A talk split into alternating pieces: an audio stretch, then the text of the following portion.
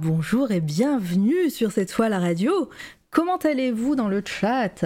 Euh, Et merci Zeni pour ton raid. Merci, installez-vous tout le monde. Euh, hop, le petit SO pour Zeni. Évidemment. Euh, je l'ai mis Je l'ai mis Je sais pas. Ouais, peut-être, je sais pas. Je sais pas si ça marche. Vous devez attendre de pouvoir effectuer un autre SO. Ok, c'est bon. Euh, bonjour dans le chat, bonjour tout le monde. Alors, euh, Wiz coucou. Euh, bonjour Lucie Mazel en mode lurk, eh ben bon lurk à toi, merci d'être là et merci de lurker assez souvent, je, le sais, c'est adorable, merci beaucoup. coucou Métos, j'espère que ton tableau Excel est prêt aujourd'hui. bonjour Litena, toujours là, merci, merci énormément. qui est-ce que je rate encore? Tout, tout, tout, tout, tout. Euh, bonjour. Et Zeni, évidemment. Purple Hills, et euh, coucou à toi. Euh, qui est-ce qu'on a encore? Ben, Je crois qu'on est bien là. Si j'ai oublié des gens, désolé. Euh, n'hésitez pas à vous remontrer dans le chat. Je, vous dirai bonjour tant que j'ai la parole aujourd'hui. donc, aujourd'hui, nouvelle interview avant une bonne pause, hein, une pause de deux semaines à peu près. Mais la semaine du retour euh, ça sera une semaine chargée, mais je vous dirai ça en fin de live. Euh, aujourd'hui, bah, je suis contente parce que c'est une interview qui s'est fait un petit peu un petit peu rapidement parce que j'ai découvert euh, euh, cette personne euh, il y a quoi une semaine à peu près deux semaines maintenant. Et, en fait voilà c'est un, un, univers qui m'a parlé et, et, je suis super contente de, de recevoir cette personne et, qui m'attend sagement derrière. Bonjour Elfidil. Ah bah salut, je suis pas très douée pour les bonjours. Est-ce que j'ai bien prononcé ton pseudo? Je t'ai pas demandé en off. Oui, c'est facile, c'est comme ça c'est écrit, Fidil. D'accord, mais parce que du coup, comme il y a du Y et du I, je me suis dit peut-être qu'il y a des, euh, du I euh, caché. non, il n'y a pas de piège, ça, se lie à la française, on va dire. Est-ce que, vous est que vous l'entendez bien Elfie? Euh... J'ai mon mini fan club. Super. Est-ce que vous m'entendez bien? Est-ce que je dois augmenter son son? Je peux, je peux reparler pour que vous répondiez à la question. Parce que. Apparemment, je parle pas assez fort. Ah je, parle pas, parle pas très fort. Moi, là, tu es à 200%, donc. Euh... je peux essayer de rapprocher le micro au pire. Si tu peux, oui. Après, euh, après comme euh, ça, risque de saturer, donc euh, on verra. Sinon, vous allez augmenter. Sinon, je me baisse, je baisse mon son et vous augmentez dans vos oreilles, les gens. Dites-moi. C'est pas, con comme, comme méthode. Alors, vas-y, continue de parler. Dis un truc. ah, c'est dur, c'est le, c'est le plus dur à chaque fois. je dis quelque chose, je sais pas, quelque chose. Est-ce que t'es, est-ce que, est-ce que t'es ready un petit peu pour, euh, on l'entend bien, bon ça va, pour euh, pour ce, ce moment d'interview, tu euh, t'es, un petit peu novice sur cette toile à radio, tu connais pas, tu sais même pas à, quelle sauce je vais te manger. Non, mais j'ai fait quelques interviews, ça fait quand même trois ans maintenant quand même que je suis autrice. Ça et va. Puis, et puis je fais des salons aussi, donc on va dire dès, dès qu'il faut parler de mon univers, on va dire on lâche, on lâche tout et là c'est parti ça peut durer longtemps. Ouais, bon, je, comprends. Bon, je comprends. Bah voilà, est-ce qu'on va battre le record cette semaine? Vous, vous le saurez en fin d'interview. Je le rappelle. il est quand même bien. Euh, ouais, je le, je le, dis à chaque fois. Hein, le record, c'est plus de 4h30. Alors maintenant, je, je n'ai plus les comptes. Alors je ne sais plus si c'est euh, Fakir, si c'est Toutank, si c'est euh, Zeni, si c'est. Qui, qui euh, a fait 4h30 Je me souviens plus trop.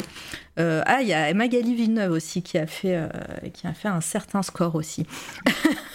Alors, le podium de la radio de qui a le plus long. Mais, tellement, c'est ça. Surtout que j'ai découvert ton compte ouais, cette semaine en cherchant un petit peu à sortir de mon cercle de gens que je connais sur Twitter. Bah ouais, et puis moi, j'ai, moi je t'ai découvert grâce à un retweet de je sais pas qui euh, dans mon cercle Twitter justement. J'ai fait oh ça a l'air cool. J'ai vu, enfin j'ai vu la couverture du livre, j'ai vu du rouge, du noir et tout ça. J'ai dit ok, je, clique et, euh, et, je suis allée sur, sur la campagne Ulule et, euh, et j'ai dit ok ça a l'air cool. Et tu m'as envoyé un message dans, dans, dans la minute, donc bah j'ai fait bon bah allez let's go. On va... la semaine dernière, ou deux semaines, j'étais un peu au taquet sur qui c'est qui veut bien parler de mon, truc parce que la campagne, elle est même pas. Enfin, je suis même pas à 50%. Ouais. Donc euh, voilà. Non, mais on, on, va, on va en parler tout ça. Donc si, si, si on peut donner un petit coup de pouce, euh, n'hésitez pas d'ailleurs si vous faites un point d'exclamation Elfidil. Normalement, ça fonctionne dans le chat. Vous avez tous les liens euh, Insta, euh, Twitter et la campagne Ulule. Donc euh, voilà, allez, allez cliquer, allez regarder pendant, pendant qu'on est en train de parler de, tes débuts. Comme ça, si vous avez des questions sur cette campagne, on, en parlera un peu plus en fin de, live quand on sera à ton actualité. Mais, mais voilà, donc n'hésitez pas, les amis dans le chat, de, à préparer vos questions, à poser vos questions également. Hein. Maintenant, vous savez comment ça se passe ici. Mettez-les en surbrillance parce que que si je les vois pas, euh, enfin des fois je peux passer à côté euh, avec les points de chaîne. Euh, voilà, donc on va commencer, ça va être à toi de, travailler. Hein. je peux t'appeler Elfie du coup, je vois que c'est... Oui, parce que tout le monde, enfin quasiment tout le monde m'appelle Elfie au final. Bon, parfait, parfait ça sera, ça sera le, le moment est plus facile, voilà. Donc voilà, alors Elfie, s'il te plaît, est-ce que pour les personnes qui ne te connaissent pas dans, le chat, et là pour le coup il y en a pas mal, euh, pour les personnes qui nous écoutent euh, aussi dans, l'avenir, dans le futur, sur SoundCloud, Spotify, iTunes, est-ce que tu pourrais te présenter un petit peu? On va dire c'est assez simple entre guillemets. Je suis donc autrice et illustratrice donc de fantasy, fantasy dark fantasy. C'est-à-dire que normalement, à l'origine, c'est de la dark fantasy. Et j'ai un petit peu rajouté de la fantasy sur, euh, avec Ran, en fait. Le clan mm. du Corbeau Blanc, qui est ma, première, ma saga principale, c'est de la dark fantasy. D'inspiration native, pagane et un petit peu nordique, parce que je trouvais que les Amérindiens, c'était un petit peu trop soft. J'ai rajouté du nordique dedans. et Ran, en fait, c'est. Alors, pour l'anecdote de Ran, première anecdote, c'est en fait de base, être une nouvelle d'une. Comment? Une figure légendaire de mon peuple nordique que mes personnages natifs, c'est pas un spoil, rencontrent dans le tome 2. Donc euh, quelqu'un racontait la, légende de Ran, c'était une, donc une pseudo-valkyrie, dans mon univers s'appelle des Oxivnar, une Oxivna, des Oxivnar. Est-ce que est tu as accès au, chat? Ouais, pour l'écrire Ouais, parce que je vais en avoir besoin si je dois le répéter. Oxivna et avec un R au pluriel. Parfait. Euxivna. Euxivna. du coup, ok. Ouais, c'est un mot que j'ai inventé pour le coup. Parce que j'ai inventé aussi plusieurs langues, mais ça, je peux en ah. parler plus tard. Ah bah oui, oui, on va, on va, on va venir à tous ces sujets, t'inquiète. Ran, ça devait être une nouvelle, un petit bouquin de quelques pages. Déjà, quand j'en ai parlé à mes potes, ils m'ont dit oui, c'est ça, tu vas écrire une nouvelle. Parce que mon premier roman fait 700 pages, c'est pour ça. Donc... ah bah bravo Donc ça devait être une petite nouvelle et au final c'est devenu un, roman qui est en fait ma, qui va être ma seconde saga de mon univers. Et tous les bouquins que je vais écrire se répondront en fait. Ce sera comment dire Il y a le point central du clan du Corbeau Blanc et tous les autres romans sont sur la timeline, sont soit avant, soit après, mais tout sera autour du clan du Corbeau Blanc. Oh, trop cool. Bon, bah, ça, c'est très très ambitieux. On va, on va venir en détail sur tout ça. Autre ça, j'essaie de pas trop trop en dire là maintenant. Au fur et à mesure, non, mais c'est une très bonne euh, introduction.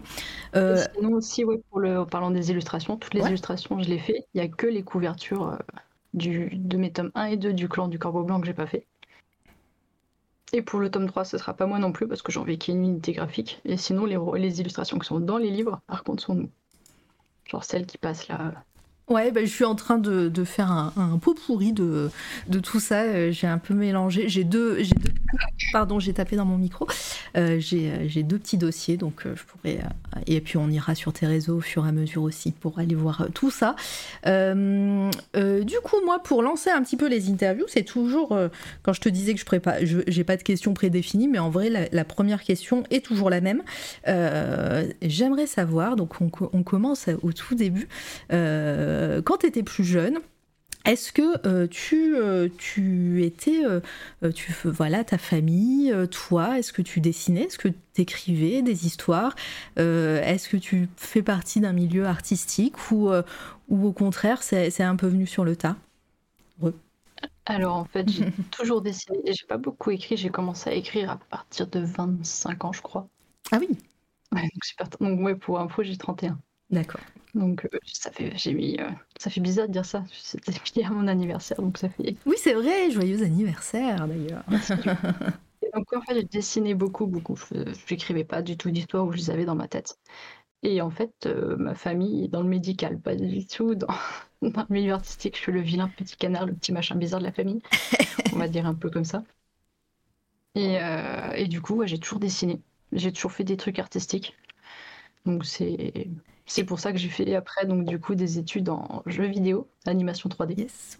On va on va aller vite parce que moi j'aime bien justement parler de, du, tout début. Quand tu étais du coup plus petite, euh, tu faisais euh, tu faisais des euh, tu dessinais quoi tu, tu, inventais des choses tu tu t'inspirais de, de, choses que tu lisais ou que tu regardais qu'est-ce que qu'est-ce que c'était les dessins de Elfie à cette époque?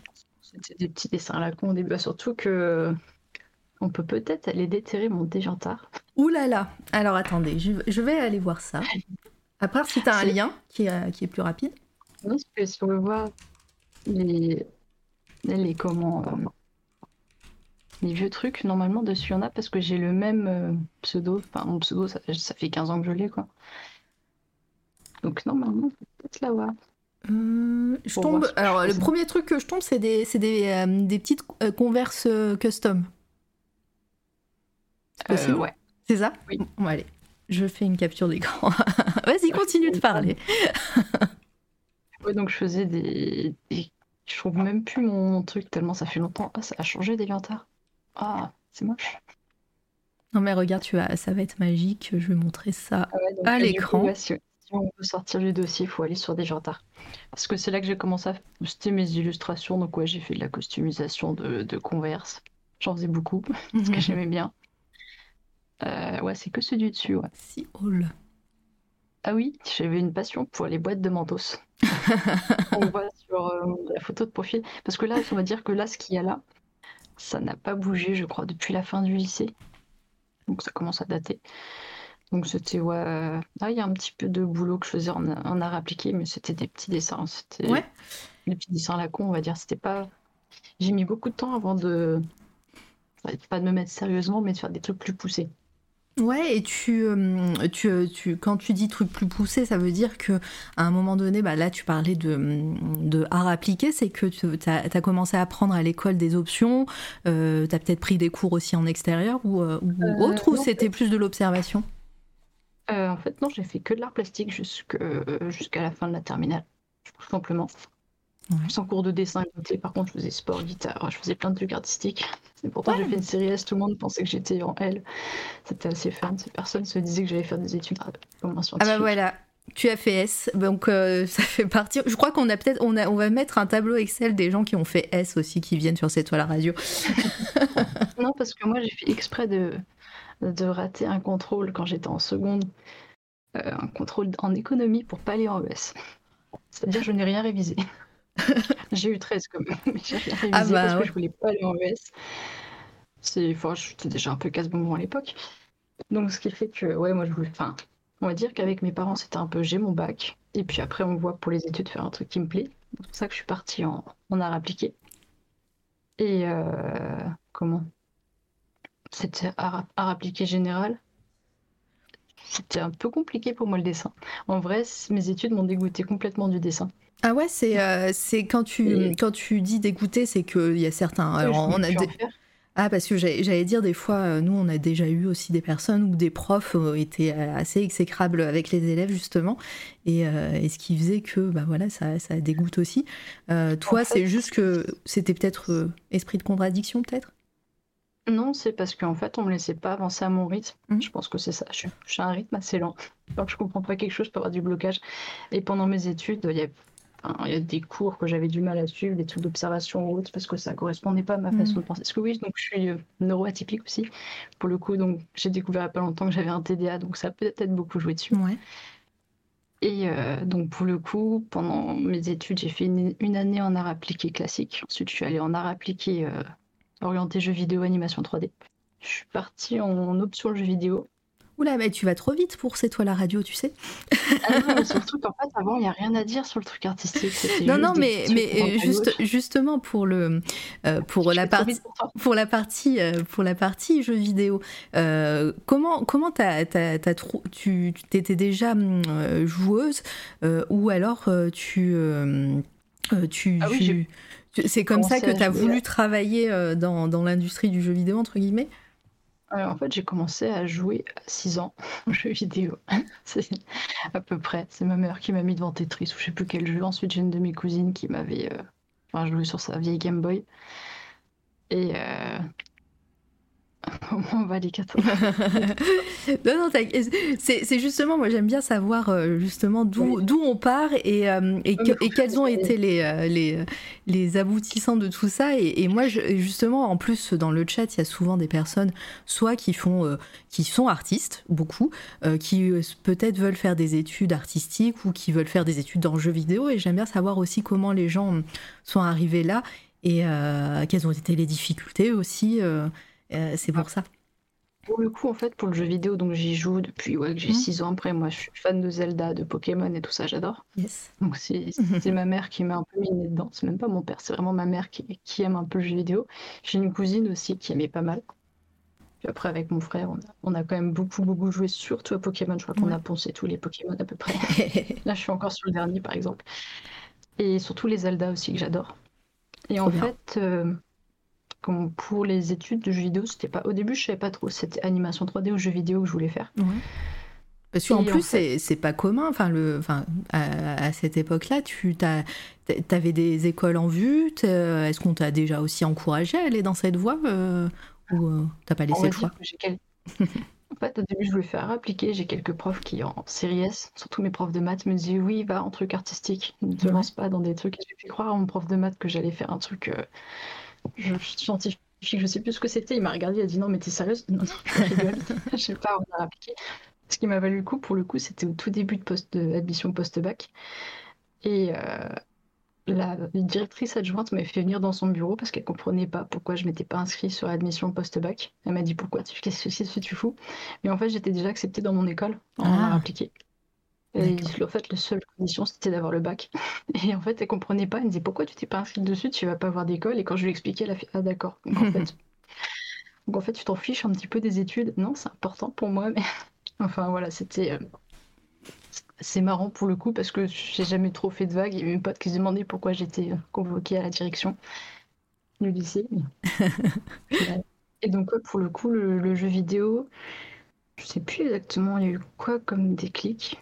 Mais euh, T'as fait quelle école? J'ai fait Lisa. C'est écrit comme ça. C'est où?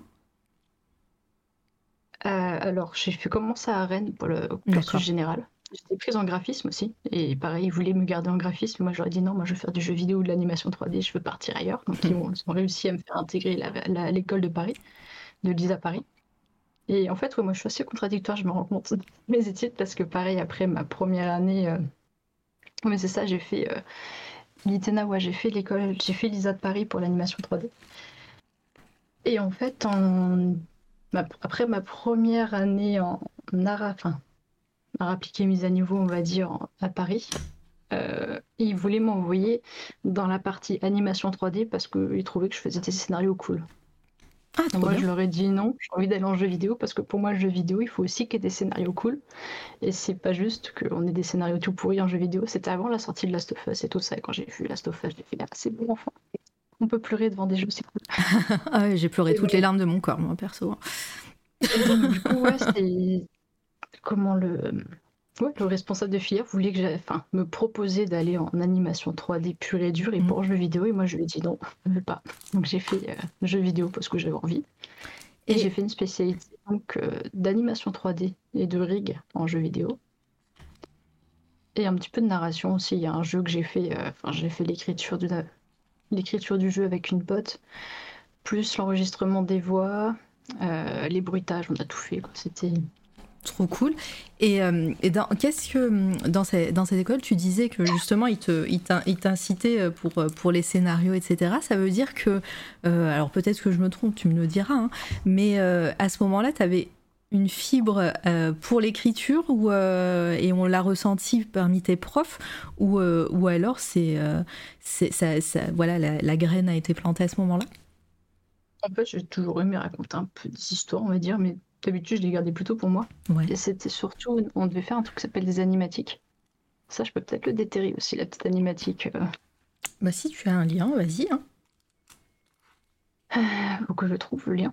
Bon après sinon c'est, pas grave. hein. Euh, J'ai YouTube qui veut pas se mettre en marche. Non, YouTube, tu veux pas? Ah ouais, toi, alors on a des petits soucis internet euh, chez euh, Elfie, donc euh, euh, voilà, ne, ne- Ah, Peut-être que je vais trouver. On verra bien. Et du coup, en fait, ouais, c'est petit court métrage qu'on devait faire en fin d'études. Et Mhm. le responsable de FIR m'a dit c'est cool ce que tu fais. Moi, je n'avais jamais pensé à partir dans l'écriture à ce moment-là. Ouais. Ça veut pas. Je regarderai tout à l'heure si j'arrive à le t'inquiète. Au, au pire, tu, tu me mets le lien, euh, tu me mettras le lien sur Discord, je, j'irai moi. Et donc, pour le coup, là, on peut se rapprocher du- de ce que je, enfin, de mes romans, parce que quand je suis arrivée en première année dans le jeu vidéo, on devait euh, proposer un projet de jeu. Et j'ai commencé à développer l'univers. Je savais même pas que ça allait devenir des romans à cette époque-là. Mhm.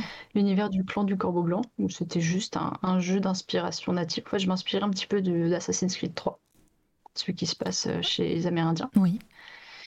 Mais juste pour le style de jeu, l'ambiance et tout, j'aimais bien comment c'était, j'ai essayé de décortiquer ça. Et euh, en fait, c'était trop compliqué. Donc mon jeu n'a pas été accepté pendant, euh, pendant Ah, les études. Enfin, Trop compliqué dans, dans la narration ou dans le gameplay ou dans, le niveau de jeu, en fait. Ah Pour un jeu étudiant, c'était c'était trop poussé déjà en fait. ok. Donc, euh, donc c'était pas grave, on a pris d'autres jeux, on a développé, j'ai travaillé sur d'autres jeux qui étaient très bien aussi.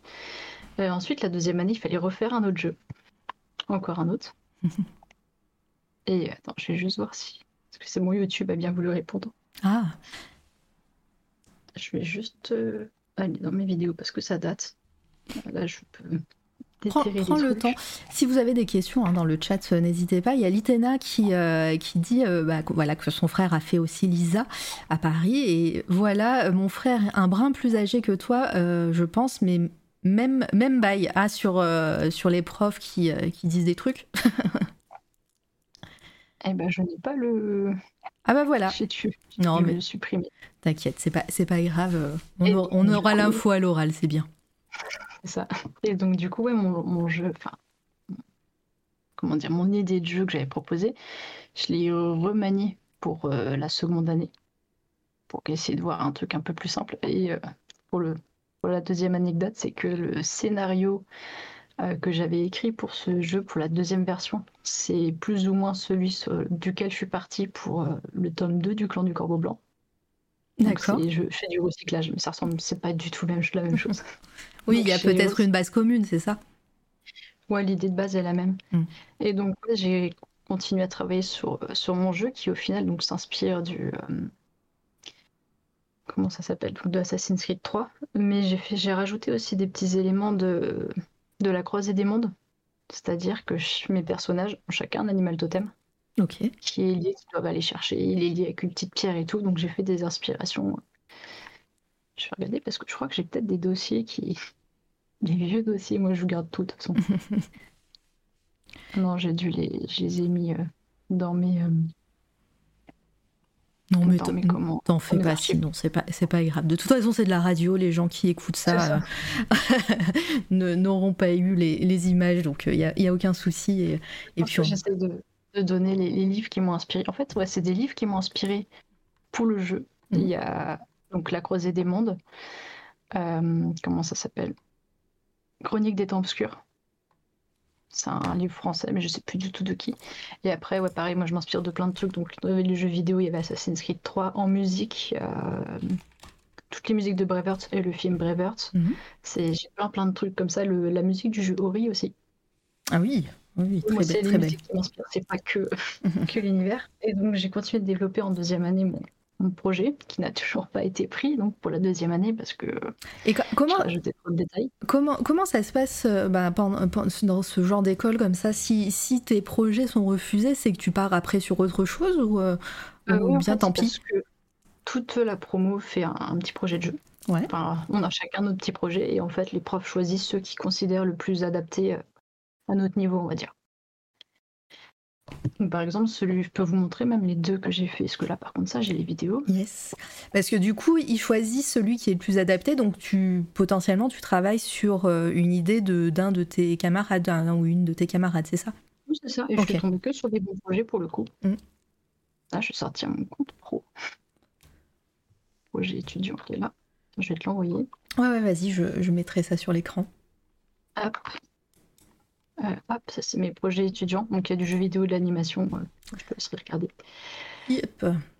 Et donc du coup, ouais, la deuxième année, c'est c'était un autre projet. C'était un, dire des meilleurs projets. Enfin, j'ai fait trois très bons projets. C'est- J'ai vraiment eu du bol sur la sélection, on va dire ça comme ça. Mais euh, genre on peut voir là le nombre de sélections, mais ça c'est pour la dernière année. Je vais- Le, le film. Attends, je- du coup, je- du coup, c'est dans l'ordre. euh, Alors, on va commencer par en bas alors. Euh, le 2014.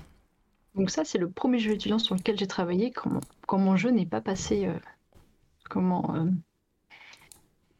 quand mon jeu pas- n'a pas été sélectionné, je suis partie à travailler sur ça, qui, est, qui a été considéré en plus à l'école comme un des jeux les plus cool, ce qui a fait qu'il l'utilisait pour la promotion de la classe de jeux vidéo 2D, alors que c'est de la 3D. Donc là-dessus, j'ai fait l'animation du personnage. Ah, donc c'est, t'as, bossé que sur euh, l'animation du personnage, c'était ton rôle? Ouais, animation du personnage Rick. Et Rick, c'est le squelette du personnage. Ok. Et pour le coup, là-dessus, tous les décors sont faits à la main, euh, à la gouache et à l'acrylique. Ça, c'est les gens avec qui je travaillais qui ont fait ça. Ils ont fait un boulot quand même un peu monstrueux, on va dire. C'est clair Et donc, du coup, ouais, ça, c'est. C'est pour ça que j'ai bossé sur des projets cool. Ça, c'est pour un premier jeu étudiant. Ça Ouais. fait un peu du Shade of Light, en fait. Et ce qui est marrant, c'est qu'un de nos profs travaillait chez, chez Ubisoft. Shade of Light n'était pas encore annoncé. Il a vu notre projet. Il a dit Bon, par contre, je vous préviens, parce qu'il y a un jeu qui va sortir. euh, courant à... de l'année, juste avant le vôtre. Et c'était Child of Light, sachant que nous, dans notre jeu, on a une petite fille qui est accompagnée d'une luciole. Incroyable. C'était vraiment la même année, c'est-à-dire qu'on n'avait aucune idée de Ouais, euh, coïncidence quoi. Mais Et alors, donc, euh, C'est marrant parce que, euh, alors là, c'est le moment où je raconte ma vie. Alors en ce moment, vous pouvez voir sur Twitter que je montre deux, trois trucs que j'ai dans ma collection. Et, et, euh, je suis en train de faire du tri chez moi. Et, j'ai retrouvé mon, mon jeu Child of Light. Et je me suis dit, ah mais oui, il est cool ce jeu, il faudrait que je recommence. et euh, si vous ne connaissez pas, c'est c'est vraiment très cool. Et euh, c'est- d'ailleurs, la, B- la BO est très bien. C'est euh, Cœur de je Pirate veux qui a fait ça. Euh, c'est ce que j'ai à dire parce que c'est aussi une de mes inspirations pour mon, pour mon tome 1. C'est Ah. dans les musiques. euh, trop bien. J'ai des très grosses playlists de musique parce que j'adore la musique. Ouais, ouais. Donc, euh, ouais, celui-là, c'est le premier jeu vidéo que j'ai fait euh, pendant mes études. Trop bien. qui est plutôt bien. Et donc ensuite, Bah on ouais. va passer au deuxième. Le deuxième, pour le coup, euh, c'est pas du tout le même, la même ambiance. Et c'est encore un où j'ai, on voit déjà voir ce set pour. c'est n'importe. En fait, c'est comment dire Comment présenter ce jeu sans passer pour je sais pas quoi C'est une. C'est un mix entre les Monty Python et euh, et Camelot. On peut dire ça comme ça, dans l'humour. C'est de l'humour complètement débile. C'est-à-dire que dans l'histoire, euh, comment Si les gens croient quelque chose, ça se réalise en vrai. Donc les villageois vivent dans une bulle géante. Et la plus grosse peur qu'ils ont, c'est que la bulle, elle éclate. Donc ce serait la fin du monde. Ouais. Et sauf qu'il y a une maladie qui, euh, qui se répand parmi les moutons. Donc sachant que, comment Je expliquerai après, une maladie qui fait que les moutons euh, deviennent des boules de piquant. Mais la gravité est inversée dans, dans cet univers. C'est-à-dire que tout part vers le haut. Donc les moutons sont des boules de piquant et deviennent des, euh, des dangers en fait. Donc ils sont obligés de les attaquer, euh, de les attacher. Et l'héro- l'héroïne qu'on incarne est une vétérinaire qui doit essayer de trouver la solution de comment soigner les moutons du mal qui les. C'est n'importe quoi. hein. C'est- du mal qui, on le voit dans la vidéo là, du mal qui est comment, qui est on va dire. Et bon, pour ce jeu, euh, avec une de mes potes, on a réécrit l'histoire parce que c'était le projet d'un gars du groupe. Il avait un, une idée de base de projet. Nous, on a tout remanié complètement pour réécrire l'histoire, les dialogues. À deux, on a fait ça. Et on a eu une mention spéciale pour l'écriture de l'histoire. Trop bien. Parce que ce qui fait plutôt plaisir, mais à ce moment-là, j'étais toujours pas en train de me dire que, que j'allais faire de l'écriture. C'est pas du C'est fou. Et là-dessus, ouais, j'ai fait des dialogues, j'ai doublé le petit raton laveur qu'on voit aussi euh, en bas là. Il y a un cachelot qui passe à un moment aussi que je double. c'est n'importe quoi ce jeu, c'est n'importe quoi. Ouais, c'est du génie, ça a l'air très cool. Tous ces, tous ces jeux, ils, sont sortis, on peut, on peut y jouer ou, euh, ou est-ce que ça reste des projets étudiants euh, qui restent au sein de, euh, de l'école?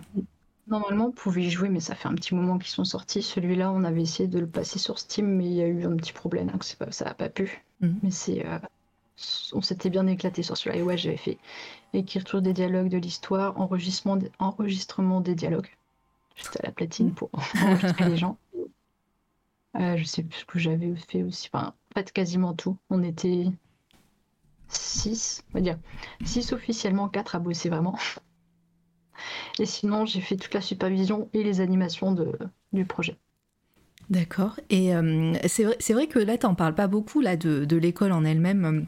Euh, parce que là, c'est du travail énorme euh, qu'on voit.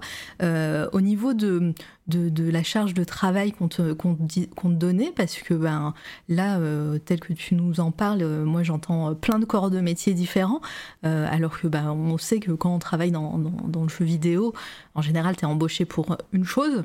la charge de travail n'était pas, pas trop énorme. Comment tu as vécu cette période d'école et de voilà, de, de, travaux en groupe comme ça bah, On va dire que normalement, oui, on doit faire chacun une spécialité. Mmh. Moi, ma spécialité, c'était l'animation 3D et le rig, donc le squelettage, on va dire, des personnages. Et comment On va dire qu'on avait énormément de boulot, c'est-à-dire que pour la première année, le jeu, on l'a fait sur six mois. Donc la première partie de l'année, mmh. on faisait des exercices et tout. Et c'est un peu ça qui m'a dégoûté du dessin, parce qu'on devait faire et du dessin et de la 3D, j'arrivais pas à suivre. Donc j'ai laissé un peu de côté le dessin pour plus me focaliser sur la 3D. Donc le premier jeu avec la petite fille, mhm. c'était 6 mois, et celui-là, avec la petite ambiance celte, c'est, euh, c'était sur 10 mois, je crois que c'est ça. Ouais, quasiment l'année, quoi. Ouais, c'est ça. Et on faisait que ça tout le temps, toute la journée. Euh. Mais c'est ça, par contre, pour le coup, j'avais un très bon groupe, on se marrait tout le temps, donc euh, même s'il y avait énormément de boulot, je passais un très bon moment à faire n'importe quoi et, à, rajouter des débilités, c'est-à-dire que dans cet univers, on est allé tellement loin dans la création d'univers qu'on sait qu'il cuisine à la vapeur parce que le feu ça pique et c'est dangereux pour la bulle. c'est complètement con, ça, ça je peux le dire. Et donc du coup en fait, c'était un peu la philosophie du côté animation jeu vidéo. C'est qu'on devait savoir, on devait pouvoir maîtriser tous les, tous les corps de métier, sans doute pour faire notre choix après. Alors que ceux qui faisaient animation 3D pure et dure ou VFX ou autre, eux, ils avaient déjà leur spécialité. Mmh. Donc c'est-à-dire que moi, de, avec ma formation, je peux faire le personnage du dessin jusqu'à l'animation finale, quoi, l'intégration dans le moteur. Très Je sais faire trop de trucs. Ouais, c'est clair. Et, euh, et, pendant ton. Euh, j'aime bien aussi savoir ça. Pendant ton temps libre, alors on a compris que pour l'instant l'écriture c'était pas encore dans ta tête, mais est-ce que tu arrivais à créer des choses artistiquement parlant hein, je, je, veux dire, est-ce que tu disais que ça t'a un peu dégoûté du dessin, mais euh, est-ce que tu griffonnais aussi de ton côté? Est-ce que tu arrivais à avoir des projets personnels? Ah non, je faisais que, ben, on va dire, les autres projets personnels qu'on avait à côté de ça, c'est faire une bande démo d'animation. Ouais, euh, mais c'était, c'était toujours lié au, euh, au à l'école, quoi. Je faisais que des trucs pour l'école, et sinon, mm. le truc pour moi, c'était encore pousser davantage pour, euh, pour mon projet, parce que je sais pas pourquoi il me tenait autant à cœur de faire ce projet, toujours le même. parce que je savais, en fait, après l'animation, après le jeu vidéo, enfin, mon cursus de jeu vidéo était en un an et moi je voulais faire la troisième année animation 3D. Donc euh, pour avoir vraiment un, skill complet, on va dire. Et j'ai continué de bosser sur mon projet de jeu vidéo que j'ai transformé en court métrage. Ah ok. Avec un storyboard et tout, avec des idées de recherche. Et ce court métrage, pour le coup, maintenant c'est bon, on se rapproche de l'écriture. c'est que comment c'est, euh, c'est l'histoire par laquelle commence le clan du Corbeau Blanc. Il y a un, un narrateur qui raconte une histoire d'une vieille femme et c'est l'histoire que j'écris pour le cursus animation 3D en fait, qui est devenu une nouvelle et qui n'a pas été pris non plus parce que c'était trop compliqué. On commence à comprendre. je sais pas si c'était trop compliqué. Je pense que ça, ça correspondait peut-être pas à ce qu'il voulait présenter, mais par contre, euh, il y avait encore sur le site ouais, le, court métrage sur lequel j'ai travaillé qui était ah, vraiment cool aussi. Ah oui, alors sur. Euh, ah oui, c'est moi, je fais sur mon site pro. C'est avec la tête de champignon. Yes, j'y retourne. Qui, pour le coup, lui, a été le film le plus vu en festival de, et sélectionné en festival de ah l'école. On voit tous les petits. Euh, ouais, les petits macarons, là, c'est impressionnant. Trois minutes en plus. Voilà, c'est pas... on va le mettre, on va le mettre pendant que tu parles. Et pour le coup, ce film, moi j'ai travaillé sur la modélisation du petit personnage de l'automne. Il y a un autre personnage, mais j'ai pas trop modélisé. Donc lui, j'ai fait la modélisation, le rig et l'animation en moitié. On était deux mm. animatrices dessus. Alors, ah, pardon, euh, du coup, moi, euh, euh, tu le dis plusieurs fois, donc du coup, je, te pose la question maintenant, mais quand tu dis rig, est-ce que tu peux définir, s'il te plaît, pour les personnes qui ne savent pas comme moi, ce que c'est? En fait, c'est mettre le squelette dans un. Enfin, c'est créer la marionnette, pour faire simple créer la marionnette 3D pour qu'ensuite on puisse l'animer.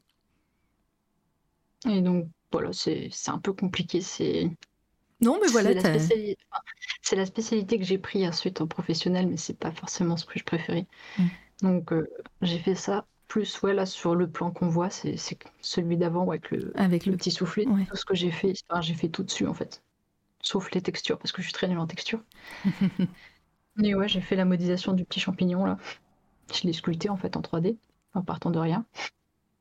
Trop bien. Euh, c'est trop, c'est trop joli et c'est trop, euh, c'est trop cool. Vraiment. Alors, bah, je, vous mettrai le lien. Euh, je peux le mettre maintenant dans le chat. Comme ça, si vous voulez avoir le son, vous l'aurez. Oui, la musique, elle est, super belle. Ouais, c'est en plus un gars qui nous a fait ça qui est.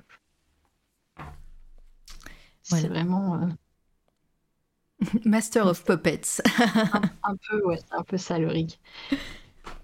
Et pour le coup, ouais, ce court métrage, il a très très très bien marché. Euh, c'était, plutôt cool. Moi, j'ai passé un bon moment aussi pour le faire. Et c'est à partir de là où j'ai vraiment laissé aussi tomber le dessin parce que ça m'avait vraiment dégoûté. Je faisais les cours de nu parce qu'il fallait faire les cours de nu, mais c'est tout. C'était, je voulais plus entendre parler de dessin ni quoi que ce soit. C'était que la 3D. Et du coup, ça m'a permis d'avoir euh, ensuite un boulot à Illumination MacGuff. Trop cool. Et juste après, euh, juste après tes études? Donc euh, le studio Café Moi Moche et Méchant. Ça va. du coup, j'ai... du coup, j'ai travaillé sur euh, le Grinch, comme des bêtes 2, un tout petit peu. Les Mignons 2, pire expérience de ma vie, mais les Mignons 2. non, mais euh, après, c'est intéressant. C'est vrai que bah, c'est les difficultés, les, les, enfin voilà, la réalité du métier aussi. Hein, quand tu dis pire expérience. En fait, ça dépend des projets et de l'organisation. C'est-à-dire sur le Grinch, j'ai passé un bon moment parce que c'était bien organisé, bien suivi. Les réalisateurs avaient l'air de savoir ce qu'ils voulaient. Les Mignons, c'était plus compliqué parce que comme c'est la plus grosse licence de MacGuff, mmh. euh, enfin d'Illumination, je pense qu'ils mettaient, enfin, ils mettaient peut-être plus la pression aux gens pour faire un truc qui corresponde à leur ligne, euh, enfin, leur ligne éditoriale, on va dire. Et donc du coup aussi dans les plus récents, dans les films, j'ai travaillé aussi sur Mario qui va sortir et un autre. Euh, je peux pas dire le nom. D'accord, mais déjà, tu as, donné plein de mots et je savais pas du tout que qu'il y avait cette facette de. de quand je, quand je t'ai invité, je savais pas du tout. Donc euh, voilà, c'est euh, c'est intéressant de, de, de, lire tout ça, de lire, d'écouter tout ça. Euh, c'est mon, premier, c'est mon métier principal normalement. et donc du coup, j'ai fait du rig quand j'étais à Illumination.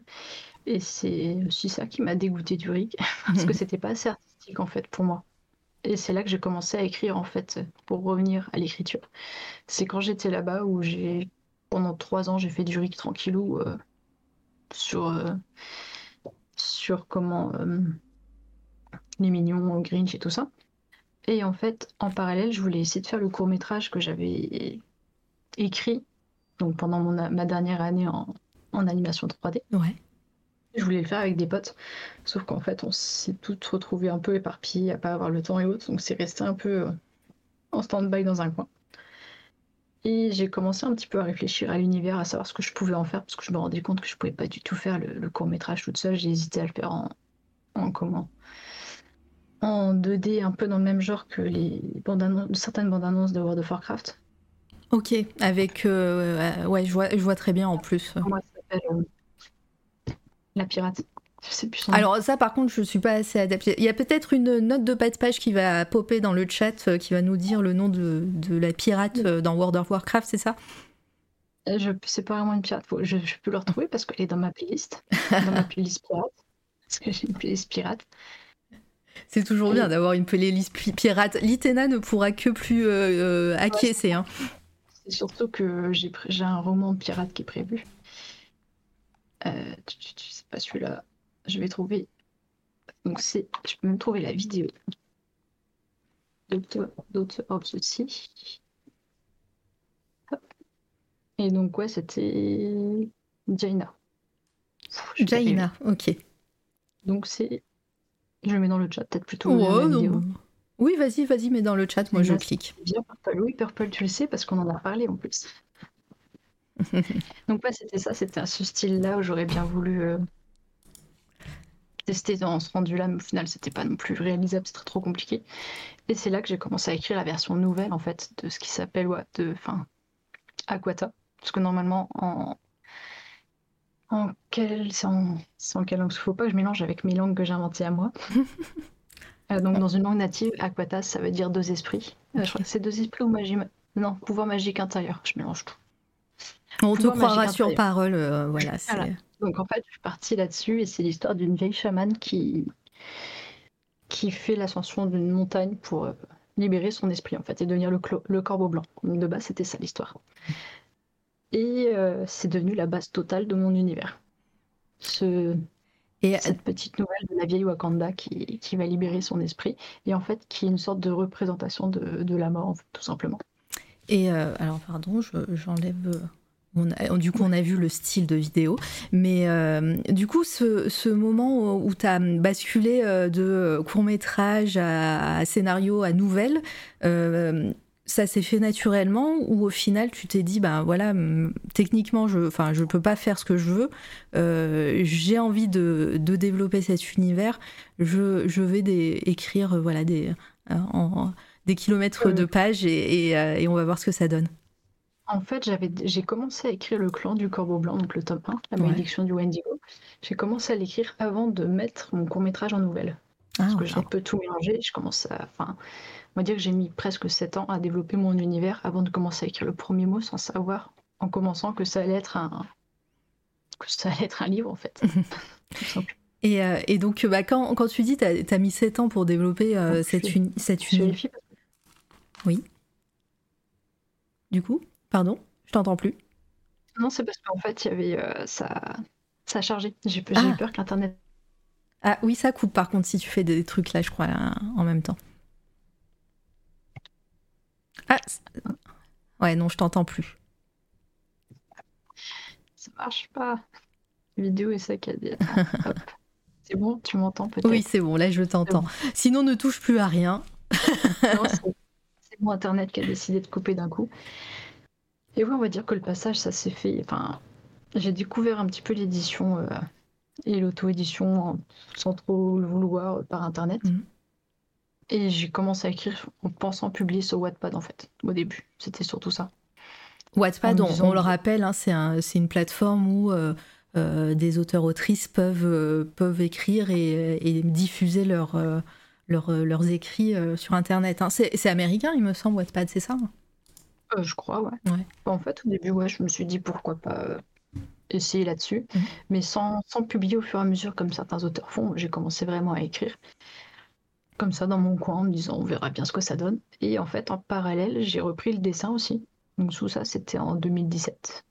Après, ouais. J'ai repris le dessin après avoir fait une pause de 4 ans à peu près, où j'étais tellement dégoûtée que pendant 4 ans, j'ai pas dessiné. Ah ouais, t'as même pas un petit, un petit gribouillis quelque part euh, mais j'étais pas convaincue, c'est le gérage qui total. Ouais. Et en fait, j'ai trouvé une, une prof de dessin en ligne qui était vraiment, qui avait à peu près la même philosophie que moi, on va dire, la même vision des choses. Et ça m'a débloqué et j'ai commencé à, je peux même peut-être retrouver le avant-après, Ah bah ouais. une, une histoire de, de balancer les dossiers, quoi. Oui, bah, de toute façon, on est entre nous là. hein. T'inquiète. Ah, Personne on va fera de capture d'écran. De toute façon, je l'ai déjà publié. Euh... Non, bah, je l'avais fait il y a pas longtemps. Et encore, euh, je pourrais même faire plus récent parce que récemment, là, entre août et maintenant, j'ai encore levé up. Après, c'est vrai qu'on le voit bien déjà, que rien que dans ton Instagram. hein. Euh, alors attends, pardon, tu me l'as envoyé, hop. Ouais, Parce que tu as, diffusé plein de trucs. Ah oui, euh, alors attends. Hop. Alors là, par contre, moi, je vais devoir faire une petite manip. Donnez-moi trois secondes. Et avec, ouais, un des derniers euh, dans RAN plutôt. Histoire que ça reste. euh, Où est-ce que je l'ai foutu? Je suis perdue dans mes propres. Euh, ouais, et quand tu dis, euh, ouais, euh, cette prof de dessin t'a beaucoup aidé, alors dis-nous un petit peu, bah, déjà sur Internet, ça veut dire que t'as payé des cours sur Internet pour, pour avoir, je sais pas, des tutos, des vidéos avec, avec elle? Ou, ou est-ce que bah, vous vous êtes contacté par un autre biais non, en fait, je suis tom- tombée sur ces vidéos sur, sur YouTube Ouais. et, euh, et en fait, c'est juste que ça me parlait la façon dont elle faisait ses cours. Après, on va dire que la reprise et l'explication de. Enfin, ça reprenait les bases que je connaissais parfaitement Mhm. en fait, mais j'avais besoin de reprendre un peu confiance dans, dans mes dessins. Donc ça reprenait les bases, j'ai su retourner tout doucement petit à petit. Ce qui fait que. Attends, je vais t'envoyer même une autre plus récente de photos pour pas. Parce que là, le, le dessin avec les deux personnages, il date de juillet, je crois. Et un des plus récents que j'ai fait, Je le reconnais. celui-là. Ah non, il est trop gros, il est trop gros. Il est celui-là. Hop. Hop. Un des plus récents, je crois, je crois que je te l'ai envoyé en plus. Euh, oui, ça- elle va sûrement passer. euh, alors attends. Hop. Bon, c'est simple, on, on voit quand même la différence, mais il y a des trucs qui sont de... de- Enfin, j'ai encore un avant-après avec le même personnage que je t'envoie, c'est les deux là, c'est la même année. Ah oui, d'accord, ouais, effectivement, c'est Voilà, euh, assez- c'est flagrant. Alors attends, hop. Et donc, du coup, ouais, pour le dessin, ce qui fait en fait, c'est que les conseils qu'elle avait, c'était de ne pas se comparer. C'est-à-dire, on fait ses dessins, on s'en fiche, on commence à se comparer aux autres, à dire qu'on fait, euh, qu'on fait n'importe quoi. Enfin, on coupe Instagram, on arrête de regarder les dessins des autres et on Mhm. continue. Ouais, et, Et puis, après- euh, euh, ça- alors, est-ce que hum, est-ce que c'est ce, ce déclic qui t'a fait voilà euh, level up comme tu dis ou, euh, ou ou pareil la pratique euh, est-ce que tu dessinais des heures est-ce que est-ce que tu t'essayais des nouvelles choses? Parce que tu disais déjà que que les cours de nu par exemple de, de modèles vivants ça t'inspirait pas trop mais est-ce qu'elle t'a refait découvrir ça d'une autre manière qui t'a plus intéressé Vraiment. comment comment t'as pardon euh, désolé il y a un petit décalage mais comment voilà t'as as géré cette euh, cet apprentissage euh, nouveau? Bah, j'ai comment. En fait, j'ai repris depuis le début, comme ça, de reprendre bien les bases, des fois, ça fait du bien. J'ai repris depuis le début, j'ai fait les exercices étape par étape, déjà pour euh, me dire que j'arrivais bien à dessiner, on va dire, enfin que je savais dessiner. Et puis après, euh, ça a duré à peu près un an, je dirais, pour faire euh, toute la forme. Enfin, c'est une petite formation, j'allais avancer à mon rythme. En fait, c'est ça qui était bien, c'est que je pouvais avancer à mon rythme. Mhm. Et après, dessiner, euh, comment dire, fallait que je prenne un peu plus confiance dans ce que je faisais. Et là, récemment, quand je dis que j'ai eu un déclic, c'est qu'en fait, je crois que je me pose plus trop de questions. C'est-à-dire que là, sur les deux dessins qu'on voit, euh, celui de droite, je crois que je mettais presque une heure et demie pour le faire. Et celui de gauche, je mets 45 minutes. ouais d'accord C'est l'inverse. Celui de gauche, parce que je me. Non, celui de Bah, t'inquiète gauche, celui qui est moins bien dessiné, on va dire. Je mettais une heure et demie et le nouveau, euh, le plus récent à droite, je, je mets 45 minutes. Maintenant, je mets 45 minutes à peu près pour faire mes portraits de personnages. Mais c'est parce que j'ai trouvé mon style et le, enfin, le médium qui me plaît. Enfin, avant, j'essayais de faire de, de la couleur et tout, ça marchait pas. Alors qu'en fait, le noir et blanc bourrin, c'est ce qui me va. Non, c'est super cool. là. Mais d'ailleurs, euh, euh, quand, bah, quand on va parler un petit peu technique, là, euh, tu, tu utilises tablette graphique, tu utilises. Est-ce que tu pars d'abord d'un croquis euh, en traditionnel ou crayon, un petit crayonné quelque part Ou, est-ce que c'est un one Pardon. Je suis très nulle en tradi. Du coup, c'est du, c'est du numérique full? C'est du full numérique. Euh, sur, euh, j'ai une tablette graphique, une grosse tablette graphique. C'est le moment où il faut donner les noms des tablettes graphiques. Il y a Métos C'était- qui tient un, un tableau Excel. C'est une Uion. Ah, c'est la team Uyon. Parce Euh, que ça coûte trop cher les. Ah oui. Oui. C'est juste le prix, et puis franchement, elle est très bien. Je m'en sers aussi comme écran pour jouer aux jeux vidéo. C'est pas bien, je sais. C'est une hérésie, c'est mon écran principal. Là, par exemple, mon- le chat, je le regarde sur ma gueule. Bah, je- moi, je, je ne suis pas euh, adepte et euh, je ne connais pas du tout les tablettes graphiques, donc euh, je ne jugerai pas ça- ce- cette hérésie. Euh, Il y, Hérésie.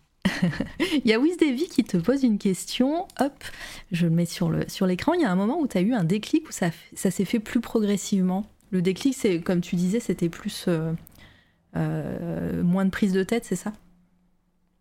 Euh, je vais rebondir en même temps sur la question de Purple parce que ça va ensemble. Parce qu'à un moment, ouais, je dessinais sur iPad et euh, on va dire c'est cool sur iPad, mais l'écran est un peu petit donc je suis passée sur le modèle euh, plus mastoc. Mais je dessine encore un petit peu sur iPad, beaucoup moins qu'avant. C'est-à-dire que là, sur, mes, sur les deux dessins, celui de gauche, ouais, que je me trompe pas ma gauche, celui de gauche, il est fait sur iPad et celui de droite, il est fait sur Photoshop sur euh, grosse tablette. Donc c'est pas le même niveau de détail. Et pour le déclic, alors, le dernier déclic, parce que avant j'ai eu des déclics progressifs, c'est-à-dire que comment quand on apprend le dessin, c'est on, on gagne un niveau, des fois on a l'impression de perdre du niveau, et puis c'est ça vraiment, c'est pas un, un graphique qui va toujours tout droit, il y a des paliers et tout. Et là, pour le coup, le dernier déclic, je sais pas ce qui s'est passé. Alors, Mhm. J'avoue que c'est, je me suis rendu compte que, enfin, j'ai trouvé ma technique, j'ai trouvé ma technique, euh, comment faire les lumières et tout. J'ai trouvé les bonnes brushes pour bosser. Et, euh, et j'ai eu moins peur, on va dire, pas de recopier, mais c'est ça aussi, je pense. C'est-à-dire que je prends des photos de référence, je fais ce que j'appelle un montage moche. C'est-à-dire que je colle des photos les, euh, les unes sur les autres. Euh, J'en ai pas un qui traîne dans vraiment des montages moches, quoi. Ça ressemble à rien. Et après, je repasse par-dessus pour avoir les bases pour que ce soit vraiment bien solide. Parce que sinon, j'arrive. Enfin, je préfère avoir une bonne base solide, quitte un petit Mhm. peu à tout retravailler un petit peu, plutôt que de me casser la tête pendant 15 ans à chercher les proportions et tout. Je sais comment je fonctionne maintenant et je sais que j'arriverai à le faire après, qu'il faut que je passe par le recopiage, entre guillemets. Ouais. Il faut que j'arrive. Euh, Là, par exemple, il y a des... dans les derniers dessins que j'ai faits, ok, j'ai recopié le modèle, mais au final, il ressemble pas du tout. euh, enfin, la position, ok, mais sinon, le visage ressemble pas. Ouais. Donc, le déclic, c'est un déclic. Je sais pas ce qui s'est passé. Après, c'est vrai qu'on on en parlait la semaine dernière avec euh, Edouard, alors euh, qui, euh, qui est auteur, euh, qui ne dessine pas, hein, mais, euh, mais on parlait aussi des temps de pause des fois.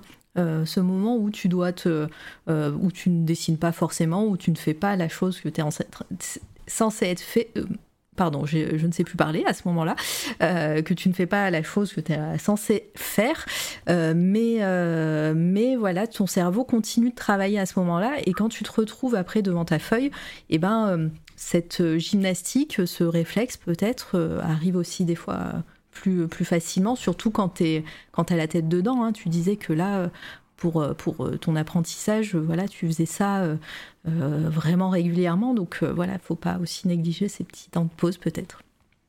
Oui, il y a eu ça. Puis ce que je dis maintenant, en fait, fait, avant, je faisais mes dessins en mode faut que je fasse absolument un dessin. Des fois, je me mettais un peu trop la pression. Sur mon tome 2, par exemple, je me suis trop mis la pression, j'aime pas trop le résultat de certains dessins. Et pour Ran, c'était un peu pas simple et efficace, c'est un peu mon ma technique, le simple et efficace. J'aime pas me prendre trop la tête. Et en fait, maintenant, mes dessins, genre, donc le personnage là s'appelle Alfred. C'est la, même en fait sur les deux. C'est la Ouais. version, l'ancienne version du roman et celle par laquelle elle est remplacée dans le, dans le roman pour le coup. Et euh, enfin maintenant je fais ce personnage-là, je me dis tiens en fin de journée à 18h, tiens je vais me faire un dessin jusqu'à 20h et hop c'est bon. Je fais mon petit dessin, euh, je fais mes petites recherches, mon montage moche et puis c'est parti. Et je fais ça pour me détendre en fin de journée en fait. Ouais, mais ça, ça, ça fonctionne bien. Et, euh, et euh, pour, euh, pour tes romans, justement, parce que bon, on en parlera pour, euh, pour le projet euh, RAN qui est sur Ulule euh, tout à l'heure, mais euh, ça allait de soi que euh, tes écrits soient accompagnés d'images? En fait, moi les dessins ça m'aide à, à écrire les personnages. C'est j'ai une façon assez particulière de faire, c'est-à-dire que si on, par exemple on me passe une commande d'un dessin, si je comprends pas le personnage, j'arriverai pas à le dessiner. Et inversement, en écriture, si je comprends pas le personnage, je vais avoir beaucoup de mal à l'écrire. C'est-à-dire que si je sais pas à quoi il ressemble physiquement, je vais peut-être vraiment enfin, galérer, on va dire, pour l'écrire. Ça va être très très compliqué. Et une fois que je vais arriver le déclic de savoir comment le dessiner, Mhm.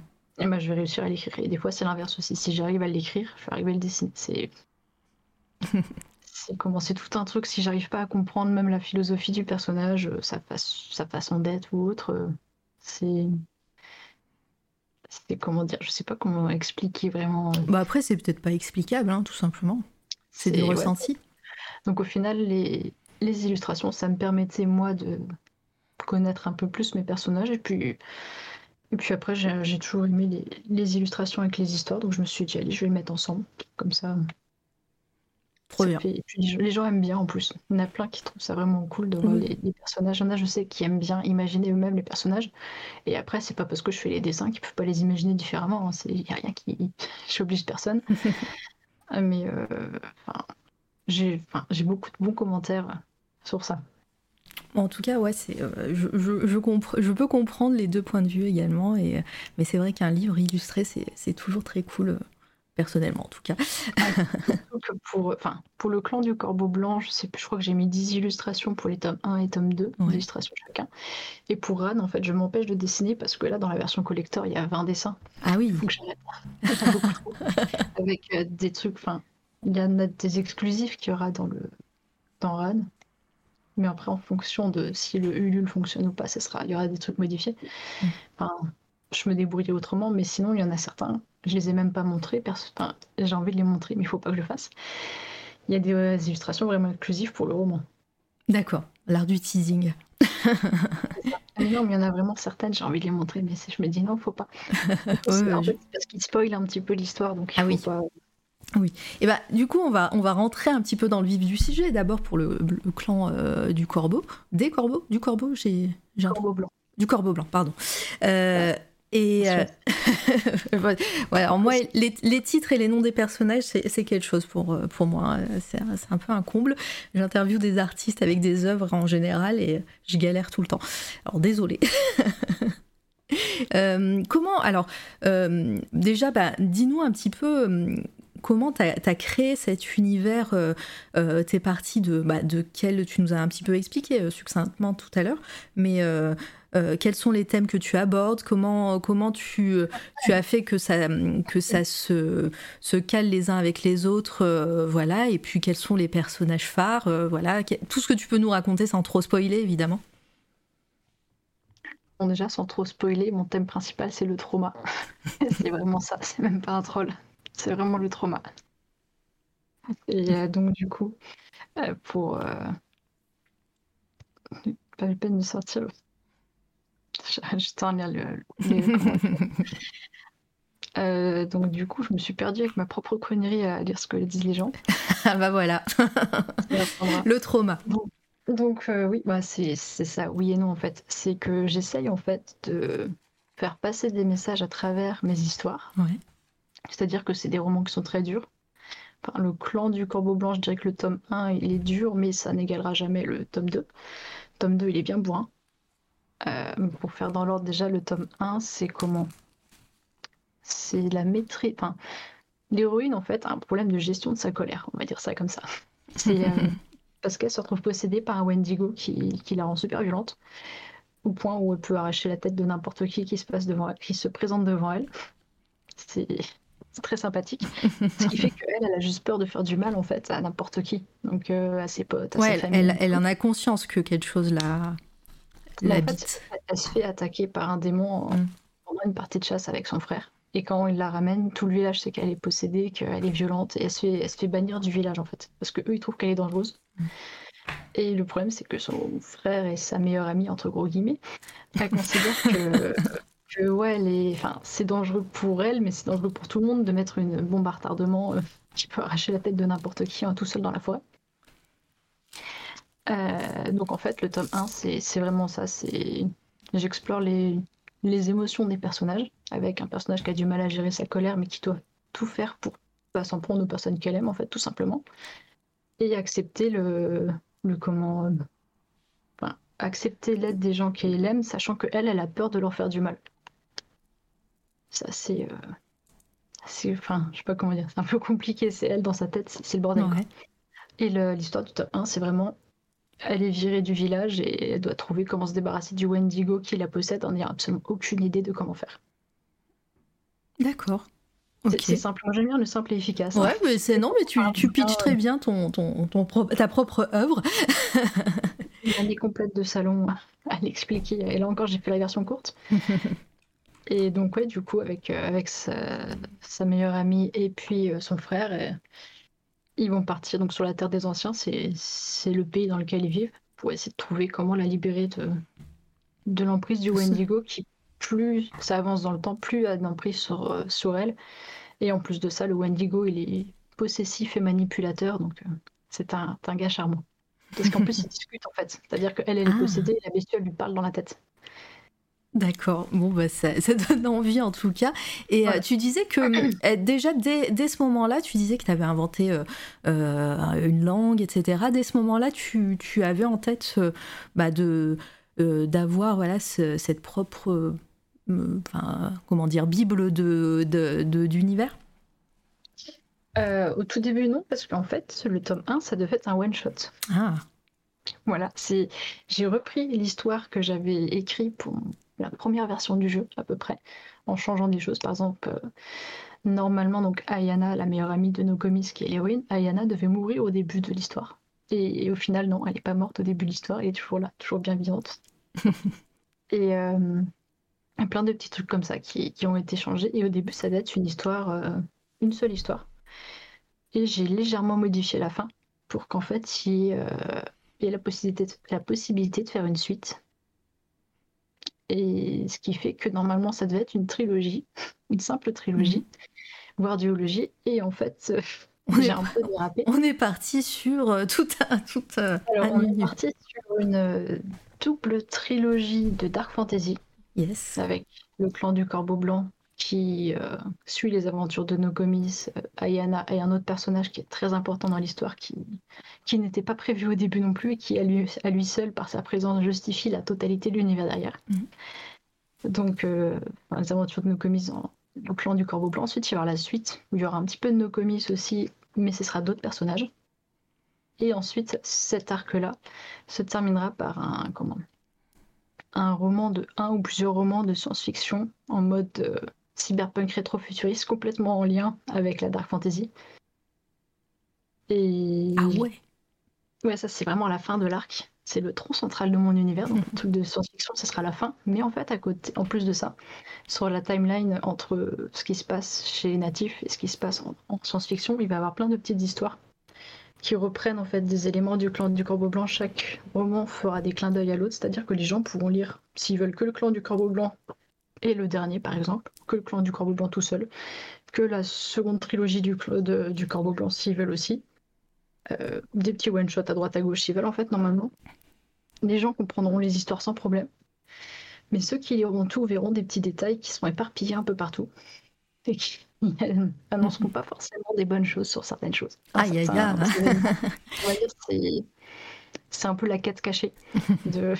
en lisant mes bouquins. Et à côté de ça, il y a Ran qui est arrivé après, pendant l'écriture du tome 2, en fait, parce que normalement, pendant l'écriture du tome 2, pareil, Ran, ça devait pas exister, ça devait être une petite nouvelle à la con. Et dans le tome 2, c'est pas du spoil parce qu'en fait, je peux raconter l'histoire du tome 2 vu que chaque roman, c'est une histoire finie une histoire finie. C'est un peu comme Harry Potter, on va dire. Mhm. C'est-à-dire que on a le premier, euh, le premier tome à sa propre histoire. On peut arrêter là si on veut. Le tome 1 et le 2 ont chacun leur propre histoire. On peut aussi arrêter là, mais sauf qu'au fur et à mesure, il y a un petit fil rouge qui se construit. Ce qui fait que si on lit toute l'histoire, on a le fil rouge au-dessus des histoires de chaque bouquin qui se, qui se construit. Et puis ça fait une histoire beaucoup plus grosse, beaucoup plus complexe que juste l'aventure. Je sais pas si c'est très, très clair ce que je raconte. Alors, pour le coup, euh, tu racontes très très bien. Euh, après, ça, c'est hyper ambitieux euh, et, ça, et ça hype à fond en tout cas on va dire euh, c'est des petits blocs Lego. Mais mon univers, c'est des blocs Lego, on va dire ça comme ça. Moi, j'aurais voulu savoir, du coup, quand, quand, quand, tu crées tout cet univers, euh, tu crées euh, histoire par histoire, enfin, d'abord, enfin, roman, nouvelle, par, par nouvelle, ou est-ce que ben, tu, tu essayes de faire un peu tout en même temps? Alors je sais pas du tout si en technique d'écriture c'est fiable ça, mais, euh, mais voilà, je, vu que tu as l'air de savoir vraiment où tu vas et, tous les petits indices qu'il y aura à droite et à gauche, euh, est-ce que est-ce que tu as, euh, certains bouts de romans déjà écrits? Est-ce que tu préfères te concentrer sur un truc à la fois? Alors en fait j'ai déjà presque toute la chronologie dans ma tête et sur un petit papier là qu'il devant moi. Est-ce que c'est une frise chronologique? C'est une frise chronologique. Donc, euh, et en fait, comment dire Au début, je faisais roman par roman, et ensuite, je, savais, je savais que je voulais faire une double trilogie. La science-fiction, ça ne devait pas être lié au final. En fait, mes romans ne devaient pas être liés les uns aux autres. Ils se sont retrouvés tous à faire partie d'un univers étendu. On va dire ça comme ça plutôt. Mm. Ce qui fait que maintenant, ce que je fais quand, enfin, je travaille beaucoup avec la musique, c'est-à-dire que quand j'ai des musiques, j'ai des playlists euh, que je remplis, c'est-à-dire les playlists font euh, la journée une sous les yeux, ça va, fait que 2 heures, 3 heures. Est-ce que chaque livre a sa playlist? Chaque livre a sa playlist, et en plus je mets le lien à la fin des romans. Ah, mais c'est vrai que ça se fait de plus en plus. J'ai vu pas mal d'auteurs, autrices qui, euh, qui font ça, qui, euh, qui, euh, qui font une petite playlist pour, pour les gens qui, qui souhaiteraient. Et, et, je trouve ça trop cool. J'ai même. Hein, pardon? C'est des grosses playlists. Genre celle de Ran, elle dure 9 heures. Ah oui Ah bah c'est cool. Au moins tu. ça t'accompagne, quoi. Oui, c'est ça, celle du projet de science-fiction, elle dure 18 heures. Faudra que je fasse un tri sur celle-là. en fait, voilà, c'est quand je travaille, je, je m'écoute des musiques, je les mets à droite à gauche dans tous les romans, et en mhm. fait, en même temps, je construis les histoires. C'est-à-dire que là, je dois avoir euh, cinq romans qui se construisent, enfin cinq histoires de romans qui se construisent en même temps. Et ensuite, sur mon planning, je mets euh, en chronologie, on va dire, euh, chronologie. Je vais sortir les romans de façon chronologique, on va dire ça comme ça, mais en essayant d'alterner du clan du Corbeau Blanc avec des one-shots, comme ça les gens ils peuvent, euh, s'ils veulent pas lire le clan du Corbeau Blanc, ils pourront lire les one-shots. Et Ran, qui est la seconde trilogie en fait, Ran et clan du Corbeau Blanc, ce seront deux histoires indépendantes, mais complètement liées l'une à l'autre. Il y a des mm. événements qui se passent dans le clan du Corbeau Blanc qui auront un impact sur Ran, et, des... et un peu moins dans l'autre sens, mais il y a des petits trucs comme ça, mais qui seront pas gênants. C'est-à-dire que s'il y a des gens qui veulent lire que Ran, ils seront pas, enfin, ça va pas beaucoup les perturber. Ce qui s'est passé en clan du Corbeau Blanc qui pourrait avoir un impact sur Ran. D'accord, ok. Ouais, non, mais c'est super intéressant. du coup, je, garde juste un instant la parole pour dire merci à Doctrice qui, euh, qui arrête la chaîne. Merci beaucoup. Euh, allez follow Doctrice puisque je me suis ratée dans, euh, dans mon SO. Hein. Donc, Shork, bienvenue à toi. tu as le droit à ta dédicace, tu vois, sur, sur le chat. J'espère que le live s'est bien passé. En tout cas, qu'il s'est bien, aussi bien terminé que, que, que le début. C'était super drôle de, voir, de, de vous voir tout à l'heure. Donc, euh, doctrice qui a interviewé également Edouard. Euh, euh, que j'ai eu moi la semaine dernière. C'était super intéressant au début. vous avez abordé des sujets auxquels je n'avais pas pensé aussi. Et c'est très très cool.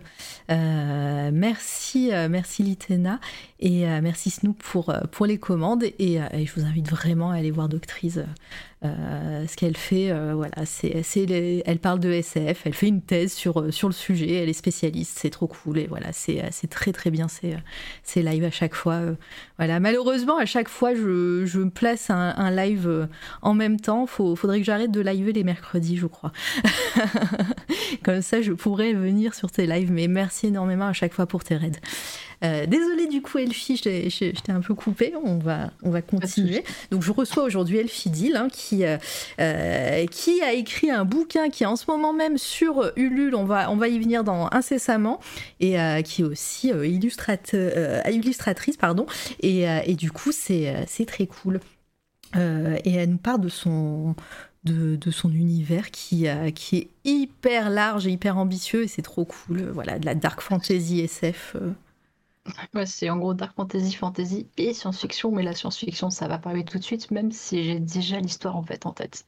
Je sais déjà ce qui va se passer et j'en discutais avec un de mes potes. Et il me disait ça va pas faire un seul roman ton truc.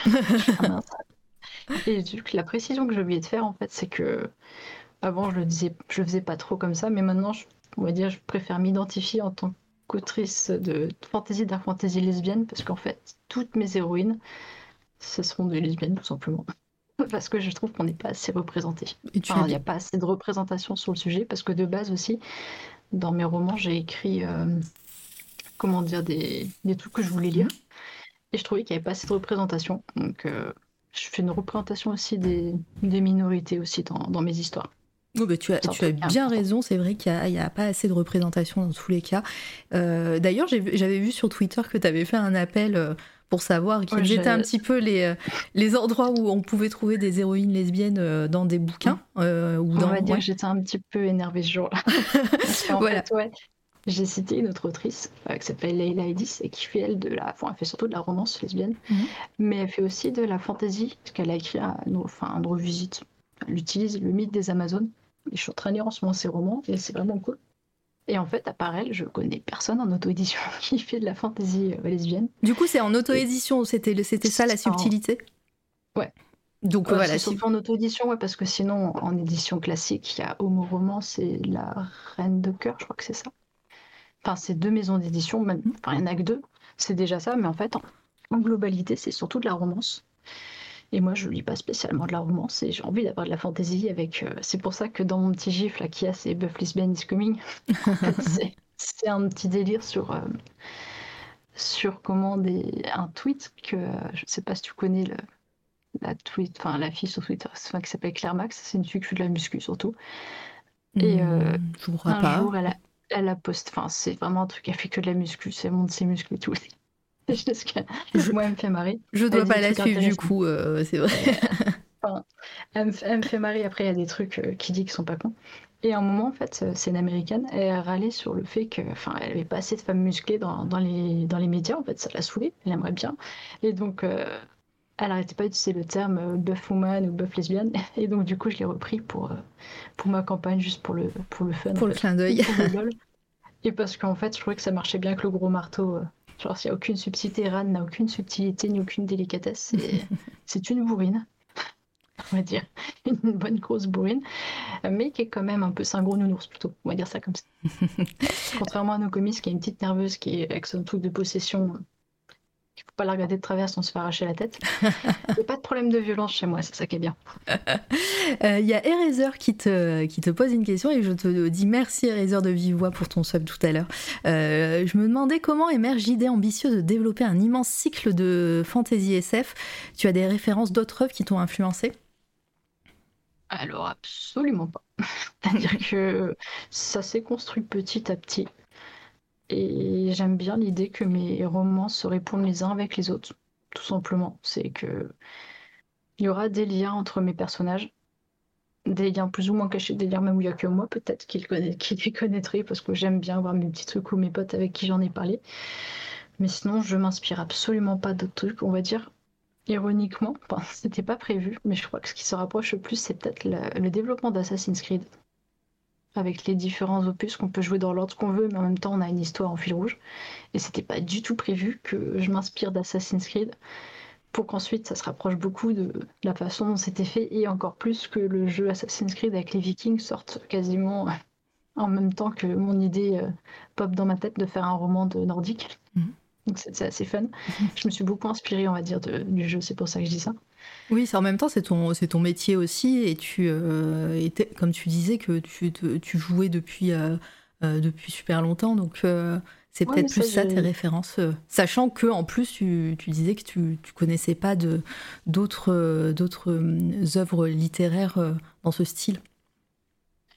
Il y en a certainement, mais on va dire que vraiment, moi j'ai envie de mettre en avant ce que je dis des minorités et tout, parce que Mm. par exemple dans mon, mon univers nordique, il y en a qui vont crier, crier à l'hérésie quand ils vont voir certains de mes personnages.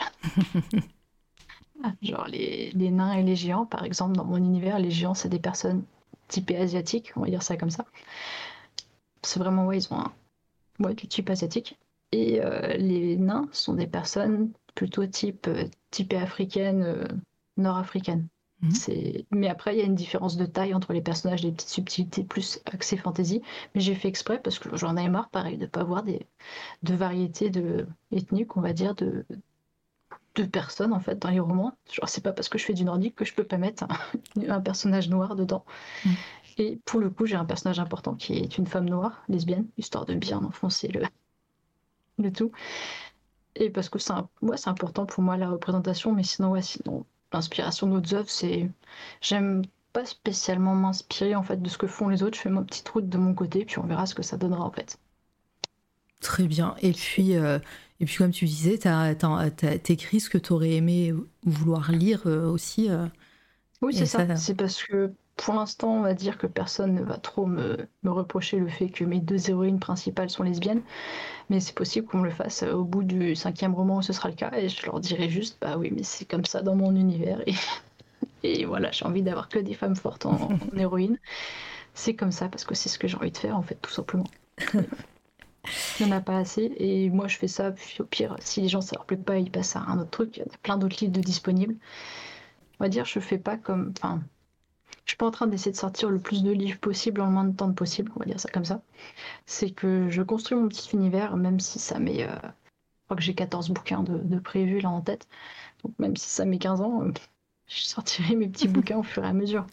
Et est-ce que hum, l'auto-édition, ça allait de soi pour toi ou, est-ce que tu as proposé, euh, tu as essayé, euh, parce que euh, voilà, on a eu aussi quelques personnes qui, qui ont essayé de faire le chemin classique, hein, de proposer des, des, manuscrits à des, des maisons d'édition ou, ou est-ce que toi, pas du tout, dès le début, tu, tu, savais que tu voulais tout gérer de ce côté-là? Alors au tout début j'ai hésité parce que je connaissais pas trop l'auto-édition. Mmh. Et au final, comment dire Pour pas dire trop méchamment parce que... Tu, peux dire méchamment si tu le souhaites, hein, c'est toi. Pas hein. méchamment, c'est que j'aime pas du tout comment ça fonctionne. Euh, les maisons d'édition avec les auteurs, il y en a certaines maisons d'édition qui respectent leurs auteurs et ça c'est très bien. Il n'y a aucun souci là-dessus. Et puis si des gens préfèrent avoir des maisons d'édition, ça c'est chacun fait comme il veut, mais je trouve que certaines grosses maisons d'édition les petites, euh, les moyennes, ça va encore. Euh, la rémunération des auteurs, c'est un peu du foutage de gueule. Oui, c'est tout ce que j'ai envie de dire. C'est que si les auteurs un jour ils décident de plus vouloir écrire leur roman, bah, les éditeurs ils sont un peu dans la merde. Après, ils ont des trucs à payer de leur côté, mais quand je vois des gens qui sont en maison d'édition, qui se retrouvent à faire en fait tout le boulot qu'on fait en auto-édition et qui se font euh, amputer de je sais pas combien de pourcents de, mm. de leurs droits d'auteur, voilà. Donc non, je n'ai jamais proposé mes manuscrits à une maison d'édition et a priori je le ferai pas parce que j'adore gérer tout ça. Bah, Après, après apparemment je suis un peu trop, je fais beaucoup beaucoup trop de trucs moi c'est voilà, mais j'aime. À part le marketing où je suis très nulle, la preuve c'est que personne ne sait qu'il y a mon truc en cours, là, mon mulule en cours. Euh, moi j'adore. Euh, faire ma mise en page, euh, ma relecture, envoyer avec mes bêta lecteurs, discuter avec Mm. avec les, les, lecteurs, gérer les, mes illustrations. C'est moi qui choisis mes illustrations, mes couvertures aussi. Si je veux faire une traduction comme pour Anne, j'aimerais bien faire, c'est moi qui fais.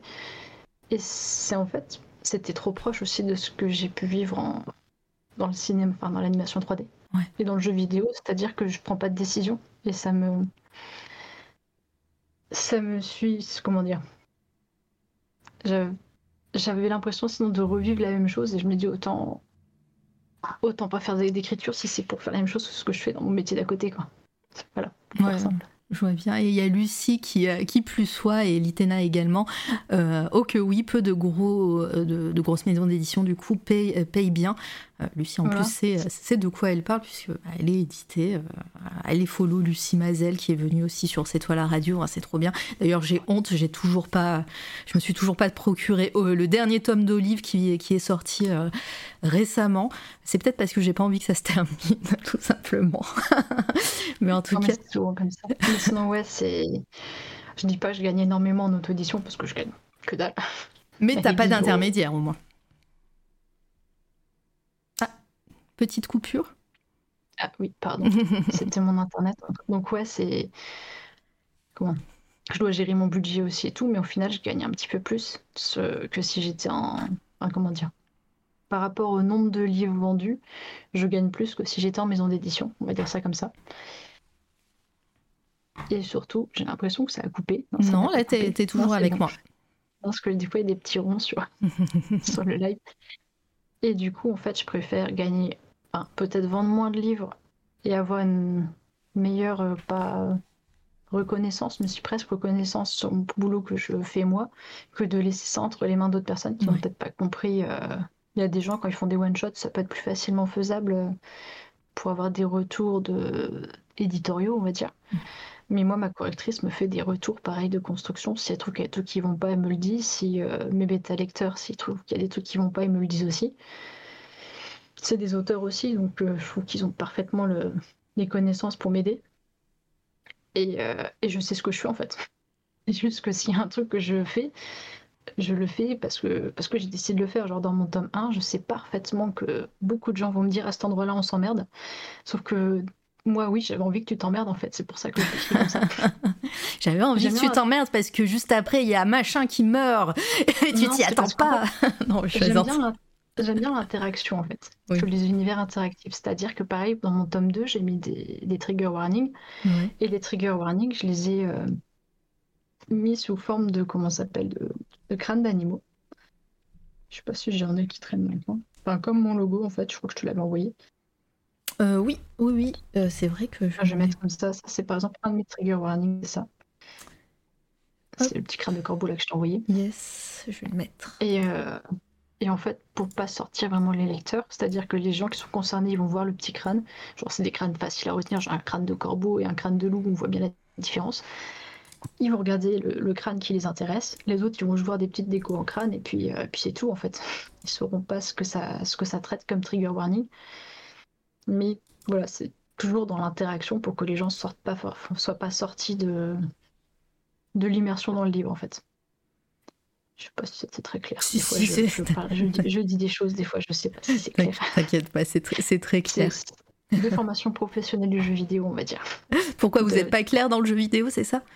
Non, non, pour le, le côté interactif. Non, je plaisante. Après, peut-être, je sais pas. Ah, mais je, je- si- moi, je, je, je ne juge pas non plus. hein. J'ai eu des personnes qui bossaient dans le jeu vidéo qui étaient très claires. euh, Voilà. Donc, c'est bon, ça marche. Non, non, c'est le côté vraiment interactif de mon Ouais. univers. C'est pour ça que j'ai fait aussi des jeux narratifs. Moi, j'aime bien quand, quand les gens se sentent euh, comment Enfin, qu'ils vivent un truc, quoi. C'est pour ça que dans mon livre, s'il se fait chier, c'est qu'il y a une raison que je veux qu'il qu'il se fasse pas trop chier non plus, parce qu'il faut qu'il continue le livre. Mais que si les personnages vont attendre, par exemple, j'aime bien que le, le lecteur se dise c'est quand que ça avance, parce que ouais, moi aussi j'ai envie. J'attends, je veux savoir ce qui se passe. C'est enfin, des trucs. euh, Ouais, non, mais c'est euh, c'est peut-être une déformation professionnelle. euh, et puis, c'est vrai qu'il y a un côté, voilà, tu te- interactif je- dans, dans, dans, ce- dans, dans cette aventure-là. Après, on va dire aussi que je vis un petit peu à fond quand j'écris. C'est Mm. pour ça. C'est un peu... L'écriture de Ran aussi un peu découle un peu de ça. C'est-à-dire que les tomes 1 et 2 du clan du Corbeau Blanc, c'est pas qu'ils ont été un peu super éprouvants à écrire, mais un petit peu. T'as mis combien de temps pour les écrire? Euh, j'ai mis un an à peu près chacun. Ouais. Entre un an et six mois, parce que j'ai eu un gros problème de blocage avec le tome 2. C'était pendant le Covid, donc en fait, ça a changé toutes mes habitudes. J'ai eu un blocage, j'arrivais plus à écrire, je savais plus comment m'organiser. C'était un bordel pas possible. Et c'est surtout aussi que c'est un su- sur le tome 2, le sujet principal est très très dur. C'est les comment, traitements et conditions des femmes en, en temps de conflit. Voilà, donc beaucoup de joyeuseté. Euh, et ça, pour le coup, pour euh, l'explication, l'anecdote, c'est que j'étais tombée sur le nombre de féminicides qu'il y avait eu, et ça m'avait foutu hors de moi, en fait, de voir ça. Et j'ai eu besoin d'extérioriser sur le sujet. Donc enfin, créé- j'ai toujours mes héroïnes principales, mais j'ai quatre, euh, on suit quatre héroïnes qui ont chacune un vécu différent, c'est des femmes fortes à leur façon, et elles vivent des trucs plus ou moins horribles, qui fait que certaines personnes ont dû s'arrêter de la lire parce que c'était un peu trop bourrin. Et euh, c'est pour ça que j'ai mis les trigger warnings. Enfin, dans mes bêta lecteurs, il y en a Mm. certains qui se sont dit Ouh, on va se calmer parce que je suis pas trop d'humeur pour lire des trucs aussi horribles. Et euh, c'est pour, on va dire, choquer pour essayer de faire passer un message, quoi. Ouais. Et donc ça, c'est avec les clans du Corbeau Blanc. C'est pour ça que je parle du trauma parce que c'est vraiment, j'explore vraiment des trucs de trauma. Et le et pour Ran, du coup, c'était pour rester un peu rester un peu plus cool. C'est-à-dire, je suis partie pour le coup dans le développement plus jeu vidéo. C'est qu'on a une héroïne qui part de de noob, on va dire, elle sait rien faire quoi, à, à guerrière qui est capable de poutrer des bestioles géantes. C'est parfait. C'est parfait, Et comme c'est- pitch aussi. c'est bah C'est vas-y, hein, que- continue, fais, fais le pitch parce qu'on va arriver tout doucement à Ran, donc euh, n'hésite pas à, à rentrer dans les détails. Ran, pour le coup, dans, dans le tome 2 du clan du Corbeau Blanc, on rencontre un gars qui est complètement fanboy de Ran. Je trouvais Mm. ça cool qu'un guerrier nordique soit complètement fan, fanboy d'une Valkyrie. En plus, là, on voit Ran avec son petit marteau qui Ouais. juge les gens. Ouais, Et, euh, elle est classe. anecdote sur Ran aussi, c'était que comment? J'ai essayé de mettre en avant un personnage neuroatypique, c'est qu'elle est autiste en fait. C'est pour ça qu'elle a des, réactions pas toujours, euh, comment dire, pas très bienvenues au niveau de la société, donc elle sait pas comment faire. Et au final, on a l'impression qu'elle s'en fout de tout, mais pas du mm. tout. C'est juste qu'elle sait pas interpréter, interpréter toujours ce que, ce qui est bien ou pas bien. Enfin, donc elle s'en fout. Au final, elle vit sa petite vie, et puis si on l'emmerde, c'est pareil. Et donc du coup, c'est encore une représentation des minorités, mais sans préciser en fait qu'elle est autiste ou qu'elle est neuroatypique. C'est vraiment, on le voit dans le texte. Mhm. J'ai pas envie que ce soit trop lourd. Et pour Ran, c'est du simple et efficace, on va dire ça comme ça. C'est euh, euh, pour le pitch rapide, elle est charpentière, donc elle fabrique des bateaux. Elle a toujours été un peu mise à l'écart par son euh, par son village parce que en fait c'est une femme qui fait 1m90 et qui est capable de tracter des troncs d'arbres depuis qu'elle a 10 ans. C'est-à-dire qu'elle est un petit peu impressionnante. Et elle fait un petit peu peur, aux... enfin, elle fait un peu peur aux gens de son village quand même, parce que déjà, elle a les yeux bleus super clairs, elle fixe les gens quand ils les écoutent, parce que c'est pas quoi faire autrement. On lui a dit de fixer les gens un jour, donc euh, elle les fixe quoi. tu me demandes de fixer, je te fixe. C'est un peu ça. Et euh, ça, c'est vraiment le tout début du livre. Et en fait, elle se fait tuer pendant, le... pendant une attaque de son village. Et elle se retrouve à rejoindre les rangs des, euh, des Oxyvnar, donc les pseudo-valkyries de mon univers. Elle a aucune idée de ce qu'elle fout là, parce qu'elle, c'est juste une charpentière qui construit des bateaux et elle sait pas se battre. Et genre, la première attaque de son village, le premier, premier vrai ennemi qu'elle affronte, euh, elle se fait tuer, quoi, comme une merde. Euh, donc, ouais, c'est une revisite du mythe de la Valkyrie avec un petit peu de mythe d'Hercule, entre guillemets, on va dire. Ok, et, euh, et donc euh, là, pour le coup, euh, est-ce que c'est la première fois que tu passes par le financement participatif ou déjà les, les deux premiers, c'était, pareil? Non, les deux premiers, je les ai pas passés en financement participatif, mais j'ai déjà voulu faire un Ulule pour faire une figurine de corbeau blanc. Ah. Qui, ça n'a pas abouti. J'ai pas pu la faire, donc un seul exemplaire, j'ai le prototype chez moi, mais c'est tout. Et sinon, en fait, pour Ran, là, pour le, pour ce financement-là, c'est plutôt le financement de la version Deluxe, on va dire. Sinon, je pourrais le, sortir comme ça, mais j'avais envie de faire un petit financement pour avoir une version un petit peu plus belle. Donc celui avec la, tranche rouge qu'on voit, voit passer. Oui, bon, on va aller sur le Ulule. Hein. on, va aller, on va aller voir tout ça. Mais, euh, mais ouais, donc euh, cette, cette version de luxe, donc en hardcover, comme on dit, euh, c'est quelque chose que tu voulais. Euh, ça, sera la première fois que tu proposeras ce style d'édition pour, euh, pour une de tes œuvres? Oui, parce qu'en fait, les deux autres, ils sont beaucoup trop gros. ça passe pas. Ça passe pas. Est-ce que tu connais la reliure suisse? Non, pardon. c'est un running gag ici, mais. en fait, comment dire, c'est. Moi, il y, y, a un format particulier que je veux pour mes romans. C'est que, comme je sais que je vais avoir un majoritairement un lectorat féminin. Euh, en général, les femmes ont les mains un peu plus petites que les mecs. Je sais pas si, si, c'est connu ça, mais donc du coup, euh, je suis partie du principe que donc les bouquins, ça serait mieux si c'était plus compact et plus petit. Donc je suis plus proche d'un format poche qui fait que c'est des petites briques. Et, j'ai envie de garder mon format petit, euh, petit et mignon de ma petite brique. Donc ça passe pas en, en version hardcover. Et donc Ran, comme celui-là il passait, je voulais le faire, et puis histoire de, marquer un peu le coup pour le lancement d'une seconde saga. Et en salon, ce serait plutôt joli d'avoir un bouquin avec une tranche rouge. Il est stylé, hein. Il est vraiment stylé. Et euh, donc, euh, bah, pour, pour info, donc les gens, si vous voulez participer, et je vous encourage à participer parce que c'est toujours cool de, de soutenir euh, bah, ce genre d'initiative et voilà, l'auto-édition. Euh, il est très beau, oui. voilà. Il reste 12 jours. Vous avez 12 jours. Euh, on n'est pas arrivé encore aux 50%. Donc euh, voilà, si avec cette toile à radio, on peut donner un petit coup de pouce pour, pour le Ulule, ça serait, ça serait très cool. Évidemment, si vous avez les moyens de participer. Hein. mais, Je vais essayer de faire en sorte que, que tout le monde puisse y participer. Il y a du format numérique au format voilà, numérique, relié collector. Et j'ai un format dyslexique friendly aussi. Oui, c'est ce que j'allais dire. Euh, voilà, il y a toutes les contreparties, on peut voir ici. Euh, la première contrepartie, pardon, euh, c'est 6 balles pour la version numérique. et, puis, après, ben voilà, pour la version brochée, ça commence à 22 euros. Et, et puis, ben voilà, vous pouvez avoir cette fameuse version de luxe avec cette tranche, euh, j'allais dire blanche, mais rien à voir, non, rouge. Ah, Rien de plus banal qu'une tranche blanche, ma bon Dieu. non, non, rouge. Et en plus, j'ai donné la possibilité aussi de prendre que le roman si mes illustrations et les goodies ça intéresse pas, parce qu'on me l'a demandé. Donc Oui. euh, si on veut juste le roman, on peut prendre juste le roman.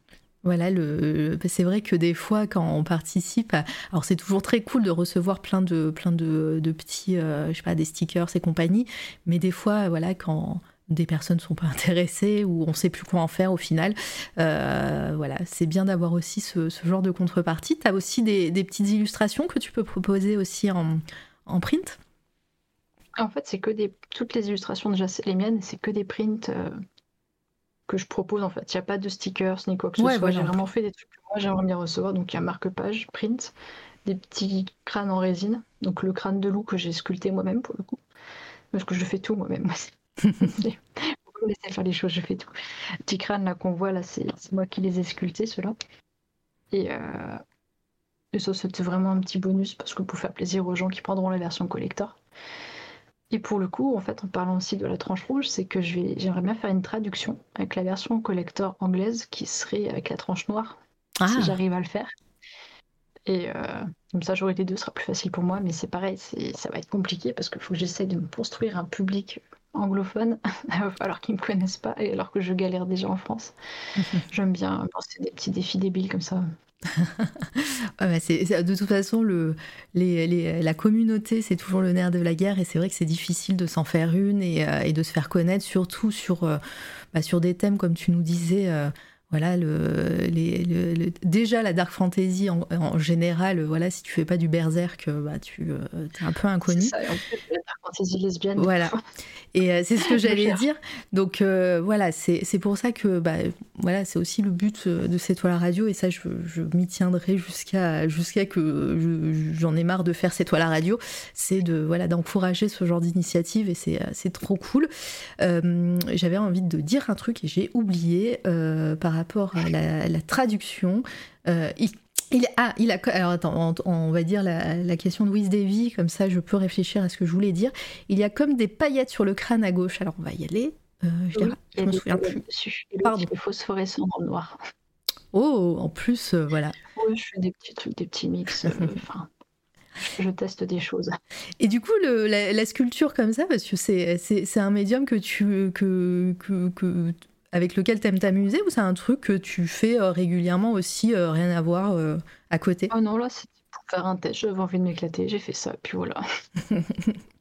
Ah, fais. si, moi je voulais savoir un petit peu bah, d'où euh, d'où ce côté, euh, d'où vient le côté un petit peu bah, rouge et noir comme ça, que, parce que voilà, euh, tes illustrations sont en noir et blanc. euh, quand on pense dark fantasy, on pense beaucoup voilà, du, du noir et blanc dans tous les cas. Comment t'as pensé cette, cette charte graphique pour parler en, en langage de designer?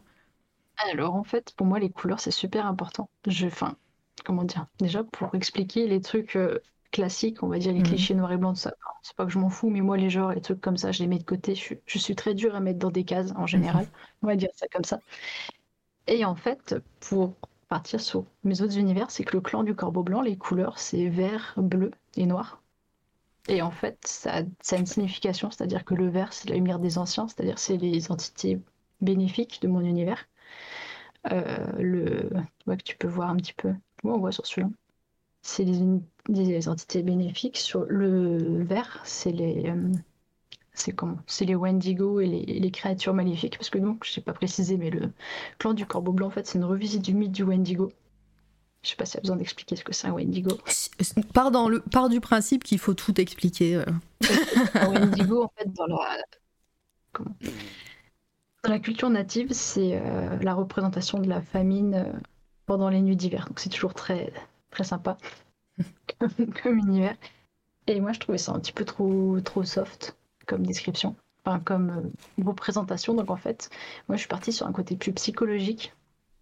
C'est-à-dire que mes Wendigo, c'est des gens qui ont vécu des très gros traumatismes, qui leur ont fait, genre, le cerveau, il a fait fatal error, on devient des démons, euh, on veut buter tout le monde. Après, il y a des bons et des mauvais Wendigo aussi, parce que c'est pas. J'aime bien faire réfléchir sur le fait de est-ce que la personne est vraiment mauvaise ou est-ce que c'est pas les actions qui ont fait qu'il est devenu un monstre qui ont été mauvaises envers lui. Je suis pas non plus tout noir et tout blanc. Et donc, du coup, euh, les Wendigo, c'est tout ce qui est les lumières vertes. Et je pouvais pas reprendre donc le code, le code couleur bleue, comme on voit souvent chez les, trucs de chez les Nordiques, pour, euh, pour RAN. Mm. Donc j'ai pris rouge et noir. Parce que en fait, rouge et noir, c'est les couleurs du, du royaume des morts. Et comme Ran meurt, en fait, il y a un lien avec le royaume des morts, avec la reine du royaume des morts. Et ces couleurs, ouais, c'est ça, c'est rouge et noir. Alors que les Oxyvnar et le, les dieux, on va dire, eux, leur couleur, c'est d'un côté, c'est bleu et doré, et de l'autre, c'est bleu, euh, c'est doré et cuivré. Donc les couleurs, c'est super important pour moi. C'est pour ça que là, le... c'est c'est pour ça que là, c'est les couleurs là. Mais pour le tome 2 de Ran, normalement, il y aura un petit peu de vert dans la couverture. Ouh, voilà, bah, ça tease encore. hein, euh, voilà. Voilà, moi, celui-là, il va sortir dans deux ans, je pense. Mais voilà, c'est pareil pour mes couvertures du clan du corbeau blanc. Le premier, il est très Mhm. sombre, il est noir et vert. Le deuxième, il est un petit peu plus lumineux. Et normalement, le dernier, il devrait être bleu. Mais vu comment est l'histoire, ce que je suis en train d'écrire en ce moment, vu le tournant de l'histoire, je pense qu'on va repartir dans du vert euh, un peu bourrin. Non, mais c'est, ça. C'est, euh, en tout cas, tout, on sent, on sent quand tu parles que, voilà, tu sais où tu vas, tu sais, euh, voilà, chaque chose a, a sa place euh, dans cet univers-là, même si pour l'instant, bah, tout n'est pas, tout n'est pas encore écrit. Euh, on sait, euh, on sait que, voilà, on voit que tout est carré de ce côté-là. Ah, mais c'est pour ça en fait que je peux pas vraiment confier ça à une maison d'édition Mhm. parce que faudrait qu'il soit dans mon cerveau, ce que je le recommande pas parce que c'est un bordel monstre. Et parce que ouais, quand, quand je travaille par exemple, euh, je sais pas, je vais, je vais travailler sur mon animation 3D ou de la 3D en même temps, je vais écouter de la musique et je vais réfléchir à trois histoires en même temps. Mhm. Donc c'est, je suis un peu trop multitâche. ça m'est déjà arrivé comme ça un après-midi de travailler sur deux histoires en parallèle en même temps dès qu'il y a une musique qui switchait, je passais d'un univers à l'autre. Et c'était un peu. Enfin, moi, je m'y retrouve, mais si quelqu'un est à côté, je fais T'arrives à t'y retrouver Oui. Et donc, ouais, c'est clair et limpide. Pareil, le, le logo, enfin, la couverture de Ran, je me suis inspirée euh, des, des jeux Elder Scrolls, donc euh, Morrowind, où c'est un. Pareil, c'est une sorte de petit dessin, une petite gravure avec juste un fond, il n'y a rien du tout derrière. J'essaye de, de faire des trucs cohérents. Et Et le, celui-là, c'est la seule couverture que, que j'ai fait moi-même pour le coup. et le, et le, le A de accent aigu, dont j'ai galéré pour retrouver, pour pouvoir l'écrire sur Twitter. hein. Elle me demande. Hein 160. Non, mais moi, ça marche pas sur mon clavier, le alt, les alt, machin. ça- Je suis obligée de faire un 160. copier-coller. Ah, il y en a beaucoup des petites lettres sympathiques comme ça dans, dans le roman. Maintenant, je les connais, les raccourcis. Mais ouais, c'est moi, j'ai un, un clavier sans le, le pavé numérique. Et, et du coup, ça, ça ne fonctionne pas. J'ai un pavé numérique externe, du coup, pour euh, essayer de le faire, et ça a jamais voulu me fonctionner avec mon clavier. Donc, euh, euh, ne serait-ce que voilà, pour les E majuscules avec accent, etc., je, je, c'est une galère sans, sans nom pour moi. Ah, mais Ran, ça va, c'est sympa. Il y a Res- Resford et Caslissi dans les autres personnages. Caslissi qui est là.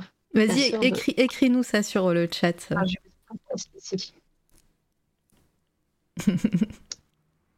Attends, même moi, des fois, je me trompe. Casli... Il est où le Y Je sais jamais où est-ce qu'il est le Y dans son nom. Je vais l'ouvrir parce qu'il y a un Y et un I, je sais jamais où il est. J'aime bien, c'est mes propres personnages, c'est écrit. Alors. En plus, je mets des lettres au mauvais endroit. Avec ici, ça s'écrit comme ça. Ah oui C'est un, c'est un E avec une, euh, une petite vague Un O avec une petite vague là Ou c'est un. Euh, J'arrive pas. euh, Attends, je suis myope. C'est la lettre, euh, une sorte de D avec un- une barre Ah, ok. C'est bon, je vois. C'est cette, cette lettre-là. C'est tout petit sur mon. plus. Ouais, c'est tout petit sur mon écran. euh. Pourquoi il y a des lettres comme ça? Parce que pareil, ce c'est un nom que j'ai inventé. Je ne sais plus du tout ce qu'il veut dire. C'est un nom que j'ai inventé parce que ouais, j'ai inventé. euh, quelque part dans tes notes. C'est le TH en, euh, Ouais, c'est le. TH en anglais, mais doux. C'est ça. Donc euh, j'ai des personnages qui ont des noms avec euh, le petit TH comme ça. Et c'est parce qu'en fait, c'est pour. dans mes inspirations de langue, j'essaye de vraiment partir sur les langues de base. Par exemple, j'en, donc j'en ai trois. Une inspiration native, où je m'inspire du Wanda. Et donc ma langue s'appelle le Wanda Tiocha. Ah, il y a quelqu'un qui explique. euh, J'ai trouvé ceci. la lettre D, voilà, nommée Et ou Ed, est utilisée en islandais, féroïen féroïen, c'est ça euh, euh, Dalécarlien et anciennement vieil anglais et norrois pour transcrire la consonne fricative dentale voisée euh, the dans, dans, les mots anglais modernes them ou that, euh, caractérisés des anciennes langues scandinaves. Merci Eraser pour, pour cette note de bas de page fabuleuse.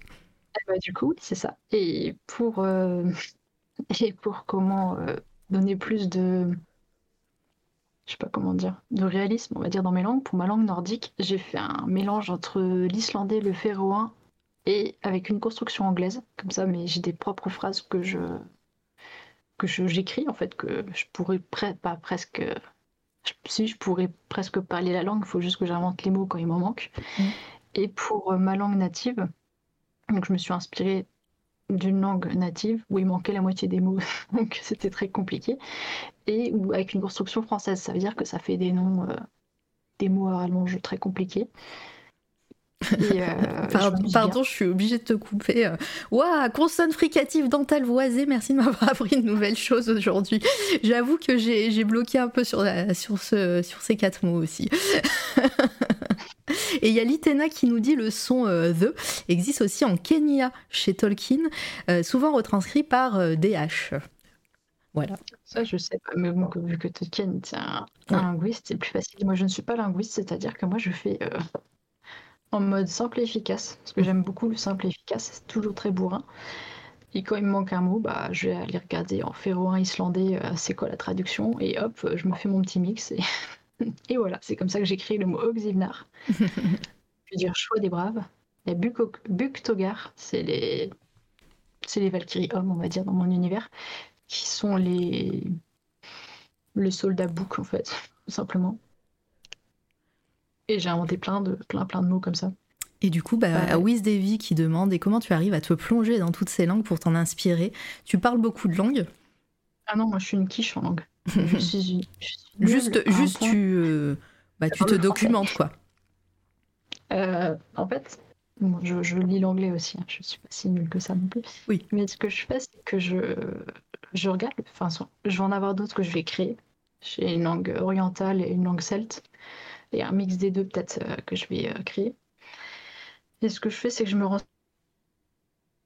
ça, ça, ça, coupe. Pardon, sont dérivés Pardon, je te coupe parce que ton micro a coupé. Tu as, ah ah, au moment où tu as dit je vais me. ou m'en inspirer peut-être, je sais pas. Ah, c'était le. Juste avant, je pense qu'on a raté quatre mots, hein, même pas. Bah sinon, tu. Ah bah là, on n'entend plus. On ne t'entend plus. C'est mon internet qui a dit nope. C'est petite censure d'internet. Vas-y, bah alors reprends. Parce que bah, on n'a pas entendu. Et ben, je disais que je m'inspirais donc du coup. En fait, je regarde euh, quelles langues sont, sont liées les unes avec les autres, on va dire. Par exemple, pour mes langues nordiques, j'ai vu qu'il y avait donc le féroin, l'islandais, le norvégien, euh, pas trop le suédois, enfin un petit peu le suédois quand même. Donc toutes ces langues-là, j'ai regardé ce qu'il y avait. J'en choisis quelques-unes pour faire un mix entre elles. Je regarde les traductions et puis après, je, je regarde en fait comment c'est écrit et la logique de la langue pour essayer de créer des mots. Puis après, je fais mes mix à moi à la con, c'est-à-dire que je fais une construction anglaise, je mets les mots dans le même sens qu'un truc anglais, mais sauf que quelqu'un qui lit du, je sais pas, du, de l'islandais, il va me dire c'est n'importe quoi ce que tu as écrit, sauf que c'est ma langue, donc je fais ce que je veux. Déjà. Et pareil, si j'avais une langue, euh, je sais pas, espagnole ou d'origine hispanique, je regarderais toutes les langues romanes pour faire un mix de tout ça. Euh, si j'avais une langue chinoise ou asiatique, je regarderais les, Enfin, c'est comme ça, je me renseigne sur comment sont les peuples. Beaucoup de documentation, quoi. Ouais, puis ça, ça vient tout seul, en fait. C'est-à-dire que d'un coup, je vais me dire, tiens, je vais faire ça, puis je vais regarder à droite, à gauche. C'est... quand je commence à créer des trucs comme ça, c'est compliqué de m'arrêter. Euh, Eraser qui dit dans tout cet univers nordique, je m'interroge sur l'aspect SF du coup. Eh ben, c'est, on va pas eh ben, spoiler. surtout que l'aspect SF, il est avec la dark fantasy d'inspiration nord-canadienne. Il n'y a même pas de nordique. Euh, en fait, c'est juste que, on va dire, mon univers se déroule sur 4000 ans à peu près. Ah bah voilà. À la louche, sur 4000 ans. Donc en fait, c'est l'univers de science-fiction. Ce sera plus ou moins une compile de tous les, tous les peuples que j'aurai euh, présentés au fur et à mesure de mes romans, en avançant dans les époques. Voilà. pour l'instant, j'ai peuples d'inspiration nord-canadienne, un peuple d'inspiration nordique, je vais avoir un un peuple celte qui va arriver, un peuple normalement d'inspiration. Euh, pour l'instant, c'est oriental, mais je pense que que je vais partir sur du perse ou du babylonien. Je vais voir un peu ce que tout du coup ça va partir sur du côté indien, je suis capable de faire n'importe quoi. Euh, parce que j'aime bien faire des mix de cultures en fait, pour que ça soit réaliste, mais en même temps que ce soit pas trop ancré dans, dans notre univers. Mhm. Ça, ça, me parle bien. En plus, moi, j'ai, je viens de terminer euh, euh, Horizon Forbidden West il y a pas longtemps, donc. C'est aussi de mes inspirations musicales pour mon tome 2. Incroyable. j'ai la musique de jeux vidéo dans, la musique. Dans mes inspirations musicales, c'est et, et folle. Mm. Oui, d'ailleurs. Euh... Pardon. La musique je, mets la musique, j'attends 10 minutes pour inspirer un petit peu et hop, c'est parti. Ça me permet en fait de garder la même ambiance tout le long du livre. Ah oui. oui. non, mais c'est, ça, ça fait un, une, une, colonne vertébrale un peu. Ça, et si ma playlist est ratée, on va dire, ou si j'ai des trucs qui sont un peu. Des fois, je dois supprimer des titres parce que ça va plus du tout dans l'univers. Mm. Par exemple, dans Ran, alors, il y a beaucoup de métal. Il y a beaucoup de power metal en fait dans Rennes. Ah Qu'est-ce que le power metal? Je suis désolée, ça, ça va être euh, ma question de Par exemple, Battle Beast.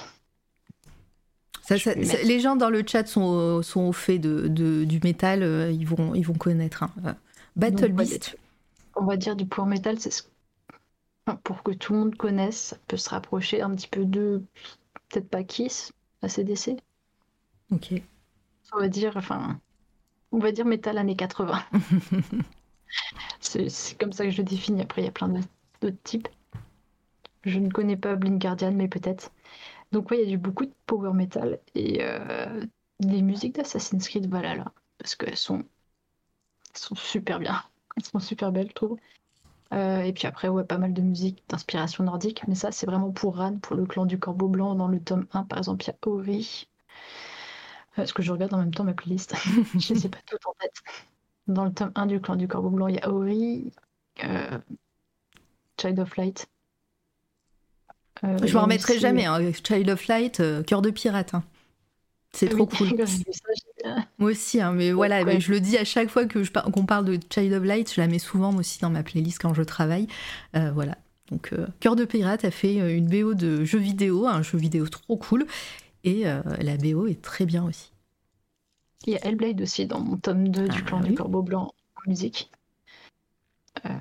Et la description de Litena est le power metal, c'est du métal épique avec des grosses épées, des cris de guerre, c'est à peu près ça. Donc ça va très Trop bien. Voilà, ça résume très bien ce que c'est Ran. Tu, pourrais, tu pourrais garder cette citation de Litena si tu veux.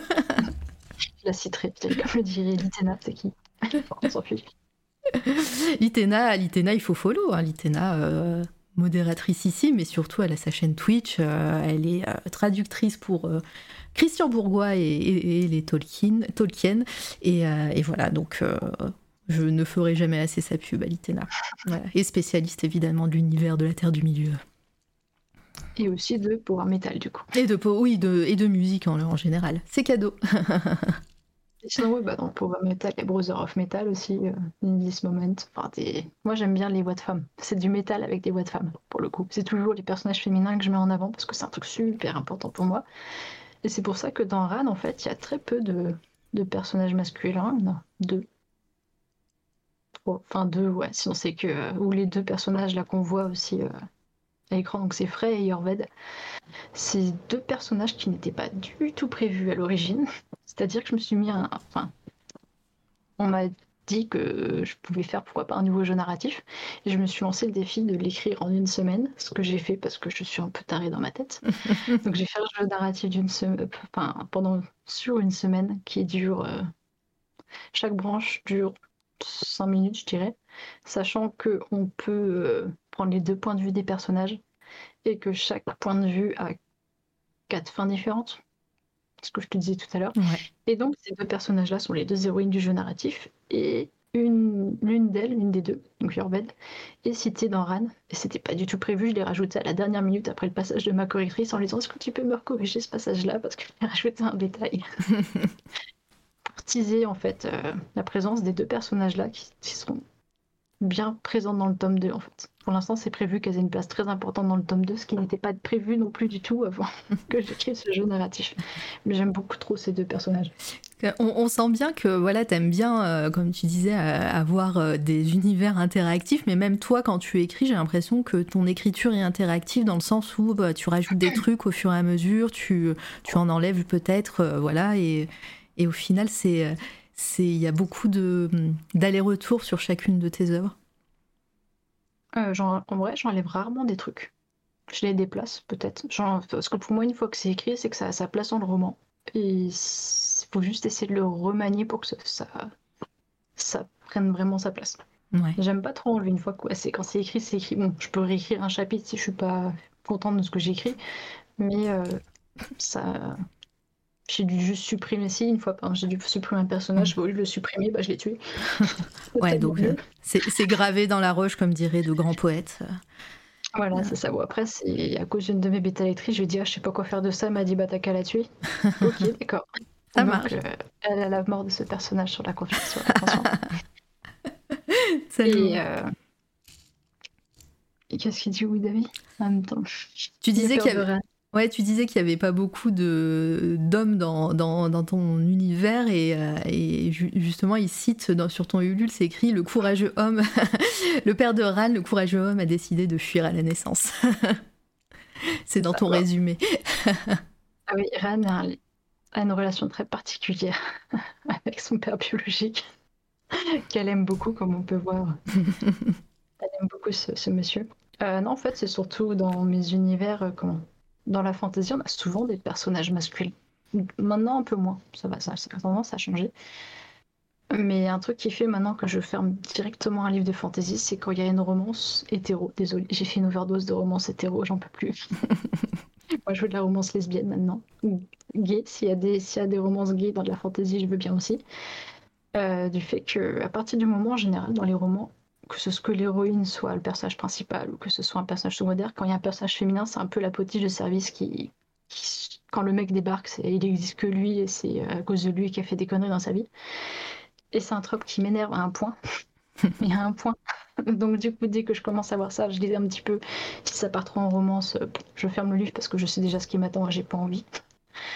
Et donc du coup, euh, moi je mets des personnages fort féminins en priorité, c'est-à-dire que mes, mes héroïnes sont déjà euh, badass, on va dire dès le début. Et euh, on va dire que elles vivent des traumas qui vont un petit peu les abîmer pour certaines, ou c'est pas ça qui va forcément les faire grandir en fait. Mhm. Et puis même le fait d'avoir des personnages masculins, j'en ai marre. Moi, je fais mieux écrire des personnages féminins, je fais des personnages féminins. C'est un petit côté un peu féministe, on va pas le, le cacher quand même. Et euh, ouais, c'est de la, fin, je veux dire, de la fantaisie lesbienne maintenant. C'est pour ça que je le dis. Avant, je le mettais pas trop en avant en me disant ça fait peut-être trop marketing, mais en fait, euh, enfin, je vais pas cacher ce que je suis, donc je me dis, euh, celles qui sont comme moi et qui veulent lire euh, enfin, des héroïnes lesbiennes, elles sauront qu'en allant voir mes, mes romans, elles en auront quoi. Voilà. Pas de question. Si tu veux pas lire de l'hétéro, tu viens. Enfin, si tu veux lire de l'hétéro, tu viens pas chez moi. tu vas être déçu. Voilà. C'est comme le port salut, hein, c'est écrit dessus. hein. Voilà. Voilà. C'est écrit, ouais, surtout pour Ran, Buff Lesbian is coming, désolé, mais on peut pas faire plus précis. Ah bah là, euh, en plus j'ai mis le gif là pendant deux heures là déjà. euh, si les gens ont pas compris. euh. Voilà. Et puis, ouais, sinon, les... après, peut-être que j'aurai des personnages masculins plus tard, enfin, pas dans les personnages principaux. Je... Pour l'instant, c'est pas ce qui me. Enfin, c'est pas ce que j'ai Mhm. envie d'écrire. Et comme le dit euh, très bien mon meilleur pote, euh, il vaut mieux pas être un gars gentil dans mes romans. Voilà. Euh, très- non mais c'est très bien résumé. Je n'ai pas grand chose à dire de plus par rapport à ça.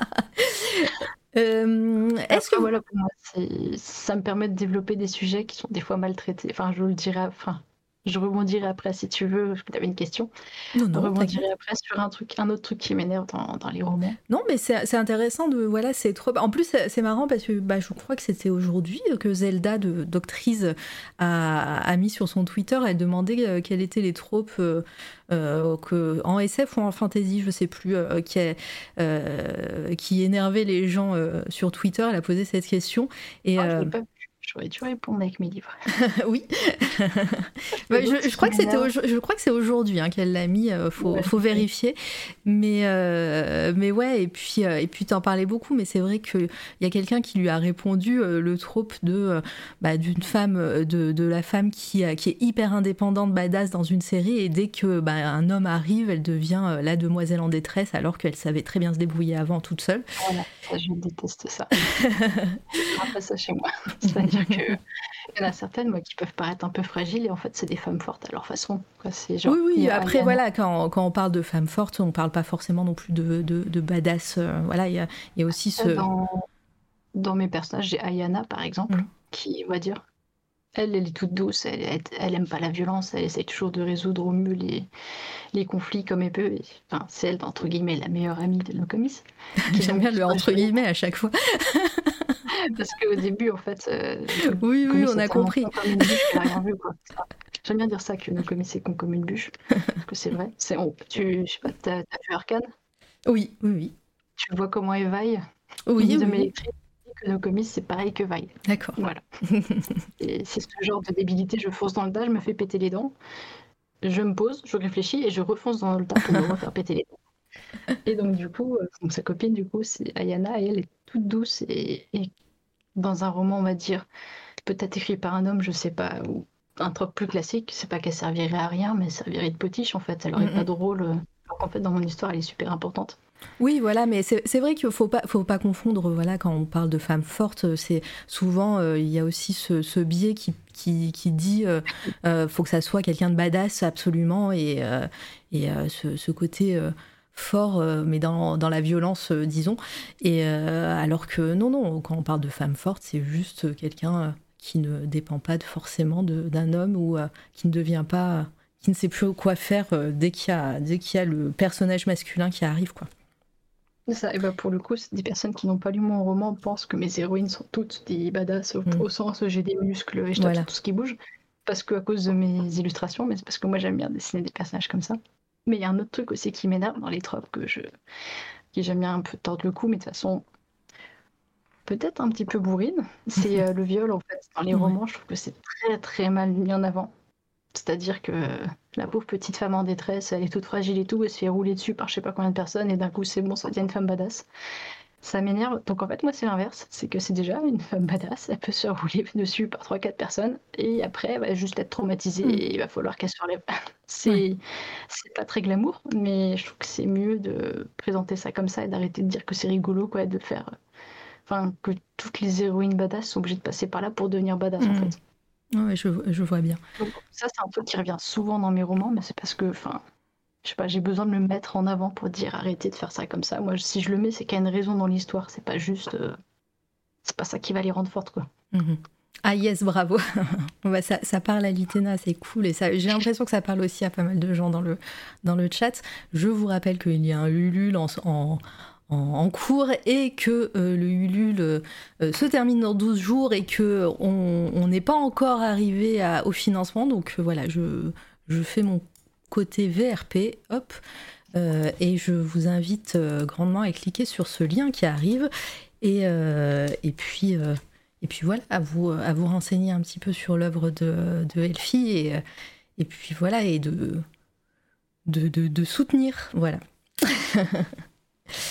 Bah, pour le coup, ce, ce truc-là dont je parlais du viol et tout ça, c'est plus dans le clan du corbeau blanc. Dans Mm. un- on va dire, c'est pas que c'est un peu plus léger parce que c'est, ça reste un petit peu bourrin, mais c'est, c'est pas les mêmes. euh, C'est plus, alors Ran, c'est plus un, com- enfin, un petit coup de gueule contre le patriarcat et euh, les minorités qui sont mises un peu à l'écart. Mhm. juste parce qu'ils rentrent pas dans, dans les cases à cause de ça c'est c'était pas prévu de base on va dire mais c'est juste quand je vois que certaines personnes euh, haut placées se retrouvent à ne pas avoir de soucis juste parce qu'ils sont haut placés voilà ça m'a fait un peu chier donc dans mon dans Ran ça parle un peu de ça C'est-à-dire, à partir du moment où tu as du pouvoir, T'as pas de problème voilà. Et Mm. Ran, mon héroïne, elle supporte pas ça. Elle déteste ça. Mais on, sent- on sent que t'es vénère aussi, hein, donc euh, et que voilà que t'essayes de retranscrire ça dans dans, Bah, dans tes. J'essaye, mais... mais comme je disais avec une autre autrice, je crois que c'était aujourd'hui en plus, que de base, il y a des trucs qui sont pas prévus. Il suffit que je vois un truc d'actualité et paf, c'est remis dedans euh, de façon plus ou moins violente. Mais pareil, j'essaye en fait de... de mettre ça dans l'histoire pour pas que ça devienne lourd. Pour pas que ce soit trop euh, genre on pointe du doigt sur le machin et c'est tout. C'est vraiment dans l'histoire. Si t'arrives à voir le truc, c'est cool. Si tu le vois pas, bon, tant pis, c'est pas grave. Toi, profiter de l'histoire et puis c'est tout. C'est, on va dire, comment? Ran, j'essaye d'instruire de façon moins violente que le clan du Corbeau Blanc, parce que le clan du Corbeau Blanc, tu t'en prends plein la gueule tout le livre, surtout dans le tome 2, même moi. Et, euh, ouais, c'est. C'est c'est pas plus léger parce que ça reste violent quand même, mais c'est plus. euh, simple et efficace. C'est ce que je dis tout le temps, parce que Ran, avec son gros marteau, elle est simple et efficace. Est-ce qu'il a un nom son marteau? Oui, il s'appelle Moltungvir. Euh, Tu nous l'écris dans le chat? Et ça veut dire point de géant. Point 2. Point de géant. Ah Dit. Les Moltoon, en fait, ce sont les géants ouais. dans mon univers. Et je ne sais plus. Ungvir, je crois. Non, c'est pas Ungvir. Je vais, je vais sortir mon, mon dictionnaire parce que je ne sais plus. C'est quoi L'autre, c'est du. Donc, dans mon univers, il y a les Isolmed, ce sont les nordiques. Et les Moltoon, qui sont les géants. Et leurs langues sont proches. C'est-à-dire que ce mot-là n'est pas en Isolmen, mais en Moltoon. Et C'est la langue que je connais le moins des deux. Et je vais sortir mon petit dico. Parce que j'ai un dico Ton dico fait à la main donc. fait à la main euh, dans un tableur. Ah, c'est un, Et- c'est un dico numérique. Moi, je Oui, pensais que t'allais faut que- sortir ton petit bottin. Voilà. Alors j'en ai un aussi, mais pour le truc euh, recherché. Et donc c'est Nam Namvir en, en Moltoon pour dire point. Et en, et en Isolmen, c'est juste Nam Namer. Trop bien. C'est euh, super, c'est super intéressant d'avoir les, les petites étymologies à chaque fois. Et... Et Est-ce que j'ai- as prévu un lexique euh, à la fin des livres? À la fin des livres, il y a des lexiques pour Ouais. expliquer les, les mots. Euh, dans, mes, dans le tome 1 et 2 du clan du Corbeau Blanc, il y a les, les traductions des phrases en Monda Tiocha, donc en langue native. C'est la langue démoniaque. Très sympathique comme langue. Euh, pour que les gens sachent à peu près ce qu'ils peuvent dire. Et pour Ran, j'ai mis un petit lexique. Et ce que je vais faire aussi, il faut que je le fasse du coup. Tiens, j'avais oublié qu'il fallait que je fasse ça. Euh, les dictionnaires, je vais les mettre euh, en, en libre accès sur mon site. Ah, Comme ça, cool. les gens, s'ils veulent chercher. Parce que par exemple, dans. Comment chez les Nordiques, les. Faut pas que je confonde mes lang- ma langue à moi et la langue nordique parce que c'est compliqué.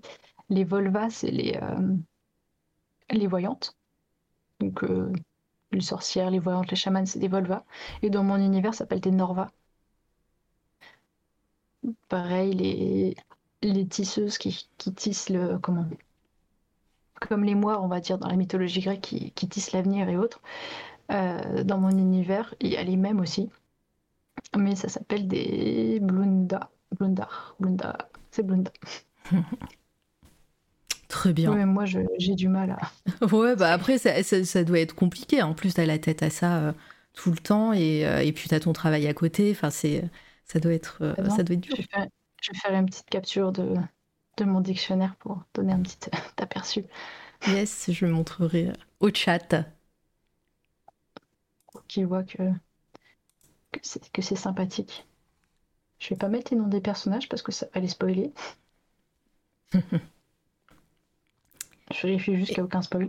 Oui, bah prends, prends le temps et en attendant, si vous avez des questions dans le chat, on arrive tout doucement à, à- à la fin.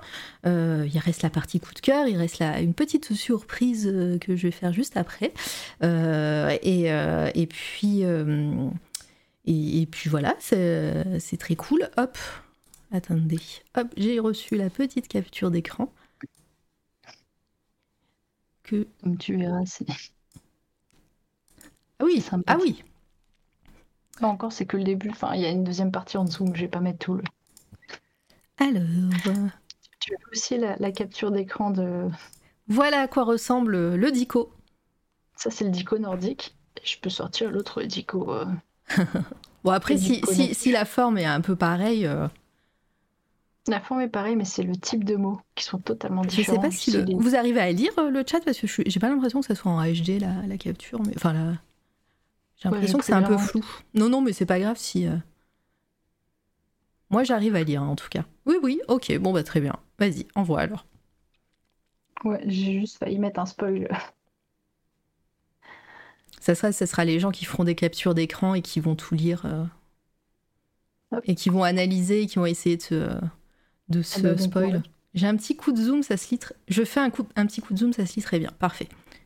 Et donc, sur celui-là, c'est la langue native. Boum. Euh, ouais, j'ai failli faire une. J'ai failli euh, couper Discord en même temps, donc euh, voilà, c'est très bien. Je ne l'ai pas fait. hein.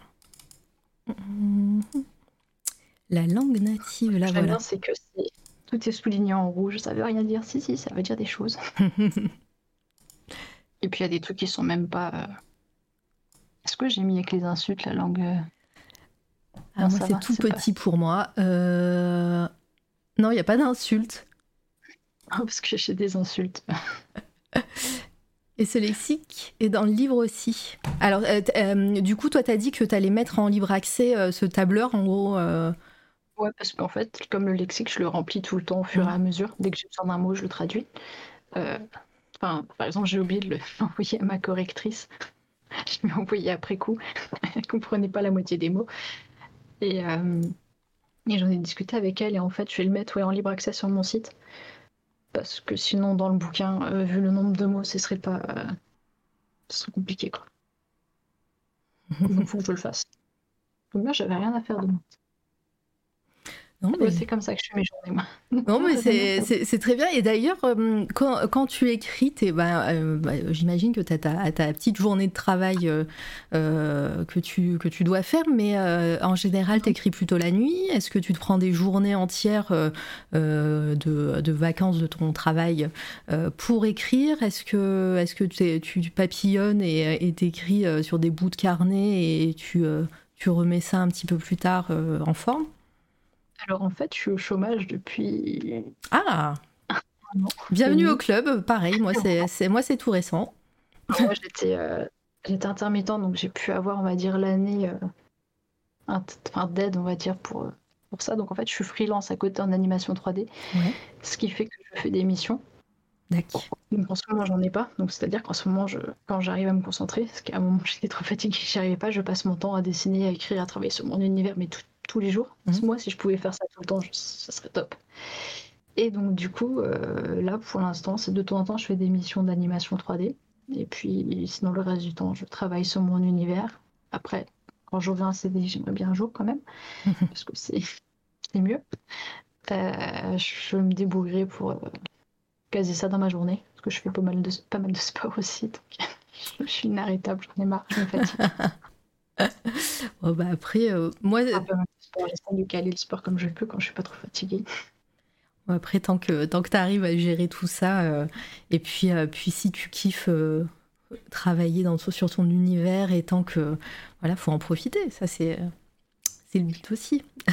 On va dire, je, je fais au mieux, on va dire ça comme ça. Donc en ce moment, en fait, je profite vraiment du fait d'avoir du temps pour mon univers, en sachant que je peux avoir des petites missions à droite à gauche qui peuvent venir. Enfin, voilà, on va dire c'est ça. Je profite pour pouvoir bosser à fond dessus. Mm. C'est pour ça que là, mon tome 3, euh, je l'écris vraiment. Enfin, pour moi, le plus éprouvant, entre guillemets, c'est d'écrire l'histoire. Après, faire les, les relectures. Une fois que j'ai fait le premier jet, faire les relectures, euh, retravailler tout ça, ça c'est c'est plus facile à faire. Mm. Donc, quand j'ai un boulot fixe, j'aime bien avoir mes relectures parce que je peux le mettre facilement en fin de journée, me dire je fais un chapitre et hop, c'est bon. Alors que quand j'écris, c'est compliqué de me dire je fais un chapitre et là c'est bon parce que par exemple, mon, mon tome 3 là, que je suis en train d'écrire, un chapitre fait 6 pages à 4 en police, euh, 11 en Georgia, donc c'est c'est quand même assez mastoc, on va dire déjà. Donc ça fait 6 pages et avant mes, mes chapitres faisaient 4 pages quoi. Ah oui. Voilà. On passe sur des trucs un peu plus gros. Donc... Et en fait, c'est bah, le problème de mon TDA, je pense, c'est que j'ai du mal à focus sur des trucs. Et à partir du moment où j'ai un truc en tête, c'est très compliqué de me l'enlever. Donc j'essaye de, de, gérer ça. C'est pas facile. Mais c'est-à-dire que sur mon planning, je peux avoir un truc écrit, euh, je sais pas, euh, travailler sur le tome 3 du clan du Corbeau Blanc et, et faire de la promo. Et je me retrouvais en fait à faire de l'illustration. Voilà, mm. c'est un peu compliqué à gérer. Et pareil, quand je, quand je fais mon animation 3D, plus ça va, plus j'essaye de m'interdire euh, de mettre mes musiques, de mettre de la musique, parce que si je mets de la musique, mon cerveau il s'enclenche en mode euh, création d'histoire. Et en n'importe quoi, j'avance pas. Donc euh, c'est pour ça qu'une chaîne comme C'est toi la radio, ça peut être très bien à mettre en fond pour écouter ah. et me focus. Oui, en plus, je, je t'annonce, alors attends, je, je, compte 1, 2, 1, attends, 2, 3, 4, T'as as 105 interviews à rattraper. Ah bah voilà, c'est très bien, je Mais ouais, sinon, euh, on va dire, en ce moment, j'ai la chance ou pas, je sais pas, de pas avoir de sous. Bon, ça, c'est autre chose. D'être euh, un peu au chômage technique euh, sur mon boulot de, de 3D, qui est en fait dû au fait que j'ai fait un burn-out et une dépression après, juste avant le Covid. Ah, d'accord. Juste, juste avant, donc tu, euh, moment du confinement, tu étais en plein dedans, c'est ça? Je commençais. En fait, le truc que je me suis pas rendu compte, mais avec le recul, je m'en suis rendu compte, c'est que quand j'ai écrit, commencé à écrire le clan du corbeau blanc, c'est que ça commençait à puer du cul, on va dire ça comme ça. Ah oui, t'avais. Euh, c'est que j'ai beaucoup. En fait, c'est une de mes bêta actrices qui me l'a fait remarquer que mon héroïne a des problèmes de gestion, on va dire, de la colère et de ses émotions. Et c'est un gros souci que j'ai dans certains moments parce que, parce que le TDA, que je ne savais pas que j'avais. Mmh. Euh, et donc, du coup, je mets beaucoup de moi dans les romans. Et j'étais déjà en dépression, ça a duré 4 ans, je crois. quand ça a pété, c'est. Ça a bien pété, ouais, en fait. Je vois bien. ça a duré ouais, 6 mois ou un truc comme ça, donc c'était un peu compliqué. C'est pour ça que j'avais du mal à écrire, mais ça, en fait, je le mets après. C'est pour ça aussi que je mets ça dans mes romans. On va dire ça mm. comme ça. Ça me permet d'extérioriser des trucs. Oui, il y a quelqu'un qui a dit le mot cathartique hein, euh, juste ah avant, euh, au tout début. Hein. Mes romans, c'est complètement ça. Donc c'est mm. pour ça que depuis, on va dire, ma dépression, j'ai un peu été dégoûtée du, du métier de rigueur 3D. Ouais. Et j'essaye tant bien que mal de retourner un petit peu dans l'industrie du jeu vidéo, mais du parti animation, avec un studio euh, un peu plus safe. Ouais. On va dire ça comme ça. J'ai trouvé un studio un peu plus safe. Mais bon, ça reste un petit studio, donc ils ont aussi leurs petits problèmes d'éditeur que. Même que le, pour l'édition, pour le coup. Mm, mm. Donc euh, voilà, c'est pour l'instant, je, peux en profiter un max, quoi. Ouais, bah oui, et puis, et puis tu prends le, temps qu'il te faut pour. Euh, et, euh, et, puis voilà, si jamais euh, tu ton site pro, si jamais, s'il y a des gens qui sont intéressés, ils peuvent te contacter, mais voilà, après. C'est le, but, c'est aussi de. Pardon, j'ai eu un petit bug de deux secondes. mais, mais oui, voilà, le but, c'est aussi de te préserver et d'aller et d'aller à ton rythme de toute façon, maintenant, puisque je me suis pris dans la gueule, je risque plus d'aller très vite. ouais, bon, après. trop encaissé, déjà, c'est encaissé. Et donc, pour le coup, en vrai, moi, ce que j'adorerais, ce serait vraiment de travailler sur mon univers, mais faire que ça, parce que j'adorerais pouvoir faire mon, mon roman en série d'animation. C'est genre un truc que j'adorerais vraiment beaucoup, beaucoup. Parce que le truc qui est assez drôle, c'est que le studio Fortiche, qui a fait Arkane, c'est un studio duquel je suis fan vraiment beaucoup depuis, euh, enfin, depuis mes études, donc depuis 2016 à peu près. Donc ça date bien d'avant Arkane du coup.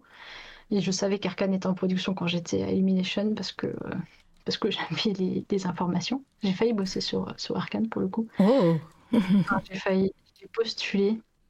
Et, euh, et après, j'ai eu des infos comme quoi ils cherchaient des rigueurs où j'aurais pu, je pense, s'ils avaient pris des juniors, j'aurais peut-être pu travailler dessus, j'en sais rien. Et, au final, je suis restée sur le, sur le film sur lequel je bossais parce que j'aime bien finir. Euh, j'aime bien finir ce, que, j'ai commencé. Ce que tu commences. Juste pour, euh, Vas-y, je te laisse. juste, j'accueille le raid. Merci Navy pour, euh, pour ton raid, c'est un plaisir. Bienvenue à toi et, à, et aux personnes qui arrivent avec le raid. Installez-vous. Bonjour Zang, comment tu vas? Et, et voilà, ici, alors je je crois pas que tu es déjà raid ou que je t'ai déjà vu, mais ici, voilà, je suis Mara, je fais des interviews d'artistes. Aujourd'hui, je reçois Elfidil qui, euh, qui nous parle de son œuvre, de sa vie, son œuvre, euh, et, et, voilà, qui, euh, qui, qui est en pleine campagne Ulule hein, pour, pour son livre Ran. tout le monde a fait popper les, les liens juste avant. Installez-vous. désolé, il n'y a pas d'alerte de raid ici pour pas, pour pas couper mon invité, mais, mais je vous vois et ça fait énormément plaisir. Merci encore. Euh, voilà, j'espère que ton, ton stream s'est bien passé. J'irai voir ce que tu faisais. Euh, voilà. Euh, merci beaucoup. du coup, je t'ai coupé. Je suis désolée, Elfie. Pas de souci, parce que c'était en plus un moment où c'était possible. Et du coup, en fait, pour revenir sur le studio Fortiche, c'est que j'ai suivi, j'ai pas mal suivi ce qu'ils faisaient en 3D. Et moi, pour moi, dans ma tête, c'était genre en plus, ça peut parler des coups de cœur. J'ai adoré la série Arcane, je l'ai regardée neuf fois. ah, je, dois, être pas loin parce que, parce que euh, en fait, Arcane, c'est une très bonne série aussi. Comme les musiques sont incroyables. Donc, déjà, elle est incroyable. Mais euh, des personnages c'est ça. C'est en plus c'est ça. Mais en plus, euh, moi, enfin je sais pas. Enfin moi je sais que je l'utilise souvent pour m'endormir en fait parce que les musiques sont trop bien. je connais l'histoire donc au final je, je peux je, je, peux laisser mon cerveau partir et, euh, et même quand je me réveille et que je me mets à regarder, bah, c'est trop bien. Voilà. Avec ma femme, on l'a regardé. Au début, elle voulait pas le regarder. Et je lui ai dit, mais si, tu vois, c'est trop bien. Et puis après, c'est quoi ta série? C'est pas du tout son genre d'univers de, base. Ouais. Et maintenant, c'est ouais, on l'a vu neuf fois. Quoi. Ah bah ouais, non, c'est. Ça va, il y a, y, a, y, a y a de l'abnégation là-dedans. Hein.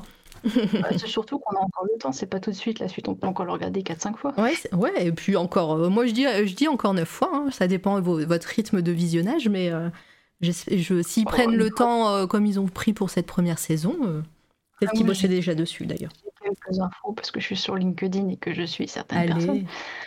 Ouais, c'est juste, c'est quand je, je, fais en fonction des recrutements qu'ils font, je vois à peu près quel stade ils doivent être. À mon avis, là, ça doit carburer ça va pas être simple. Et donc, ah pour cette fortiche, pour revenir au truc que je disais de base, c'est que j'aime bien en fait leur univers graphique. Et quand j'écrivais Clan du Corbeau Blanc, je m'inspirais beaucoup de, de leur style en fait. C'est-à-dire que avant qu'Arcade ne sorte, euh, le style fortiche, c'est un peu le style que j'avais en tête pour le Clan du Corbeau Blanc en fait. Ce qui est assez ironique parce que c'était pas sorti. et, et l'histoire dans Arcane, il y a beaucoup l'utilisation des couleurs. Oui le bleu, le violet et tout ça. Et ben moi en fait c'est pareil dans le clan du corbeau blanc et un petit peu moins dans Ran, même s'il y a des petits échos. Mais dans le clan du corbeau blanc, le, les, couleurs vertes, bleues, c'est-à-dire que quand je décris, je décris des mouvements d'énergie, euh, je décris les pulsations de couleurs qui passent de l'un à l'autre, la couleur des yeux, les couleurs des flammes, et c'est, enfin ça reste dans le style arcane. Et en fait j'adorerais faire une série d'animation dans mon univers sur, sur ça. ce serait cool, mais bon. bah, c'est tout ce qu'on souhaite. Hein je rentre en contact avec des gens que je connais. mais, c'est vraiment un truc euh, que j'adorais parce que pareil, la musique c'est super important pour moi. Il y a plein de trucs que. Enfin, des trucs que je m'en envoie. Par exemple, il y a une, en parlant de musique, il y a une artiste qui s'appelle Ivor. Je sais pas si tu connais. Non, on va aller voir. Euh, elle, a un Instagram? Euh, Je sais pas. comment comment t'écris? Ivor. Je vais te l'écrire. Merci, parce que j'allais dire, tu m'as juste répété le nom, je ne sais pas quoi. Attention. Je ici, euh, sur euh, Discord. Yes. Et en fait, elle a une de ses chansons qui s'appelle Trop la Bundine. Je t'ai tellement écouté que j'ai réussi à le dire en une fois. ouais. et en fait, c'est du féroin. Je ne parle absolument pas le féroin. Pour rappel, l'anglais déjà c'est compliqué. Et voir musique. Je peux t'envoyer un lien une chanson. Alors malheureusement, on pourra pas écouter de chansons sur Twitch parce qu'on est, euh, on est ban. Si les gens veulent les écouter. Euh. Ah, elle connaît, elle est Litena, donc euh, hop. Ah bah si, Litena connaît la chanson Trop la Bundine. dans les paroles, ça raconte l'histoire d'une personne, une femme sans doute, qui est possédée par un chaman ou un démon et qui rentre dans sa tête. Et la quatrième anecdote, jour, en gros, euh, c'est que je suis tombée sur cette musique totalement par hasard quand j'écrivais Clan du Corbeau Blanc, le tome 1. Et en fait, c'est l'histoire de. C'est carrément l'histoire de nos comics, en fait. qu'elle est possédée par un démon. Et c'est une musique qui est devenue. Euh, qui est devenue, on va dire, la musique centrale de la malédiction du Wendigo, donc le tome 1 du Clan du Corbeau Blanc. Et c'était pas vraiment voulu parce que j'ai regardé les paroles après. Et c'est après que je me suis rendu compte que c'était la musique idéale parce que ça, ça ressemblait. Euh, à 100%. Quoi. Il y a une autre qui s'appelle Itukuni. Itukuni aussi qui, qui représente beaucoup, mais ça m'arrive souvent en fait de tomber totalement par hasard sur des chansons euh, qui sont en lien avec mes personnages. Il y en a une autre qui s'appelle. Euh, euh, donc c'est de Eluveiti, c'est un groupe suisse. Ouais, j'ai des groupes un peu what the fuck. Hein. Non, mais et quelles, sont, quelles sont tes plateformes de prédilection? Tu, tu, tu, te laisses porter par Bandcamp, Spotify ou, ou YouTube peut-être? Ouais. Que Spotify, parce que comme j'ai un abonnement, ça m'évite d'avoir des pubs. Mm parce que je vis musique. c'est tout le temps.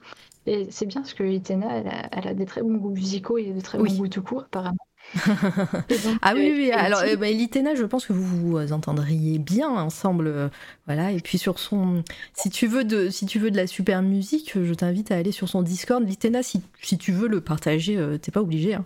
Euh, je le partagerai sinon en privé. sur son Discord à Litena, il y a un, channel musique où il y a plein de spécialistes de musique qui, qui postent des, des liens. je pense que tu, tu trouveras ton bonheur. Hein. On va voir si peut-être, je suis pas sûre, je sais pas, si peut-être que tu connais le groupe là du coup, Litena, Bloody Wood. Dans ça, c'est encore, c'est un groupe de métal hindou et c'est vraiment beaucoup trop bien. et donc sinon pour Elevated, c'est pareil pour Ran, ils ont, une, ils ont une chanson qui s'appelle Rose for Epona. Et faut écouter Bloody Wood. Je l'écris dans le chat. Comme ça, les gens, ils... Ils vont aller chercher. Voilà. Et donc, Rose for Epona, c'est une. Comment dire Ça parle un petit peu d'une légende celte, je crois, c'était ça. Et c'est un peu quelqu'un qui est contre la guerre. Et dans, euh, dans Ran, en fait, j'ai un personnage qui connaît très très bien la guerre, un peu comme Mel, du coup, tiens, mhm. dans, dans Arkane. Elle est un peu dans le même style que Mel. C'est assez marrant parce qu'en fait, en y pensant, quand on voit les deux personnages, ils sont très proches au final. Et c'était pas voulu. parce que j'ai écrit ça un, petit peu avant. Et en fait, elle déteste la guerre. Et dans l'histoire là, ça parle un petit peu du. Enfin, l'histoire de Rose of Epona, que la guerre, c'est bof, quoi. Et je suis tombée totalement par hasard sur cette chanson pendant que j'écrivais le passage et ça m'a vraiment beaucoup inspiré. C'était très cool, du coup. Et donc, j'ai beaucoup de chansons comme ça qui, qui pop sur euh, Spotify. En fait, ce que je fais, c'est que je fais mes écoutures. Mes, écoutures. C'est en français, ça oui, oh, bah, ça, passe, moi je comprends le terme. Hein. Peut-être que tu écoutes en même temps que tu couds. Hein. Euh, faut que je m'attaque à mon cosplay en parlant de bah ça. voilà, tu vois. sur euh, mes écoutes des sorties de la semaine sur euh, Spotify, du coup, qui me fait une petite compile, et je fais mes courses à peu près toutes les semaines. de C'est ça que j'ai des playlists de 18 heures. et je fais mes petites courses là-dessus. Et comme ça, ça me permet d'avoir plein de nouveautés qui sont pas du tout dans les trucs connus ou pas. Tu vois, Litena vient de partager son Discord. Donc, si tu veux cliquer et, t'en inspirer, de, je te dis, euh, il y a pas mal de trucs qui pourraient te parler dedans. oui. Oui. Ah, moi, ça parle musique. Euh. Oui, c'est euh, dans le chan des harmonies, je crois, un truc comme ça.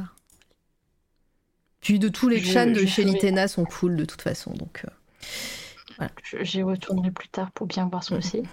J'ai enlevé tous mes Discord. Euh, j'ai même supprimé celui de cette toile à radio pour faire euh, pour euh, le refaire proprement un jour. Et, je suis restée que sur celui de l'Itena. Voilà, j'ai tout enlevé Moi aussi, j'ai un Discord qui est vide, il y a deux personnes dessus. Voilà.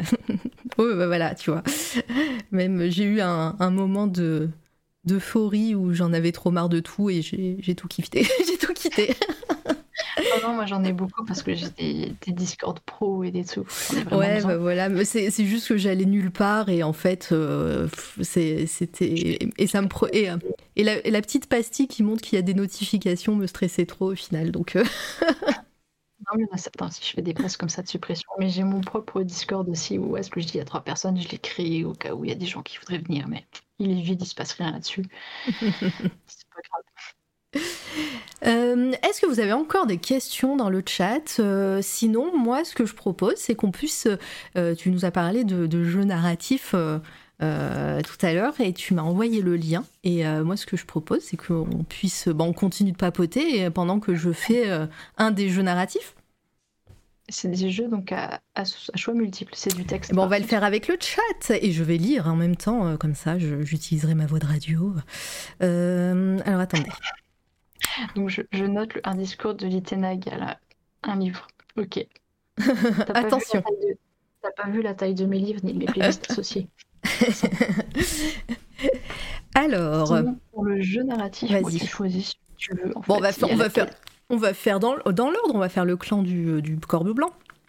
Bah, celui-là, pour, le- pour la petite, enfin, résumer un petit peu, c'est on part à la quête de son animal, enfin, en quête de son animal totem. Ouais. Ça fait écho avec le début du tome 1 du clan du Corbeau Blanc où Nokomis part à la recherche de son animal totem. En fait, c'est juste un petit écho, ça permet de présenter un petit peu l'univers. Il y a la même cérémonie en fait, mais sauf que là, c'est c'est le joueur qui, qui participe à la cérémonie. Il y a un petit côté aléatoire. Et ouais, là par contre, il y a huit fins différentes. Des fois, on a des totems, des fois, on n'a pas de totem. On va des voir, on va le faire avec le chat. On va peut-être pas faire les huit fins différentes, mais euh, on va, on va faire ça avec le chat et je vous mettrai le lien dans le, dans le chat pour, euh, pour que vous le fassiez vous-même aussi de votre côté. Mais, euh, euh, mais voilà, on va faire ça ensemble. Alors je te demande juste un instant. Hop. Voilà, je C'est- set up tout ça. Je suis la première à le faire en exclusivité parce que j'ai déjà proposé à des à d'autres personnes de le faire en, en live, mais sauf que les gens plus de place pour moi. Donc tu es la première à Ah bah voilà, bah, ils savent pas ce qu'ils ratent. Euh, c'est parti. Euh, hop. Le jeu narratif. Alors j'ai découvert qu'on pouvait faire ça avec un logiciel il y a pas très longtemps. Tu l'as fait avec quoi? Comment tu l'as créé ce jeu? Ah, je l'ai fait avec le logiciel Twine. Ouais, bah c'était celui-là que j'allais dire. Et ouais, je crois que c'est un des- Il y en a peut-être un deuxième qui existe, mais il est vraiment super simple à utiliser. Ouais. Et, et en fait, j'ai essayé de faire une entrée aussi, tiens, dans les autres métiers que j'ai fait, j'ai fait beaucoup trop de trucs. Euh, en narrative design, c'est très très compliqué d'entrer dans ce domaine dans le jeu vidéo. C'est en gros tout ce qui est élaboration de, l'univers, euh, de rendre interactif un jeu et, cohérent au niveau histoire, on va dire ça comme ça. C'est compliqué comme euh, description. Donc j'ai voulu faire un petit peu une, une entrée dans le milieu. Au final, j'ai arrêté au bout d'un an parce que c'est trop compliqué. Et c'est pour ça que j'ai commencé à découvrir ça et puis que je me suis bien éclatée et que j'ai fait un deuxième jeu narratif que j'ai fait en une semaine et que j'ai traduit en anglais en une semaine aussi. Je sais pas comment j'ai fait ça. bah, t'as, assuré. Est-ce que tu pourrais agrandir un poil la fenêtre? Alors attends, je fais un petit contrôle euh, roulette. Comme ça, ça va? Ah, la fenêtre, alors attends. La fenêtre. Attends, je vais, je vais faire du, ménage. Euh, désolé, je vais enlever, je vais enlever le gif euh, fabuleux. Hop. M'a pris des heures à faire. C'était fou. Regardez, est-ce que ça va mieux comme ça? Ah, c'est, dé- un peu dégueulasse mon, mon overlay, mais un jour ça changera. hein. Je, je- je me, je vais accepter les cookies. Hop, est-ce que ça va mieux comme ça? Oui, merci, c'est top. Ok, allez, c'est parti. Euh, donc, trigger warning, violence et gore, voilà, hein, vous savez. Ouais, Maintenant, mais ça, c'est comme toutes mes histoires. en vrai, ça va celui-là. C'est c'est gentil par rapport au clan du Corbeau Blanc. alors quel sera votre choix? Allez, c'est parti, je commence à lire. Chapitre 1. Aujourd'hui, c'est le grand jour. Aujourd'hui, vous allez participer à la cérémonie du totem. Celle-là même qui vous permettra ensuite de partir en quête de votre animal totem et ainsi, ainsi d'être considéré comme un adulte et un membre à part entière de votre clan. Avant la cérémonie, il vous reste un détail à régler. Choisir l'arme qui vous accompagnera lors de la quête, une arme parmi les quatre imposées par le chaman. Euh, alors, je vais dire, vous allez mettre des numéros dans le, dans le chat. hein, on va pas faire de, de- on va pas faire de sondage parce que flemme. Mais, mais voilà, je vous écouterai. Alors, quel sera votre choix? Euh, C'est en dessous. Il faut que je clique. Non, je vais cliquer sur. ouais. sur, le, sur le petit truc bleu. Est-ce qu'on prend, bleu. est-ce qu'on prend l'arc, les poignards, le tomahawk? Oh, il y a de la musique. Attendez, Oui, il y a de la musique. je vous le mets. Du coup, droit, donc tu peux la mettre. Non, mais Non, est-ce que c'est, a pas de souci. c'est ok pour la musique? Vous l'entendez? Alors toi, tu dois pas l'entendre, euh, Elfie, mais Moi, c'est pas grave, je la connais. euh. voilà. Je vais la mettre sur mon propre jeu, comme ça, je l'aurai aussi en fond. Si c'est trop fort, vous me dites la musique. Et euh, si ça passe au-dessus de ma voix. Le tomahawk ou la lance? Qu'est-ce que vous choisiriez, le chat Je vous suis, hein. Oh là là, elle est trop belle, la musique. La lance Eh ben, c'est le premier. La lance, eh ben, parfait. La lance. La lance, une arme de jet. Mais pas seulement. Grâce à elle, vous pourrez tenir à distance un ennemi trop téméraire. Ce choix vous convient-il? Gardez la lance, reposez la lance ou choisir une autre arme. Trop tard, Snoop Gardez la lance. Ça sera les premiers, ça sera pas un sondage, hein. en fait, ça sera le premier qui dit je le prends. Vous choisissez. ça- ça va être la baston. Ça va être la baston. Trop tard vous choisissez de, euh, vous choisissez, euh, pardon, vous choisissez de garder la lance. Euh, une touffe de poils et de plumes décore la base de sa lame en os. Sa hampe de bois sombre se cale parfaitement dans votre paume. Lance à la main, vous prenez la direction du village. La cérémonie du totem va bientôt commencer. Je vous juge tous. Allez Vous atteignez la place du village au bout de quelques minutes. Pendant tout le trajet, les membres de votre clan n'ont cessé de vous encourager et de vous féliciter. La cérémonie n'a pas, encore, eu lieu, mais, euh, mais à leurs yeux, vous semblez déjà être un adulte. Tout ce qu'il manque est votre totem, cet animal que les anciens auront choisi pour vous accompagner, mais aussi vous protéger et vous soutenir durant toute votre vie d'adulte. Alors moi, la musique est un peu forte dans mes oreilles, je suis désolée, je la baisse un peu. Continuons. Je l'ai réglé un, un peu bois. Non, non, t'inquiète. Continuant votre chemin, vos pas vous guident vers l'estrade en bois où se trouvent déjà les autres participants. Au nombre de trois, seul l'un d'entre eux paraît stressé. Les autres affichent le même sourire, fier que celui que vous portez aux lèvres. Vous les rejoignez et attendez patiemment la chef de votre clan, Kaliska. Kaliska est une femme que vous respectez du- en- au plus haut point, principalement grâce à son indulgence et à l'intelligence avec laquelle elle dirige votre clan. Lorsqu'enfin cette dernière arrive, accompagnée de son totem, un loup au regard de saphir et vous. Euh, attendez. Accompagné de son totem, un loup au regard de saphir, vous et vos camarades vous redressez imperceptiblement. S'approchant de, vous quatre, Kaliska vous adresse un sourire chaleureux avant de se tourner vers l'assemblée. Elle attend quelques secondes que l'assemblée se taise avant de commencer son discours. Oulala, c'est long, attention Ouais, il est un peu long le discours. Non, non, t'inquiète. Celui-là, c'est un écho pour le coup, euh, une grosse référence euh, au roman. Je peux, je peux me- mettre, attends, euh, un écho d'ailleurs, pour faire un truc un peu épique. Je sais plus comment on Avec fait. la musique, ça va faire très épique. Écho. Ah. Non, ça c'est vraiment un écho. La réverbe, voilà. Mes chers amis, aujourd'hui nous célébrons le départ de ces quatre futurs adultes, de ces quatre futurs membres de notre clan. Elle marque une pause pour s'assurer que, tous suivent, mais avant leur départ, ils doivent purifier leur esprit. Comme s'ils attendaient le signal, Wapi, le vieux chaman du clan, vous rejoint sur l'estrade. Dans sa main, il porte un récipient en bois rempli de feuilles odorantes, libérant une fumée bleutée. Et merci Hugo Attends, je, suis désolée, je me, je coupe parce qu'ils vont se demander ce qu'on fait. Merci Hugo Pétula pour ton raid. Coucou. Vous arrivez pile au moment où on fait un jeu narratif sur la chaîne, le jeu narratif de Elfidil euh, basé sur son, euh, sur son œuvre. Euh, le clan, le clan pardon, du corbeau blanc. Euh, et c'est trop cool. Donc restez ici. euh, on va choisir les, options avec le chat. Donc coucou Dirgo, bienvenue tout le monde. J'espère que ton live s'est bien passé. C'est mercredi, c'est le mercredi des dangers. Voilà, j'espère que tout va bien. Allez follow Hugo qui est venu aussi sur C'est toi la radio. Et, c'était trop bien d'ailleurs. Voilà. Illustrateur, hein, donc qui prépare un petit jeu de cartes là qui a l'air très très cool. Allez, on continue. Euh, rempli de feuilles odorantes, libérant une, fumée bleutée. Derrière lui, Etta, la femme de Kalishka, Kaliska, pardon, le, su- le suit avec une écorce sur, le- sur laquelle reposent quatre bracelets rouges, un pour chacun des candidats. Ceux-ci ont été tressés par une personne tenant à vous ou l'un de vos camarades. Leur rôle est de vous protéger dans votre voyage. Comme le veut la coutume, ni vous ni vos camarades ne savez qui a tressé ces bracelets. Wapi se dirige vers le centre de l'estrade, puis vous fait face. Eta lui présente l'écorce et ses bracelets afin de commencer la purification de vos amulettes. Fermant les yeux, Wapi entonne une incantation à la, destination des anciens. Des tambours résonnent pour l'accompagner. Puis, il s'approche du plateau d'écorce et l'entoure de fumée. Cela fait, cela fait, il se dirige vers votre camarade de droite et le purifie. Puis vient votre tour. La fumée forte et odorante qui s'échappe du récipient vous chatouille les narines. Vous attendez patiemment que le vieux chaman termine votre purification. Quand il en a fini avec vous, il passe à vos camarades avant de revenir au centre de l'estrade. C'est tour de, Ca- c'est tour de Calista de s'approcher de vous. Elle est accompagnée d'État. Votre chef vous fait signe de tendre le bras, ce, qui- ce que vous faites, sans aucune hésitation. Constatant votre enthousiasme, enthousiasme, pardon, j'ai du mal à lire. Kaliska vous sourit. Elle noue solidement le bracelet de cuir rouge à votre poignet, puis se dirige vers vos camarades pour qui, pour qui elle réitère son geste. Le dernier bracelet noué, elle rejoint Wapi et pose doucement sa main sur son épaule. Le vieil homme hoche la tête et cesse progressivement son chant avant de se taire complètement.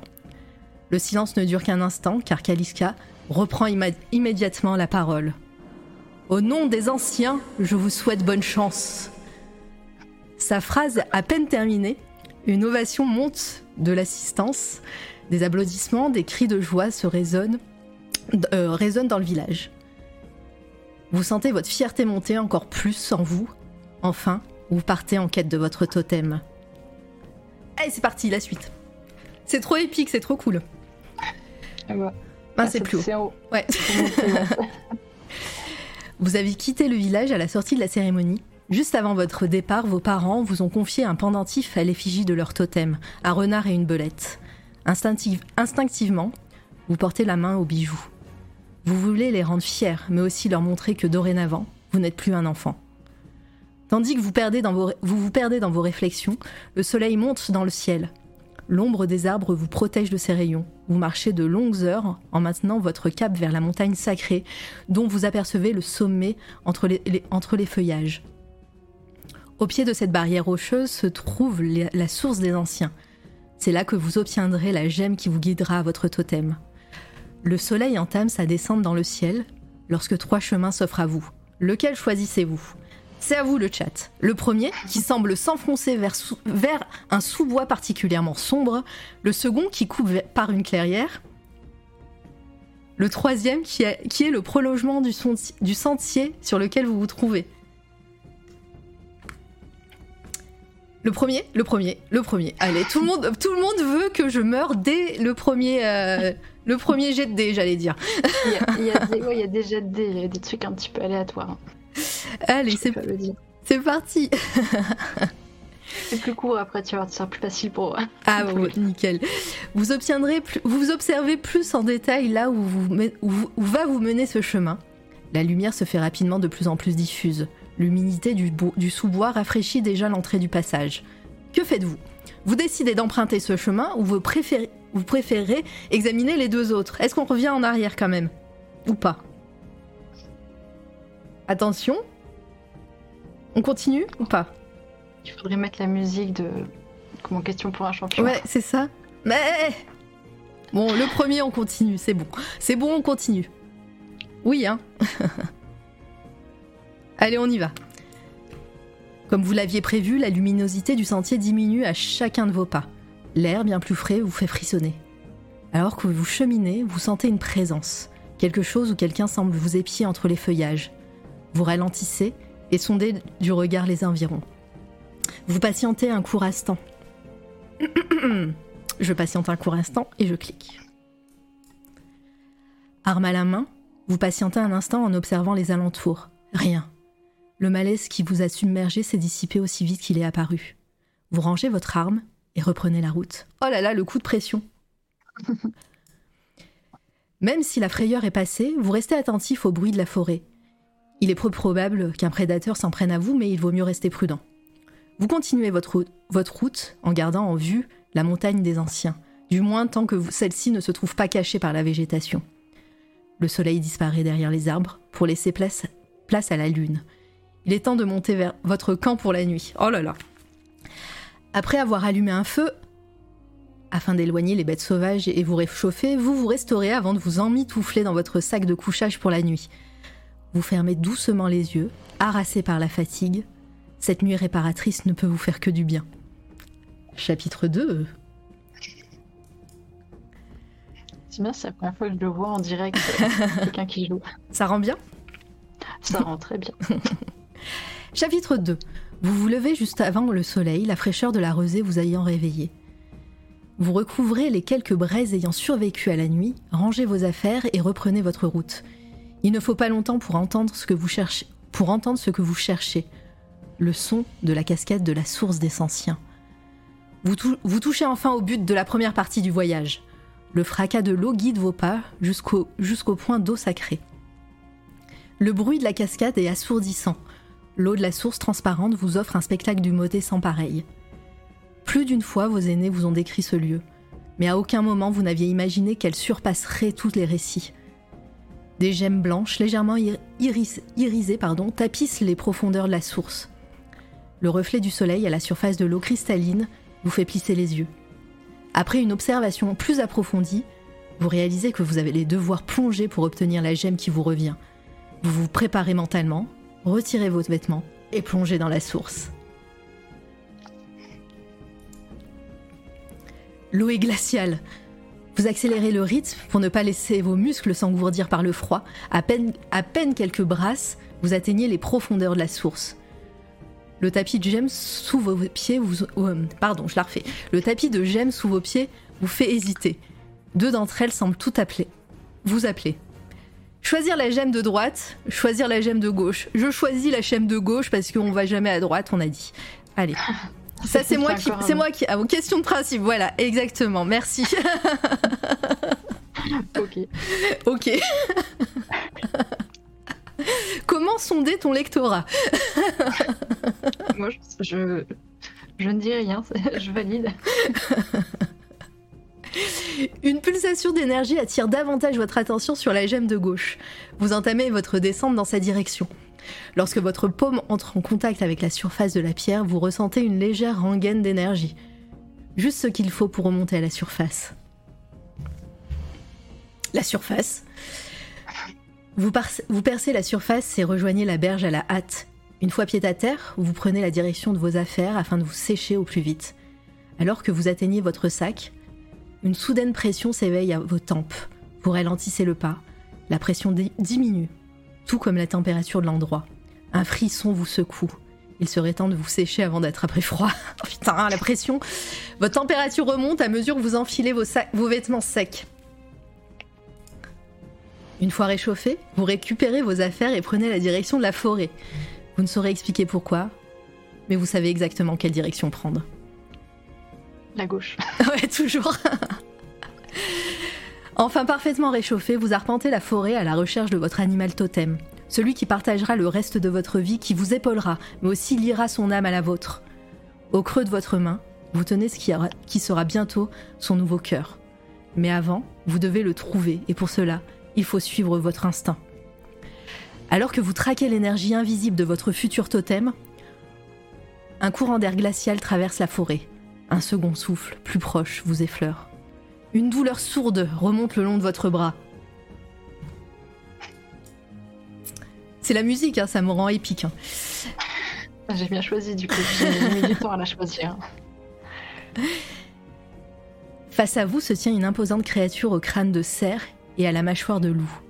Il vous fixe de ses orbites vides, aussi noires que de l'encre. Son corps squelettique laisse apparaître ça, ça et là, des os jaunis par le, par le temps. Votre sang ne fait qu'un tour quand vous comprenez que cette créature n'est autre qu'un Wendigo. Oh là là Qui a vraisemblablement décidé que votre cœur serait son prochain repas. Vous raffermissez votre prise sur votre arme. J'ai la lance hein, dans la main, moi, alors je suis à fond.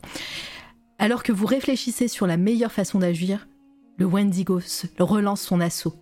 Vous l'esquivez de peu et parvenez à l'atteindre. Et pourtant, ce n'est pas du faux. Oui, j'ai l'impression. Vous l'esquivez de peu et, parvenez à l'atteindre. Un grognement sourd brise le silence de mort qui venait d'envahir la forêt. Un ours fond sur le Wendigo. Allez, go La créature répond d'un grognement, mais ne semble pas vouloir affronter le nouveau venu. Un brouillard envahit l'endroit, l'air se réchauffe et la masse de ténèbres disparaît entre les arbres. Vous n'avez pas le temps de vous attarder sur cet étrange phénomène que l'ours se tourne vers vous et se dresse sur ses pattes arrière en rugissant. Vous êtes désormais sa proie. Alors si c'est un ours brun, il faut, il faut fuir. Si c'est un ours... Non, si, si c'est un ours blanc, faut fuir. Si c'est un ours brun, faut faire le mort. Non, je sais plus. il y a un truc comme ça. Il y en a un autre, faut lui taper sur la tête. oui, voilà. Il y en a un autre où il faut, il faut se battre. Voilà je crois. Il s'élance vers vous à une vitesse bien plus élevée que sa taille pouvait laisser supposer et tente de vous saisir la jambe. Vous parvenez à le faire reculer et prenez une position défensive. Alors comme ça, les anciens ont décidé de vous attribuer cet ours. L'affrontement peut commencer. L'ours revient à la charge. Allez. Vous ne là. Vous ne pardonnez pas à esquiver l'attaque. L'ours vous lacère le torse d'un coup de griffe. Reprenant votre position, vous tentez un nouvel assaut. En vain. L'affrontement dure de longues minutes sans que vous parveniez à toucher ne serait-ce qu'une fois l'animal. Tandis que vous reprenez votre souffle, l'ours s'élance une dernière fois vers vous. On va crever. Vous reculez d'un bond. Dans votre mouvement, vous laissez échapper votre gemme. Celle-ci roule près de la racine d'un arbre centenaire. Vous attendez un instant en sondant les alentours. Vous vous retournez pour faire de nouveau face à l'ours, mais ce dernier semble avoir disparu. Alors que vous sondez les alentours, un, murmure résonne à vos oreilles. Il est lointain et discret, mais vous l'entendez clairement. Il semble s'adresser à vous. Le murmure s'élève une nouvelle fois. Vous faites un tour sur vous-même pour déterminer l'origine de l'appel. Vous regardez, votre regard finit par s'accrocher sur la, par s'accrocher sur la gemme des anciens qui brille faiblement au sol. Fronçon, ah, ça c'est les mots que j'arrive pas à prononcer. Fronçant les sourcils, vous, vous vous rapprochez. Vous vous rapprochez. Encore une hésitation et vous reculez la gemme. Oh là rien à voir, pardon, je louche. Vous recouvrez la gemme de votre paume. C'est alors qu'un qu'un courant euh, d'énergie ancienne vous traverse. Une voix venant des profondeurs des âges s'adresse à vous dans une langue qui devait vous être inconnue, et pourtant vous comprenez la totalité des mots utilisés. Elle vous annonce qu'aucun totem ne vous, a- ne vous est destiné, non pas parce que vous ne le méritez pas, mais bien parce que les anciens vous ont choisi. Oh là là, ils vous ont choisi pour être le gardien d'un lieu sacré, le gardien de leur sagesse. À partir d'aujourd'hui, vous devrez, vous devrez, oh vous devrez vivre en ermite. Mais vous ne vous, ah, mais c'est dommage, c'est la fin et j'arrive plus à lire. À partir d'aujourd'hui, vous devrez vivre en ermite, mais vous ne serez jamais seul. Votre esprit semblant s'être connecté à l'entièreté du savoir des anciens, mais aussi de leurs gardiens. Du coup, c'est la fin. C'est la fin, la, La fin. fin. On n'a pas de totem, mais on est, euh, on- mais on est, on est quand même euh, the, the cho- chosen one, hein, quand même. hein. Ouais, c'est en fait c'est la fin que certaines personnes peuvent trouver que bof, alors qu'en fait c'est un peu le prestige ultime quoi. Bah, c'est clair, c'est cool. le- On s'est pas fait bouffer. Je vous mets le lien du jeu narratif quand même. Hop. Sinon oui, on peut se faire bouffer, on peut avoir d'autres animaux, il y a plein de. On a a dit de qu'il y avait huit fins différentes. Ouais, il y a huit fins différentes avec en fonction de si tu croises ou pas le Wendigo, il y a des petites euh, des petites subtilités. Voilà, c'est Euh, comme ça, mais sinon ça ça ça représente un petit peu l'ambiance et l'univers du clan du Corbeau Blanc pour le coup. D'accord. Alors, Maniac, bonjour à toi. Es-tu la voix de la musique es-tu- la voix de la musique bien cordialement de Toxic Aven- Avenger? Et non, je sais, Trop lu, je sais plus lire. je ne sais plus lire. Euh, Hop. Bonsoir, a pas de souci, t'inquiète. Bienvenue. Non, non, je ne suis la voix de rien. Je suis la voix de C'est toi la radio, si c'est ta question. Euh, alors, attendez. Euh, hop. Est-ce que c'était cool? C'était quand même très cool. Hein. Est-ce qu'on euh, ferait pas la saga? Alors, par contre, comment tu prononces? Og, Og, Uxivna. Ogzivna. Voilà. La voix Et de la radio. celui-là, pour remettre en situation, pour faire comme l'autre, donc ça, ça c'est comme ça se base sur l'univers, enfin l'univers, le penchant nordique de mon univers et mes deux héroïnes, les deux héroïnes, donc Frey et Yorved, donc ça c'est Lor- Yorved, Merci. sont des euh, comment? Alors je vais te dire le, le vocabulaire, tu as aussi Blur Sistra, Merci. Blur Sistra, Yorved. euh, ou au pire, quand si tu bloques, tu me diras. je Ouais, voilà, comme ça on fera. Et donc, c'est des pseudo-Valkyries. C'est les, les Valkyries de mon univers. Et donc, il n'y a pas Ran. Ran n'est pas présente dans, ce, dans cette histoire. Mais il y a un petit clin d'œil à, ce qui, à un événement qui se passe dans le, dans le roman. Ah, cool. Je Et donc- rappelle, hein, pour euh, les personnes qui sont arrivées parmi les raids, euh, le roman qui est en ce moment même sur Ulule. Voilà. voilà. C'est, en fait, celui-là, c'est pour présenter ce que c'est les, les. Oxivnar avec un R pour le pluriel, parce que pourquoi pas. Et euh, Mince, attends, je vais Voilà, enlever celui-là parce que c'est le- les- c'est des collègues de Ran, on va dire ça comme ça. c'est la team. Ok. Eh ben, on est parti. Alors, désolé pour les prononciations. Et en plus, il y a du dialogue. Euh, là, celui-là, il- alors celui-là, pour le coup, je peux peut-être préciser un petit peu avant la différence. Ouais. c'est qu'il y en a un où il y a plus de dialogue et un autre, l'autre c'est plus enquête. Donc les deux peuvent être faits parce que les histoires sont, sont comment Ça se passe en, parallèle. À un Mm. moment, les deux sont séparés, ça se passe en parallèle. Donc c'est pas la même histoire, il y a que la fin qui peut être euh, conjointe. Ok. Voilà. Et ben allez, c'est parti. Donc trigger warning, violence euh, et tout ça. hein. On a l'habitude. Bon, voilà, c'est, euh, ça fait deux heures et quelques, euh, même peut-être trois heures bientôt. Donc euh, vous, sa- vous savez. Euh, c'est parti, introduction. Frey et Yorved marchaient depuis un moment déjà, euh, déjà quand le paysage des montagnes noires caractéristiques de Dark... Vas-y. Comment on Le Dakrosa. Dakrosa. Voilà. Da, Darkrosa. Darkurza. Ouais, je... ça, va être... ça va être compliqué. Darkurza. C'est ça? En fait, le, O, c'est le th. Ouais, la lettre bizarre, c'est un E, et sinon, c'est. Les O c'est des E. Ouais. Dar Goursa. Darkurza. Voilà. Voilà. Voilà, Ou Dar Goursa, si tu préfères le faire à la française bien. euh, Ouais, bah ça va finir comme ça à un moment peut-être, mais bon, on verra, on verra au fil des. Se dévoila enfin à leurs yeux. Euh, alors, je t'avais pas dit que ça valait le coup demanda Frein en se tournant vers. Vas-y, faut me le redire. je suis désolée. De- Attends, attends, que il faut que tu suives en même temps. Ouais, je réglais juste le son pour baisser euh, et te monter ton son. Parce que celui-là, je l'ai mis vénère. Blur, Blur, à Blur Sistra. Blur Sistra, voilà. Euh, en, se Blur tourne- Sistra. en se tournant vers Blur Sistra. Bon, c'est vrai que ça en jette assez, admit Yorven, Euh, en se laissant tomber sur la roche aplatie la plus proche. Elle, sou- elle soupira, d'aise en s'étirant. Mais franchement, Asta. Euh, Asta pouvait pas nous. Pardon, j'étais euh, j'étais sur le chat en même temps j'ai- vu des trucs. Euh, mais franchement, Asta pouvait pas nous fournir des montures. À dos d'ours, on aurait mis deux fois moins de temps.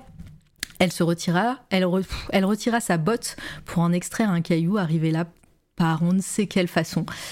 Arrête un peu de râler et profite de la vue, sourit Frey. Tout en disant cela, elle sortit un parchemin en peau qu'elle observa un court instant. Dessus figuraient des notes ainsi que quelques dessins qu'elle compléta rapidement. Yorved hocha distra- distraitement la, à la tête en regardant au loin. Ces foutues montagnes auraient sa peau ou ce soleil qui roussissait, ses, qui roussissait ses joues parsemées de taches de rousseur. Ouh là là, ti- l'allitération en S là, elle fait mal.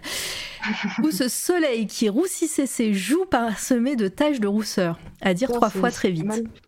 Ça, c'est pour euh, s'entraîner à Voilà. prononciation. Elle ne savait pas. Mais l'un des deux finirait par l'achever. Elle remit sa botte en grognant des propos incompréhensibles qui ne manqua pas d'amuser Frey. Yorved l'ignora et se redressa pour approcher du bord de la falaise, tandis que sa sœur d'armes continuait sa- ses observations et ses annotations. C'est quand même vachement haut, remarqua-t-elle. Eh oui, c'est le principe d'une montagne. Ça part vers le haut, donc euh, plus tu montes, plus c'est haut. La taquina Frey en rangeant son parchemin. Et devine quoi? La mer, c'est l'inverse. Et c'est plein d'eau. c'est ça, fous-toi de moi, râla Yorved. En continuant son observation, tu crois qu'il y en a ici aussi Des âmes? Non, des lapins à cornes, évidemment que je parle de ces saloperies. Elle lui lança un regard noir. Mais c'est que madame est de sale humeur, remarqua Frey en croisant les bras. J'ai faim et j'ai mal aux pieds, se, justi- se justifia Yorved. Si tu as fini, on se casse d'ici, j'ai- un mauvais pressentiment. Tu as toujours de mauvais pressentiments, c'est une simple mission de routine. Les âmes de Deya, peut-être? Ouais, d'ailleurs. Deya n'ont aucune raison d'errer ici parce qu'il n'y a pas d'âme qui vive, ajouta, ajouta-t-elle en pouffant. Parfois tu me désespères avec ton humour. C'est bon, on peut rire un peu. D'habitude, c'est toi la spécialiste des blagues nulles. On passe trop de temps ensemble. Euh, Frey, on passe littéralement nos journées ensemble depuis qu'on est devenus. Putain, je, je vais, je vais jamais y arriver. Yorg, Yorgsvinar Oxivnar. Ox, Non, Oxivnar. C'est Ouais. euh, Oxivnar, c'est bon? C'est compliqué. Non, non, mais c'est c'est- c'est à moi de faire l'effort quand même. Mais c'est Ah, vrai que j'avais pas, pré- j'avais pas prévu de faire une, une lecture à voix haute de, de mots, euh, de mots comme ça. Soupira Yorved en ramassant son bouclier qu'elle avait laissé au sol, sur le, au sol le temps de son observation. Un hurlement suivi d'un souffle rauque qu'elle aurait reconnu entre mille retentit alors. Tu disais? dit Yorved en détachant sa lance de son dos et en préparant son bouclier. L'âme arriva. Pardon, j'ai eu euh, une vision de l'âme, la chanteuse, qui arrive d'un coup. Ça peut être pas mal belle parodie. Pardon, j'ai eu, euh, j'ai voilà, c'est bon, voilà. L'âme arrive à l'instant- suivant, glissant sur le sol, le spectre noir fondit droit sur elle. En aucun cas déstabilisé, les deux euh, Oxivnar, j'ai- Oxivnar, Hug, c'est eux, échangèrent, voilà, échangèrent rapidement de subtils signes afin d'établir leur plan d'action. Euh, alors, Frey, alors il faut qu'on choisisse. Frey en attaque, Yorved en défense ou Yorved en attaque et Frey en défense? Première ou deuxième euh, solution? Il y a la troisième aussi. Ah, attaque, il y a une euh, ah, pardon, j'avais pas vu. Attaque combinée. Il y a trois. Si vous êtes toujours là dans le chat, c'est à vous de choisir. C'est en mode Power Rangers. Voilà, gogo. La 3, attaque combinée en mode. Ouh là là, la musique. C'est bon, vous entendez? Yorved et Frey s'élancèrent à l'unisson vers l'âme. Dans une chorégraphie parfait- parfaitement maîtrisée, elles harcelèrent leurs adversaires se l'envoyant l'une vers l'autre à coups de bouclier. Oh, la musique est trop cool. Le spectre esquiva habilement le premier assaut de Frey, ainsi que le second. Alors qu'elle s'apprêtait à riposter, elle fut interceptée par la lance de Yorve- Yorved, pardon, qui la souleva et dans un grognement exagéré, dans un grognement exagéré, et l'expédia dans le ravin. Revigorée par l'adrénaline de son combat soudain, Yorved lança un cri de victoire et s'écria Alors, c'est qui les protectrices des sept, des sept mondes, sac à merde? Euh, Elle frappa avec, la, avec force le sol de la base de sa lance qui vibra à l'impact. Frey recula d'un pas en échangeant un regard inquiet avec sa compagne. Le sol s'ouvrit brusquement sous, leur- sous leurs pieds dans une redoutable explosion. La violence de l'explosion fut telle qu'elle expédia les deux amies à l'opposé l'une de l'autre. Yorved percuta le mur, elle se protégea de son bouclier au moment où une pierre s'abattait sur elle. Frey fut sou- soufflée vers le vide, elle tendit le bras en avant sans prévenir et stopper sa chute. Suivre l'aventure du point de vue de Yorved ou suivre l'aventure du point de vue de Frey, les amis Oh, la musique est, est trop bien. Merci. Pareil, j'ai eu du mal à trouver. Alors par contre, là ouais, les deux aventures sont. C'est pas la même ambiance parce qu'elles ont pas trop le même caractère. Ça va être euh, le choix du, le choix du, du public. Alors la bourrine ou la subtile? Deux, on suit Frey. C'est parti, Snoop a, décidé. J'ai dit que je prenais le premier. Commentaire. Frey. Le rocher tombait dans- un bruit mat quand Frey le poussa pour dégager le haut de son corps. Elle toussa, tandis que la poussière provoquée par l'éboulement retombait doucement. Se rendant compte de la chute vertigineuse qu'elle venait de faire, Frey remerciait les tisseuses de ne pas avoir coupé le fil de vie prématurément. Cela fait, elle a pris, et après un rapide examen de la situation, elle réalisa que ses jambes allaient être coincées. Le point positif était euh, qu'elle les sentait toutes les deux. Le négatif était la douleur lancinante qui irradiait son mollet droit. Je me serais bien passé de ça, marmonna-t-elle en serrant les dents. Frey releva la tête. Maintenant que la poussière était complètement retombée, elle découvrait la quantité de roches qui l'entouraient. Avec toutes ces mines sillonnant les entrailles de la montagne, et il n'était pas étonnant que ce genre d'accident arrive. Elle n'en restait pas moins oppressée par la force de l'explosion et par le chaos qu'elle venait avait engendré. Observant une nouvelle fois les alentours, Frey réalisa qu'elle était seule. Du moins, si on omettait la jambe qui dépassait de sous un rocher tout proche. Son cœur manqua un battement. Yorved Non, ce n'est pas. Ne... Ah, je vais pas y arriver. Non, ce n'était pas sa. Blur- Sistra. Merci, Blur Sistra. C'est pas dur en plus, c'est c'est les, c'est les, les, les lettres qui me perturbent. Blur Sistra. Cette botte n'était pas de, f- de, de facture Oxivna. Voilà, c'est la totale. On y arrive. Et au vu de la taille, elle- il devait s'agir de Moltoon. Mol- Moltoon, je l'ai bien dit là. Un géant réduit en esclavage par le peuple nain pour travailler dans les mines, dans leurs mines. Bien que désolé que ce pauvre Moltoon ait péri dans l'accident, Frey n'en demeurait pas moins rassuré. Sa sœur d'armes ne se trouvait pas sous ce tas de roches. Mais elle pouvait très bien être plus loin, sous un autre monticule de pierre. Repoussant cette possibilité de son esprit, Frey appela de nouveau. Vas-y, je vais faire un, une réverbe. Yorvey Deux. Elle appela son ami une seconde fois, puis une autre, sans aucune réponse.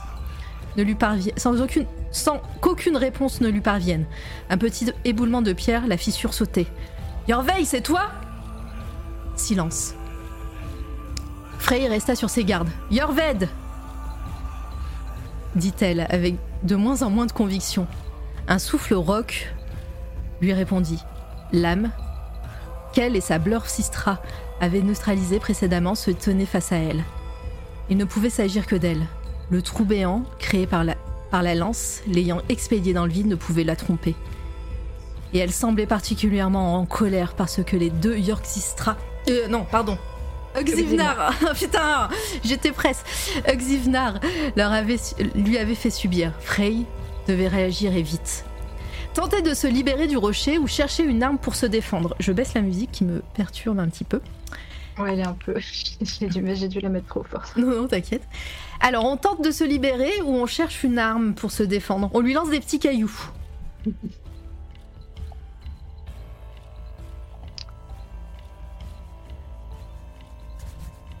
Sinon, je choisis hein, dans le chat. hein, C'est moi qui, euh, qui choisis. Arme Ok. Non, euh, c'est. Il y a peut-être un décalage aussi avec ce que, je dis. Allez, chercher une arme.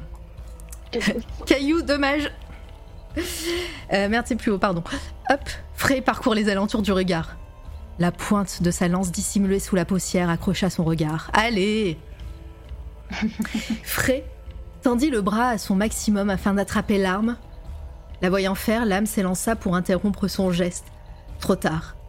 La hampe de la- de l'arme la percuta de point fait, de, de point fait, de point de plein fouet, contrarié. L'âme, putain, mais j'ai la tête de l'âme qui, qui, qui est en face d'elle. hein. Non, mais c'est bien, ça, ça change un petit peu l'ambiance. Non, mais non, mais c'est nul. Il faut que, faut que j'arrive à me concentrer. L'âme émit un cri strident. Puis elle revint à l'attaque avant même que Frey ne puisse retourner son arme et riposter correctement.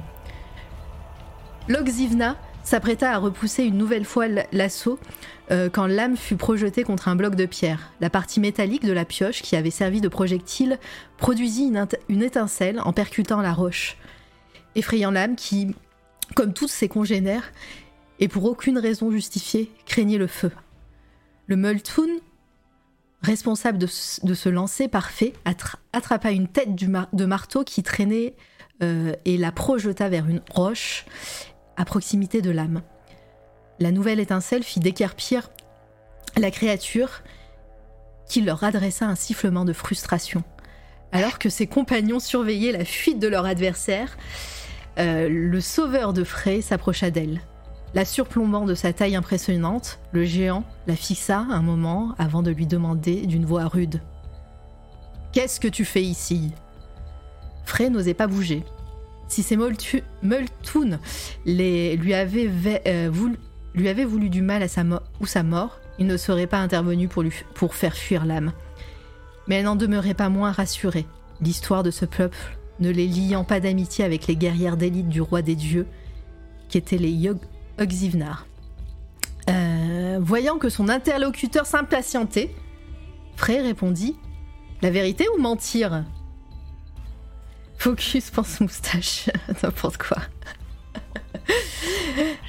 Dire la vérité ou mentir?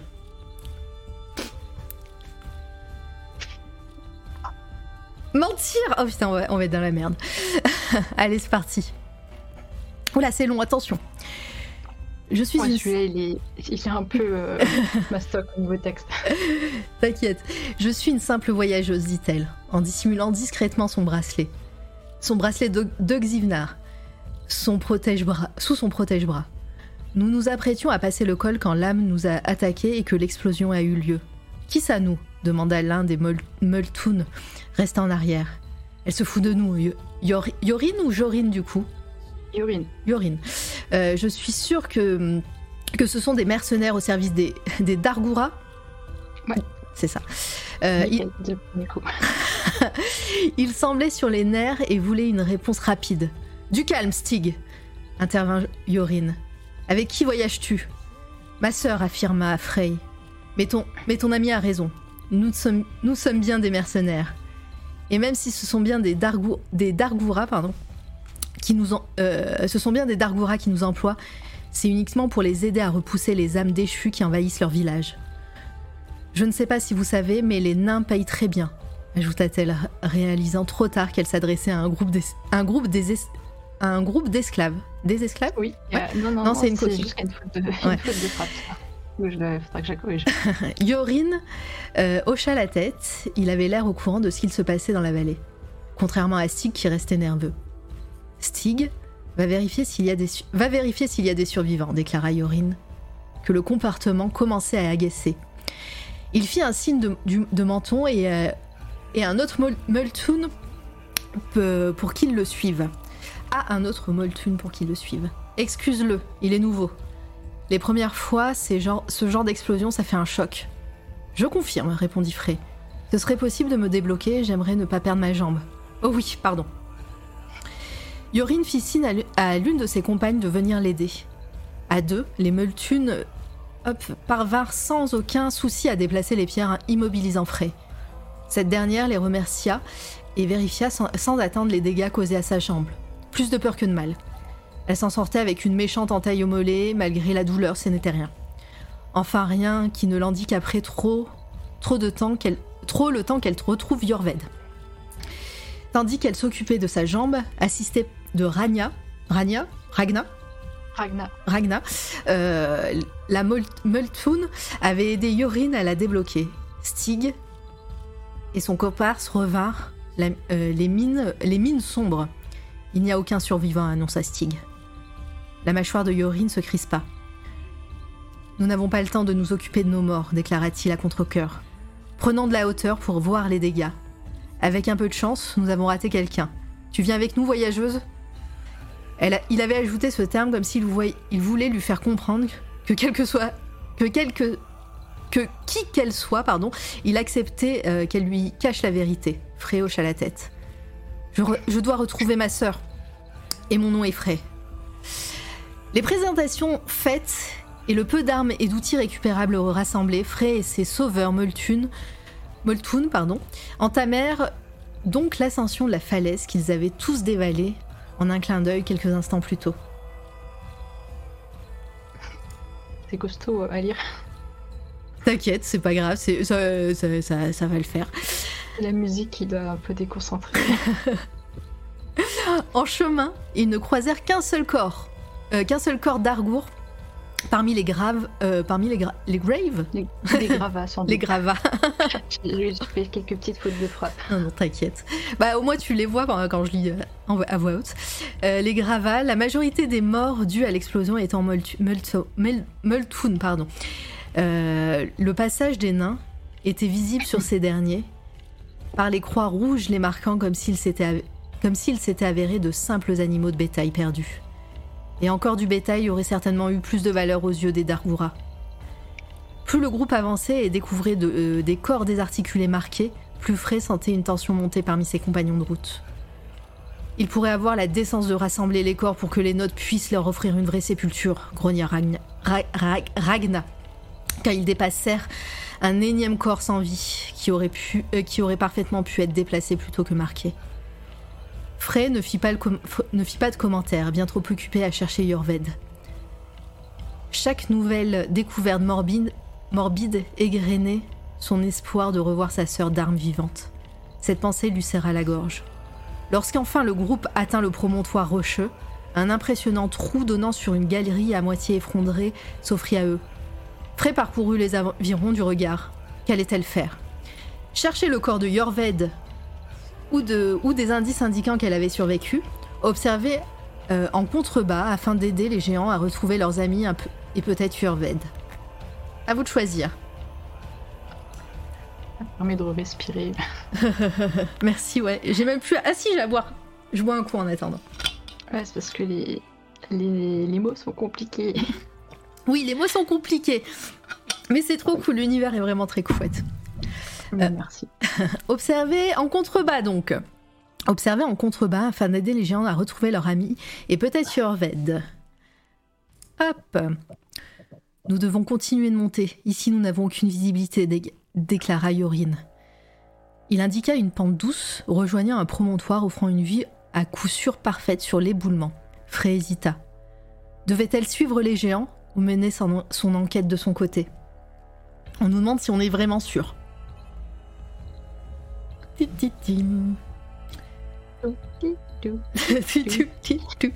Non mais c'est super cool. En plus c'est hyper, euh, c'est, c'est, enfin moi je trouve que c'est, super cool à faire ça en stream euh, avec le chat et tout. euh. Oui, puis en plus, enfin, toi tu fais cette version-là de l'histoire, mais ça se trouve d'autres vont faire. Exactement. Parce que chaque choix a, une- a un petit embranchement. Déjà, il y a moins de blabla de ce côté-là que du côté d'Yorved. Oh bah ouf. Merci le Moi, chat. Mais moi, je préfère Yorved perso. Ah tu préfères son, son, son... Bah on, on fera, on le fera pas bah, en live, mais euh, je le ferai- moi je vais m'amuser à faire, euh, à faire toutes les. En fait, j'aime bien Yorved parce que, enfin, en a rien à foutre, quoi.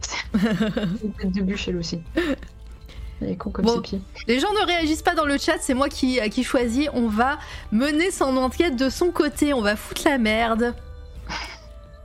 Hop Nous sommes sûrs. Ah, trop tard. Trop tard. J'étais pas sûre, moi. Rejoignant le milieu de la petite plateforme éventrée par l'explosion, Frey remarqua trois éléments étranges. 1. Du sang frais.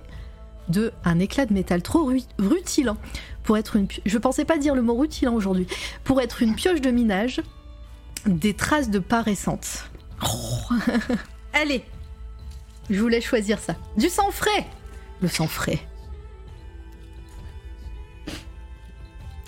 Se rapprochant des marques de sang au sol, Frey estima qu'une personne avait été blessée. Peut-être deux, pourvu que ce ne soit pas Yorved. Euh. Frey leva les yeux pour passer aux indices suivants. Et en fait, on va tous les faire. Euh, du coup, bah, je vais faire dans l'ordre.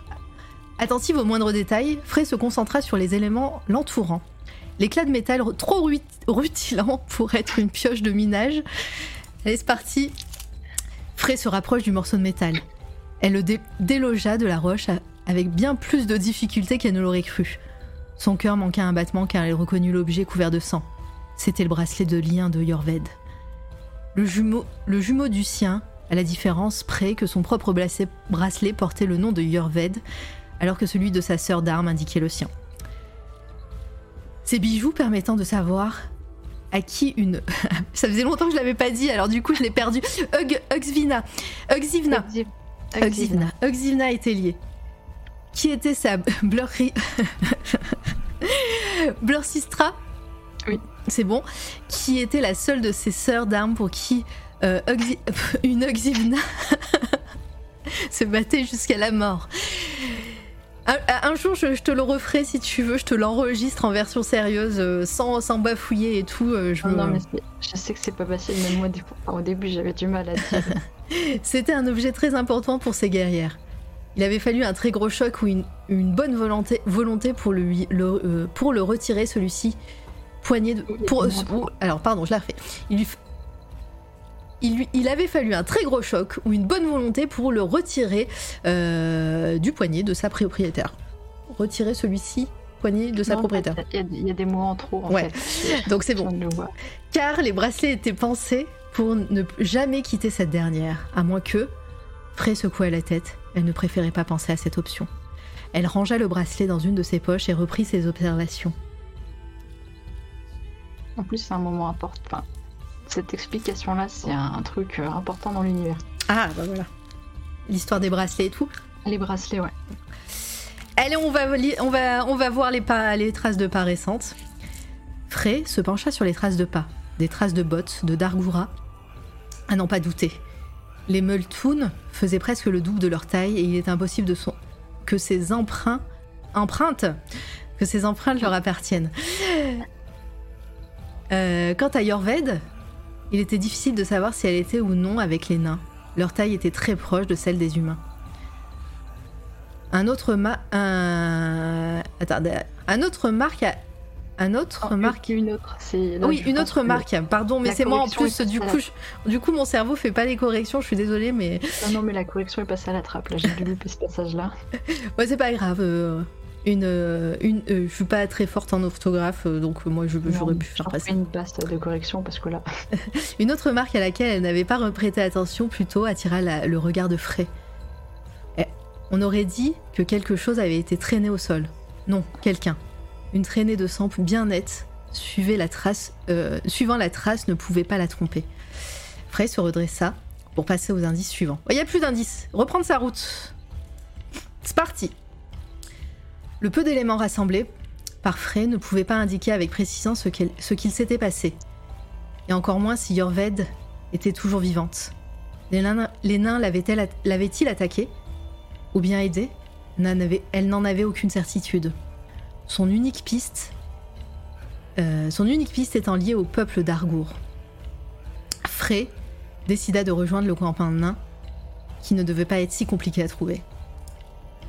C'est parti Et comme elle l'avait espéré, Frey trouva rapidement le chemin vers le camp de nains. Elle se dirigea vers un sentier donnant, sur un promontoire quand elle repéra un soldat d'Argour interrogé par un, groupe de Multoon. Se dissimulant dans, la faible végétation, à mode, mode alloy activé, euh, elle jeta un œil au centre de ce qui semblait être la place principale du camp et y découvrit une capitaine, une capitaine pardon, euh, naine interroger, interroger quelqu'un. Frey se figea, reconnaissant la prisonnière. Mais va te faire foutre avec tes questions s'exclama Yorved, après avoir pris une claque retentissante. T'en as rien à battre de mes réponses de toute façon. La capitaine qui lui montra un parchemin et lui demanda quelque chose que Frey n'entendit. euh. Tout comme la réponse de Yorved. Mais tais-toi, souffla Frey avec- entre. Non, je la refais. Mais tais-toi souffla Frey entre ses dents, s'inquiétant des insultes et autres provocations que pourrait proférer sa sœur d'armes. Comme elle s'y attendait, Yorved finit par répondre quelque chose qui irrita assez la capitaine naine pour qu'elle dégaine son épée et la frappa du plat de sa lame. L'Oxivna, oh du premier coup, se retrouva au sol suite à la force du coup. Euh, Il y en a un qui a baisé ta sœur pour que tu te. J'étais pas sûre de la phrase, alors je vais la refaire. Attendez. Il y en a un qui a baisé ta sœur pour que tu prennes autant le cœur, euh, autant à cœur. C'est c'est Nervailleur Ved. C'est moi que tu cherches. C'est pas Non, moi que tu pas. cherches. Oh là là, pardon, je l'ai ra- je l'ai tellement gâché cette réplique. C'est pas moi que tu cherches. Non, c'est pas- En même temps, c'est c'est Yorbet, c'est une autre ambiance que Frey. Oui. Frey se leva au même moment. Elle ne pouvait pas rester à ne rien faire. Elle se dirigea avec détermination vers le camp. Quelle, quelle méthode allait-elle utiliser pour libérer Yorved Intervenir par la force ou la négociation? Allez, je vous écoute, le chat, toi, je vous lis. Sachant que Yorbet aime bien énerver les nains avant. Oui, c'est ça. C'est pour ça que j'aime bien la partie avec Yorbet. c'est assez fleuri. Euh. Euh. Négociation Ouh là là Stop euh, Frey arriva à, temps pour empêcher la lame de la capitaine de se s'abattre sur le cou de sa Blorsistra. Frey Frey Libérez-la demanda calmement cette... Non, calmement, je la refais alors. Libérez- Libérez-la demanda calmement cette dernière en s'approchant. Son attitude n'étant en rien agressive, elle montra clairement qu'elle venait en paix bien qu'elle garde une distance raisonnable avec les soldats nains qui commençaient à se rapprocher. Les Multoon, alentour, échangèrent, des regards interloqués et cessaient peu, peu à peu de travailler. Euh, voyant qu'aucun d'Argour ne réagissait, elle réitéra sa demande. Seuls mes supérieurs me, donnent des ordres, répliqua la capitaine en lui faisant face. Qui es-tu? La Blorsistra de votre prisonnière, répondit simplement Frey. Yorved se redressa.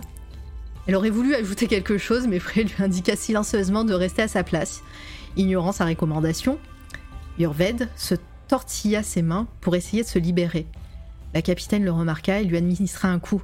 Reste à ta place, toi Arrête de la frapper s'exclama durement Frey. Non, je l'ai pas dit durement, mais bon, vous avez compris.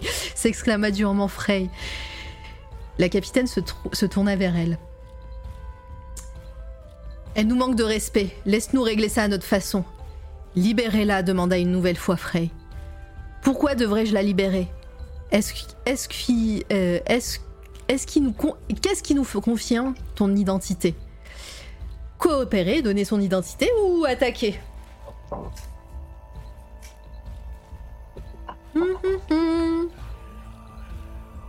Est-ce qu'on reste dans, la civilité Attaquer. Attaquer, allez, c'est parti. Baston.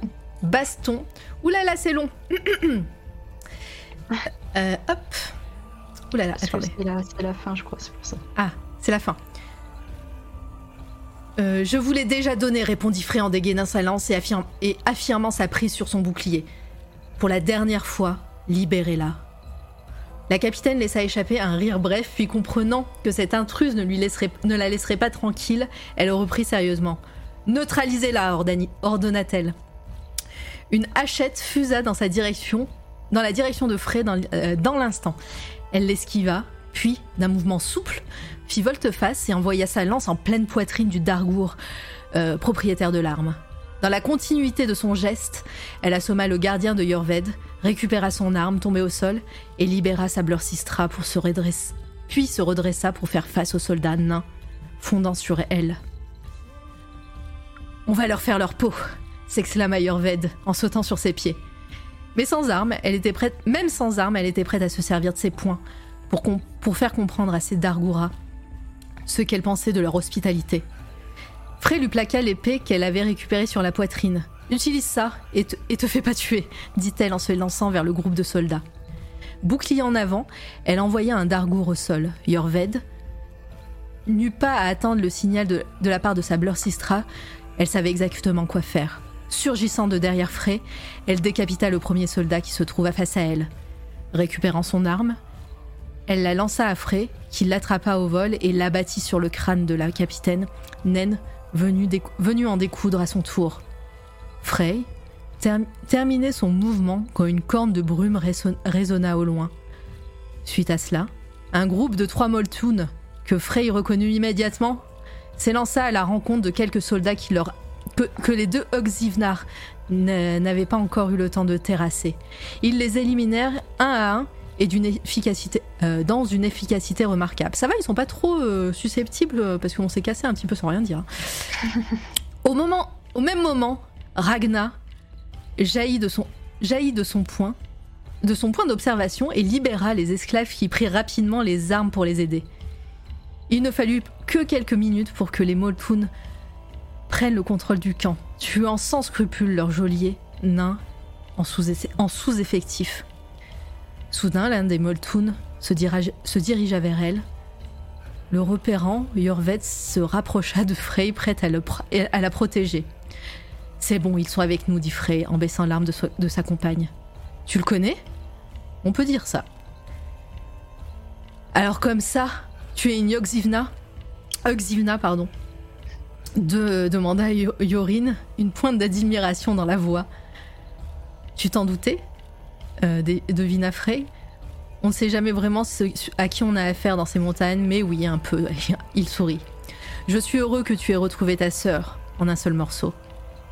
Il remarqua, il marqua une pause. Rentrez chez vous maintenant. Il ne faudrait pas que vous soyez liés à tout ça, ajouta-t-il en montrant le carnage que les rebelles avaient fait sur le camp. Ça, ne nous dérange pas d'être liés à votre combat, affirma Yurved, qui en avait bien assez vu pour comprendre l'injustice de la condition Multoon en terre. Je ne pense pas que votre roi serait d'accord avec toi, sourit tristement Yorin. Mais je, salue ton soutien et ton courage d'avoir voulu protéger Tablor Sistra, même face à nous. Je comprends pourquoi elle s'inquiétait autant pour toi. Votre lien est très fort. Cela dit, il les salua et retourna voir les siens afin de, superviser euh, la prise de contrôle du camp. Yorved le regarda partir, puis elle, croisa les bras en lançant un air malicieux à Frey. Alors comme ça, tu t'es inquiété pour moi Évidemment, sans moi, tu aurais fini en morceaux. Il va vraiment falloir que tu apprennes à arrêter avec la provocation au, bon moment. J'aurais fini par m'en sortir. J'étais à deux doigts de me libérer. Frey secoua la tête, un sourire aux lèvres. Parfois, elle se demandait si Yorved juste était juste inconsciente ou beaucoup trop sûre de ses capacités physiques. Elle prenait un air décontracté. Mais Frey savait que Yorved avait réellement, peur cette, avait réellement eu peur cette fois-ci, tout comme elle. Allez, on dégage. Finit par dire, finit-elle par dire, préfère, préférence euh, s'éloigner des pensées funestes qui n'étaient pas d'actualité. Asta va finir par se demander ce qu'il nous est arrivé. Yorved hocha, hocha la tête. De, maintenant, j'ai envie de, je vois un O, j'ai envie de dire E. Hocha la tête quand elle réalisa que Frey boitait. Elle lui pro- proposa son aide. T'es en pire état que moi. Je vais m'en remettre, laisse-moi t'aider. Frey finit par accepter l'aide de sa sœur d'armes, non sans lui, faire une nouvelle remarque quant à, quant à son inconscience. Au moins moi, je suis sur mes deux jambes, répliqua Yorved, en passant le bras de Frey par-dessus son épaule. Elle marqua une pause. J'ai vraiment eu peur de ne pas te revoir, dit-elle. Elle la serra contre elle avant d'ajouter Puis bon, qui d'autre que toi pouvait me supporter, pourrait me supporter tous les jours Pas grand monde, c'est vrai, rit Frey. Elle lui rendit son étreinte et se laissa guider par Yorved. À l'aide des Multoon, elles, retour- elles retrouvèrent la, rou- la route leur permettant de rejoindre leur campement en contrebas de la montagne, s'éloignant de ce lieu qu'elles n'espéraient pas revoir un jour. Et voilà GG, c'était trop Et tu cool. penses- Et tu pensais pas qu'à 22h30, tu devrais lire un truc avec des mots compliqués C'est clair. et je vous invite, voilà, Snoop a mis le, le lien, euh, et Litena le lien du Lulu, je vous invite à faire les, les autres embranchements de, du jeu narratif. On va laisser la musique en, euh, comme ça en, en fond sonore.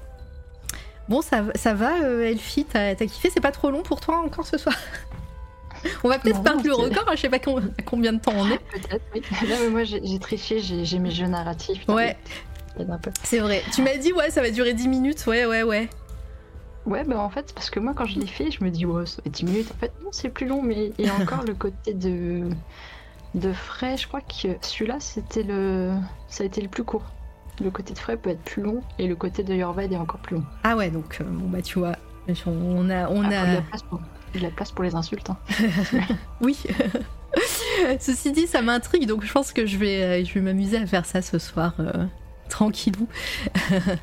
Euh, on va finir. euh, Tranquillement, euh, l'interview. On parle en général de nos coups de cœur du moment hein, pour les personnes qui ne connaissent pas euh, C'est toi la radio. Et coucou Opus, pas, je t'ai pas vu arriver. J'étais en pleine lecture. J'espère que tu vas bien. Et j'ai bien reçu euh, le courrier que tu m'as envoyé. Je suis désolée, j'ai pas eu le temps de te, le dire parce que en fait, je ne sors pas de chez moi et je, suis allée à ma boîte aux lettres qu'aujourd'hui. Donc voilà. Merci beaucoup pour, euh, ça. Euh, J'aurai mon tomahawk, mais oui. et donc on parle de nos coups de cœur du moment. Vu l'heure un peu tardive, on va en dire un chacune si ça te va. Ça me va, parce que je sais pas non plus. euh, Voilà, comme ça. Et moi, ça va aller vite, hein, euh, donc, un clairement. par média, c'est ça Un par, mais un par art. Donc euh, voilà. À 3h du matin, elles étaient encore en train d'énumérer. Oh bah ça, on pourrait. hein. Il faut pas me lancer certains trucs. Et ben vas-y, je t'écoute. Et ben moi du coup je vais parler d'un livre, euh, un livre que j'ai lu récemment qui s'appelle Gideon la 9ème. Peut-être que tu en as entendu parler. Alors j'en va, non pas du tout, je vais aller voir ça. J'ai fait Gideon Gaiden, Gaiden La neuvième Non, Gideon la 9ème. Oui, j'ai fait des, des fanarts. euh, Donc c'est de Tassin Muir. yes. Ah trop, déjà la, la cover là est cool. Et donc il y a que le tome 1 qui est sorti en français. Yes. Parce que c'est la saga du tombeau scellé en fait. Euh, le tome 2 s'appelle Haro la 9ème, le tome 3 c'est Nona la 9ème. Et le tome 4, euh, on n'a pas encore le nom. Alors j'ai pas le- la version fait, française. Ah elle est là. Acte Et en Sud. fait, c'est de la science fantasy. Ah, c'est cool. très particulier. C'est en gros, c'est des nécromanciens, des nécromanciens lesbiennes de l'espace. c'est comme ça. Euh, pour faire un résumé, euh, c'est. Ah, du coup, t'as un exemple. C'est peut-être ton seul exemple de. Euh, Celui-là, on va dire que j'étais en PLS pendant deux semaines à la fin, tellement c'est beaucoup trop bien. Et que, et que j'ai fait plein de fanart de, de ce livre. Sur ton Instagram, ça y est? Euh, ouais, Peut-être mais je pas. peux même Ah, Merde, attends. Ça fait de la manipulation compliquée. Tu peux même. euh, bah, c'est des images, tu peux me les envoyer, hein, oui, oui, complètement. Si, Ah, bah, oui. après, si je les trouve sur, euh, sur euh, ton Insta, on peut y Ouais, aller. ils sont, mais je les trouver au milieu de mes personnages. Allez, vas-y, bah, envoie alors. Te les envoie. Donc euh, c'est ouais, c'est la fantaisie, enfin la fantaisie de l'espace, on va Bah, dire. là, ça en est pas là Bah tiens, c'est les deux là justement. Ouais, bah, bah, voilà, je les ai trouvés. Soleil. Donc ça c'est Aro, l'autre c'est Gideon. Mhm. Et euh, donc Aro c'est une nécromancienne qui euh, mani- enfin, manipule les squelettes. c'est une fille absolument pas adorable. on va dire qu'elle elle- enfin, manipule un peu beaucoup les gens. C'est un peu une connasse, mais je l'aime beaucoup. on va dire dans cette univers tout le monde est un peu moins- plus ou moins des connards. on va chercher les, les gentils et avec Gideon elles ont une relation un peu je t'aime moi non plus. En, à coup de je te tape dans la bouche. D'accord. Et donc, pour, le, pour le résumer l'histoire, donc euh, Haru, qui est une nécromancienne, euh, fait partie de l'une des familles, on va dire, euh, pas royale mais seigneurale de, l'Empire, donc avec euh, neuf maisons. La première, c'est avec l'Empereur Dieu, c'est un mec qui a genre 10 000 ans, je crois que c'est ça, qui, euh, qui dirige un, un système, euh, un, je crois que c'est un système solaire en fait, c'est la fille donne, enfin l'autrice donne beaucoup d'informations au fur et à mesure, ce qui fait que avec un seul tome, on n'a pas vraiment tout. Donc il y a l'empereur Dieu qui dirige neuf familles. Et euh, Arrow fait partie de la neuvième famille, donc la neuvième planète du système, où c'est des nécromanciens, euh, on va dire, qui vivent dans le noir tout le temps. Enfin, c'est que des nécromanciens sur toutes Mhm. les planètes. Sur la neuvième planète, ils ont un culte assez particulier. euh, ils sont pas très appréciés des autres parce que c'est genre la plus pauvre des planètes. Et donc il y a une sorte de concours qui est organisé pour, euh, pour devenir licteur. Et les licteurs, c'est des nécromanciens euh, immortels. Mais il faut passer une sorte de concours. Et donc chaque famille de chaque planète envoie euh, un héritier. Donc Haro fait partie des héritiers. Et elle a besoin d'une sorte. On appelle ça un cavalier. Plus ou moins un garde du corps. Sauf que le sien, comme il est nul, elle choisit de prendre Gideon parce qu'elle est très très douée à l'épée. Mais elles se supportent pas, elles peuvent pas se picher. Et donc en fait, elles doivent s'associer pour que Haro devienne lecteur, alors qu'elles peuvent pas se supporter du tout. Voilà, Dans- sur une planète euh, abandonnée avec un, un endroit où les gens n'ont pas le droit d'aller, il y a absolument personne sur cette planète. C'est un petit, enfin, c'est de la fantaisie un petit peu glauque horrifique. euh, Tiens, je sais pas qui, mais il y a quelqu'un qui a fait un cosplay, regarde. Ouais, c'est. Et dans le résumé, ouais, c'est un peu les lesbiennes de l'espace. C'est un truc qui, qui est très très mis en avant. Non, franchement, c'est j'ai vraiment beaucoup aimé euh, ce livre. Et c'est et pour le coup, pour euh, dans le jeu narratif, je me suis un peu inspirée de, de pour écrire Yorved. Ah, ok. Ah oui, donc euh, je vois bien, je vois bien le genre. J'adore ce personnage, elle est. en vrai, elle est complètement con. C'est-à-dire qu'un. enfin, elle veut juste épater la guerrier, montrer qu'elle a des gros bras, euh, qu'elle est musclée. Si y a des filles qui passent, les reluquer, leur, leur montrer, euh, montrer ses gros bras en mode. T'as vu comment je, je suis bien voilà, c'est- elle est pieds. Et à côté de ça, Haro, par contre, est très intelligente, très calculatrice, ce qui fait que les, les deux ensemble marchent super bien. Je, vois- je, je, c'est wishlisté direct, pour moi en tout cas, tu l'as bien vendu. Ouais, à la fin, j'étais en PLF, je me suis dit non, pourquoi cette fin? Et j'attends avril pour la suite parce que Arrow sort en avril. Oui, Arrow de The Ninth. Voilà. Comme on peut voir sur, euh, sur, euh, sur vos écrans. Bah, très bien, euh, en tout cas, moi, ça, ça, ça a l'air super cool. Donc, euh, il y a grande chance que je, je me le procure. Je te, je te dirai ce que j'en ai pensé. Euh, et puis bah moi mon, coup de cœur euh, ça va être très facile puisque euh, j'ai passé 80 heures dessus et je, je suis deg un peu de l'avoir fini Euh, mais j'ai fini donc euh, Horizon Forbidden West Horizon Forbidden West. Et euh, voilà je savais que ça allait être un coup de cœur dès les premières heures. Et ça n'a pas manqué. C'est un coup de cœur euh, un coup de cœur euh, de, la vie là parce que alors je, je- n'ai vraiment plus trop de mémoire du premier bizarrement alors que je l'ai autant kiffé hein, j'ai, adoré. J'ai quelques moments de de d'histoire qui me reviennent et puis on, le résume un peu dans le Forbidden West. Je sais pas si tu l'as fait au Forbidden West. Je vais pas spoiler en promis. Euh, Euh, non, je vais faire le, le un- même le 1 et le 2, je voulais les faire, mais je crois que c'était des exclus PlayStation. Alors oui, plus maintenant pour le 1. Maintenant, le 1 se trouve sur PC. Euh, je n'ai pas joué au 1 parce que c'était exclu. et donc après, en fait, moi j'étais sur Assassin's Creed Valhalla, j'ai plus de 300 ah, heures de jeu. Ah bah voilà, mais moi je pense que je vais y retourner bientôt là sur Horizon, donc euh, ça va pas, ça va faire ça. Vidéo en, en écho, moi c'est Assassin's Creed Valhalla. bah, dedans. Bah ouais, non, mais je, comprends euh, totalement. Bah, du coup, voilà, le 1 est, sorti sur PC, le 2, par contre, c'est une exclue.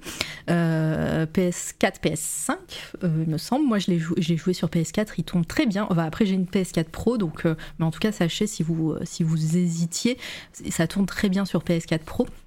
Euh, euh, et, voilà, donc on suit encore le personnage d'Aloy là que vous voyez euh, dans le premier qui est une paria qui a été exclue de son, clan et on va découvrir un petit peu tous les fins mots de, cette histoire au, détour du premier, du premier volume en tout cas.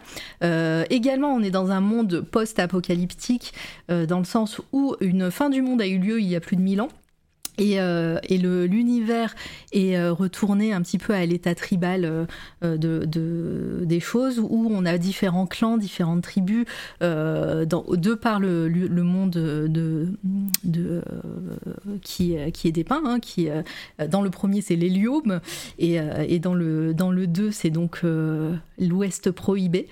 Et, et donc, on suit un petit peu Aloy qui va essayer de découvrir le pourquoi il y a des robots dans cet univers, des robots qui sont en plus euh, qui ont la, forme d'animaux. Hein, voilà, on a des euh, on a des plein de des oiseaux euh, géants, des des hippopotames, des éléphants, enfin tout ce qui est tout tout toute la faune que nous nous connaissons, mais là qui est en version robotique. Et on ne sait pas pourquoi. Et on va découvrir tout ça. Et c'est trop bien. ça part extrêmement loin mais je sais, enfin, ça part super loin, vraiment, que ce soit dans les thèmes, que ce soit dans, dans, dans, dans, dans l'histoire. Et en fait, tout, tout s'imbrique très bien. Euh, enfin, voilà, je, je, me dis, mais non, ils vont pas faire ça. Et en fait, si, et ça, ça fonctionne trop bien, vraiment. Et, euh, et puis, il y a vraiment une logique dans, tout ça. Euh, ce que j'ai particulièrement apprécié dans le 2, que j'ai j'ai pas souvenir qu'il y avait autant dans le 1, c'est que cette, ce, ce 2 est hyper inclusif. Euh, il y a plein de personnages euh, très différents. C'est queer as fuck et c'est vraiment trop cool. Euh, vraiment, c'est voilà, c'est trop bien. Et, voilà, il y a plein. enfin voilà, en termes de visibilité, ça, c'est précieux vraiment dans, dans l'univers que ce soit dans le jeu vidéo ou dans tout, euh, toute forme de média. C'est vraiment précieux, voilà. Donc euh, il y a des personnages très cool, j'ai pleuré toutes les larmes de mon corps, même dans des quêtes secondaires, c'est dire. Euh, voilà. Et bah, j'en profite du coup pour dire que comme j'ai fini le jeu, je l'ai fait en, stream sur ma chaîne perso en mode pas de chat, rien et tout. j'ai juste fait un ASMR Horizon Forbidden West pour les gens qui voulaient voir. Euh, et, donc on suivait, on suivait mes, quêtes. Et, euh, et, donc je confirme que euh, je vais faire, donc normalement pour le mois d'avril, je suis en plein montage de ça, mais je vais faire un, journal de quêtes où je me mets dans la pole d'Aloy en version presque RP, hein, et, je vais vous narrer un petit peu ces aventures. Donc c'est plein de spoils. J'ai mis une bande-annonce, enfin une bande-annonce, j'ai mis l'introduction de ces, de ces petits formats courts audio que, que, que je vais proposer sur les réseaux sociaux bientôt. Euh, voilà, donc euh, n'hésitez pas à aller voir cette petite, euh, cette petite introduction qui est très cool. Enfin, très cool. C'est pas parce que je l'ai faite, hein, mais j'ai trouvé cool à faire, quoi. Pardon. et puis et puis voilà donc énorme coup de cœur. Euh, je pense que je vais relancer des streams juste pour faire quelques quêtes secondaires et, quelques trucs en plus. Et euh, voilà, et ne serait-ce que d'avoir des, une, petite euh, une petite captation audio pour juste des sons d'ambiance, des sons de nature et, tout. Voilà, c'est, je vais, je vais y retourner. Voilà, sur ma chaîne perso. Encore une fois, c'est pas forcément des streams très intéressants, mais c'est sympa d'avoir en mode audio. Euh, voilà, ça fait vraiment un petit côté ASMR. Enfin, moi, je pouvais passer, je peux passer des heures juste à, à, aller d'un point A à un point, à un point B euh, à pied, hein, alors qu'il y a des, il y a, il y a des déplacements rapides hein, dans, le, dans, le, jeu, mais j'aimais bien faire 3000 pas à pied. comme ça. Moi, c'est pareil dans Valhalla. Je, je traverse toute la carte, je fais OK, j'y vais à cheval.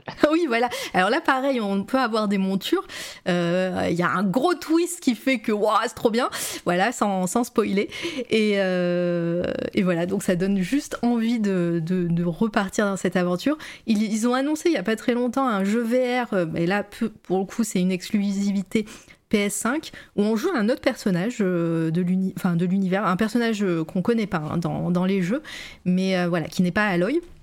je ne pourrais pas faire puisque je n'ai ni de VR ni de PS5, donc voilà. Mais, mais voilà, trop bien, gros coup de cœur et ça va être le, ça va être un petit, un petit deuil vidéoludique parce que je sais pas à quoi faire maintenant. Voilà.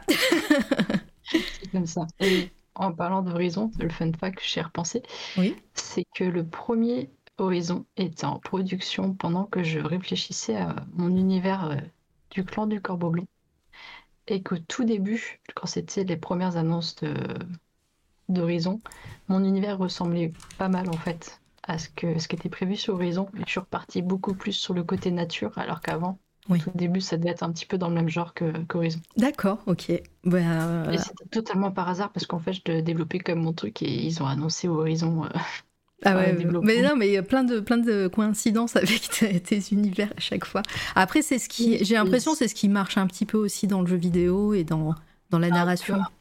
En, ce moment, c'est un peu un, running gag parce que dans, pour revenir à Assassin's Creed Valhalla, euh, il y a le DLC La colère des druides. Je sais pas si tu y as joué. Non, non, j'ai pas eu l'occasion encore de jouer. J'ai arrêté les Assassin's Creed en fait euh, quand c'était un peu, un peu chiant là. Euh, tu sais. Paris et tout ça. C'est un très bon jeu de viking, pas un bon jeu. Enfin, c'est pas un Assassin's Creed. Je suis sur Odyssey, pareil. Je passe des bons moments, mais ce qui compte. Mm. Et donc, du coup, pour la colère des druides, euh, les druides, en fait, ont des crânes de cerf collés sur la tête. Et l'univers graphique et l'ambiance met beaucoup de lumière verte. Et ça, fait, ça me fait beaucoup penser à mes Wendigo. Et c'est une sorte de petit running gag où souvent, parce qu'on doit, je dois avoir les mêmes inspirations que les, les gens qui, qui travaillent sur ça, vu qu'on doit avoir à peu près le même âge. Mhm. Ça arrive très souvent que j'ai des trucs de mes univers qui, qui pop un petit peu comme ça, genre par exemple dans, dans le dessin de Miraya et le dernier, le dernier dragon. Le dernier Disney. Oui, qui est trop bien d'ailleurs, je l'ai vu euh, récemment. Oui, moi aussi, je le trouve vraiment bien, même s'il y a des gens qui l'aiment pas. Donc Namahari. Donc tu vois Namahari dans ta tête? Oui. Et bah, ma bêta lectrice a pris une capture d'écran, elle m'a dit Je crois que j'ai trouvé nos comics, je sais pas ce qu'elle fout là. Donc, nos comics, c'est une de mon univers qui, en fait, euh, a la même tronche que Namahari, en fait. C'est le même. Ah, c'est fou Vraiment pareil, j'ai un fond d'écran, c'est. un fan art de Namahari sur mon téléphone. Et en fait, non, pour moi, c'est nos comics, c'est pas Namahari. ça m'a fait marrer, ça arrive. Après, c'est normal, on a les mêmes inspirations, mais c'est toujours drôle. Oui, voilà. Ah mais clairement. Bon, voilà. Mais non, mais c'est trop cool et ça fait, ça fait des petites anecdotes comme ça aussi. Euh. Oui, c'est ça. Je vois qu'on trouve des jeux sinon euh, sur lesquels on, passe euh, beaucoup de temps, on fait non, ma vie n'a plus de sens. Mais c'est ça, exactement. Et là, je suis un peu démunie, j'ai envie d'y retourner. Et en même temps, il faut que j'avance sur les montages bah, de ces journaux de quête. Et euh, en plus, je vais m'éclater à les faire. Donc euh, voilà, il y en a déjà 5 de près. Euh, ça va être des formats très très courts, hein, vraiment de 2-3 minutes à chaque fois. Donc voilà, j'espère que ça sera, ça sera cool à, écouter en tout cas. plein de spoilers. Donc voilà, ceux qui s'en foutent des spoilers, tant mieux pour vous. Ceux qui préfèrent attendre de, faire les jeux, ben bon courage. parce que c'est long et et euh, voilà, mais en tout cas, voilà, les petits formats courts seront euh, seront euh, ad vitam de toute façon sur les réseaux. et ben du coup, Elfie, merci, c'était trop cool. J'espère que tu as apprécié l'exercice et que voilà, tu as passé un bon moment. Oui. Oui. Non, c'était de la merde. Tu peux me dire que c'était de la merde. Juste quand dans mes explications, je me suis un peu perdue des fois parce que j'ai un univers super compliqué. Et des fois, c'est plus facile de présenter en direct que juste en vocal. Mm. Non, mais c'était très clair, vraiment. Et, euh, et puis, ouais, je, je, sais pas si tu as, si as des événements prochainement, des projets, euh, euh, peut-être? Si, je vais au TGS Montpellier. Donc, c'est le 25 et 26 mars. Ok, ah, c'est bientôt, c'est tout bientôt ça? Oui, après, bah, après, si tu veux, je peux te passer la carte de mes salons que je vais faire. Ah, bah vas-y. Si tu as une carte, autant, autant en profiter. Parce qu'après, je vais à. Après, tu l'as peut-être mis sur Instagram aussi. Oui, je l'ai mis sur Ouais, Insta. bah voilà, on va, on va y aller. Ah bah voilà, c'est bon. Pas la peine de l'envoyer. Regarde, je, je la mets, je change ma petite scène. Hop, En fait, voilà. j'essaye d'aller un peu partout ouais, en, en France. On voit que c'est à peu près. euh, il manque la Bretagne. J'en ai peut-être un en Bretagne où Mhm. je vois. Et des fois, je vais avec la librairie Jeune Pousse en fait. C'est une librairie qui met en, en avant les auteurs euh, auto-édités. Et quand c'est loin de chez moi, ça me permet de, de pouvoir aller sans. En, en squeezant certains frais. Genre Ah les bah frais oui. des. Mais donc, du coup, voilà. Et la moitié des festivals, je crois, je regarde ce qu'il y a. Je crois que je rentre au cosplay. Ah, trop bien. Je fais le cosplay de, de Nokomis quand il fait chaud. Parce que Nokomis, Nokomis elle se balade à moitié à poil. C'est un running gag aussi, enfin, entre guillemets, de- dans l'univers, c'est qu'elle perd toujours son, son haut, elle est toujours torse-poil et tout le monde lui dit de mettre un t-shirt parce que faut peut-être un peu de tenue. Un elle en a- elle en a rien à foutre. Et donc, quand il fait froid, je suis en tenue de Ran. Ah, trop cool. C'est trop bien. Au moins, t'es voilà, es à fond dedans. Et ça, ça voilà, l'amour qu'on qu'on ressent pour ton œuvre, tu, tu la retransmets bien. J'ai des tatouages des personnages sur univers Ah aussi. oui Tu bannes le sud-ouest. Alors, euh, tu bannes le sud-ouest, mais euh, moi, je, je remarque, et ça, c'est cool, c'est que tu fais des villes plus plutôt petites. Celles-sur-Cher et Vic sur euh, Gartempe, Gartempe c'est ça? Euh, C'est quand même des villes pas... Pas, euh, pas, euh, pas communes euh, quand on fait un tour de, des festivals et, des, ou des, li- et ou des librairies. Euh, et ça, c'est cool parce que souvent, c'est que des grandes, des grandes villes et, euh, et en général, Non. on oublie. on oublie En fait, les, les Geek Ferries, c'est comme un festival qui est assez gros au final. Oui, oui, mais ce que je veux un- dire, c'est que la ville en général, la- celle sur Cher, je pense que peu de gens y vont. Et sinon, le Lézard Festival, pour le coup, ça peut peut-être intéresser des gens qui sont là. C'est un festival de base un peu de musique Mhm. qui est féministe, euh, lesbien, LGBT, queer. Alors, euh, safe, inclusif, tout ce que tu veux, c'est.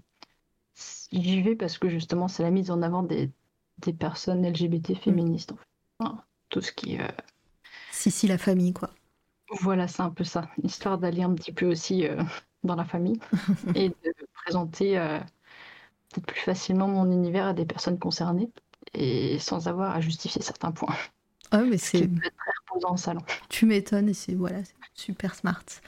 Merci. Si, euh. Pardon. Et même ce qui est euh, assez drôle, c'est que moi, j'attire les personnes LGBT pendant les salons.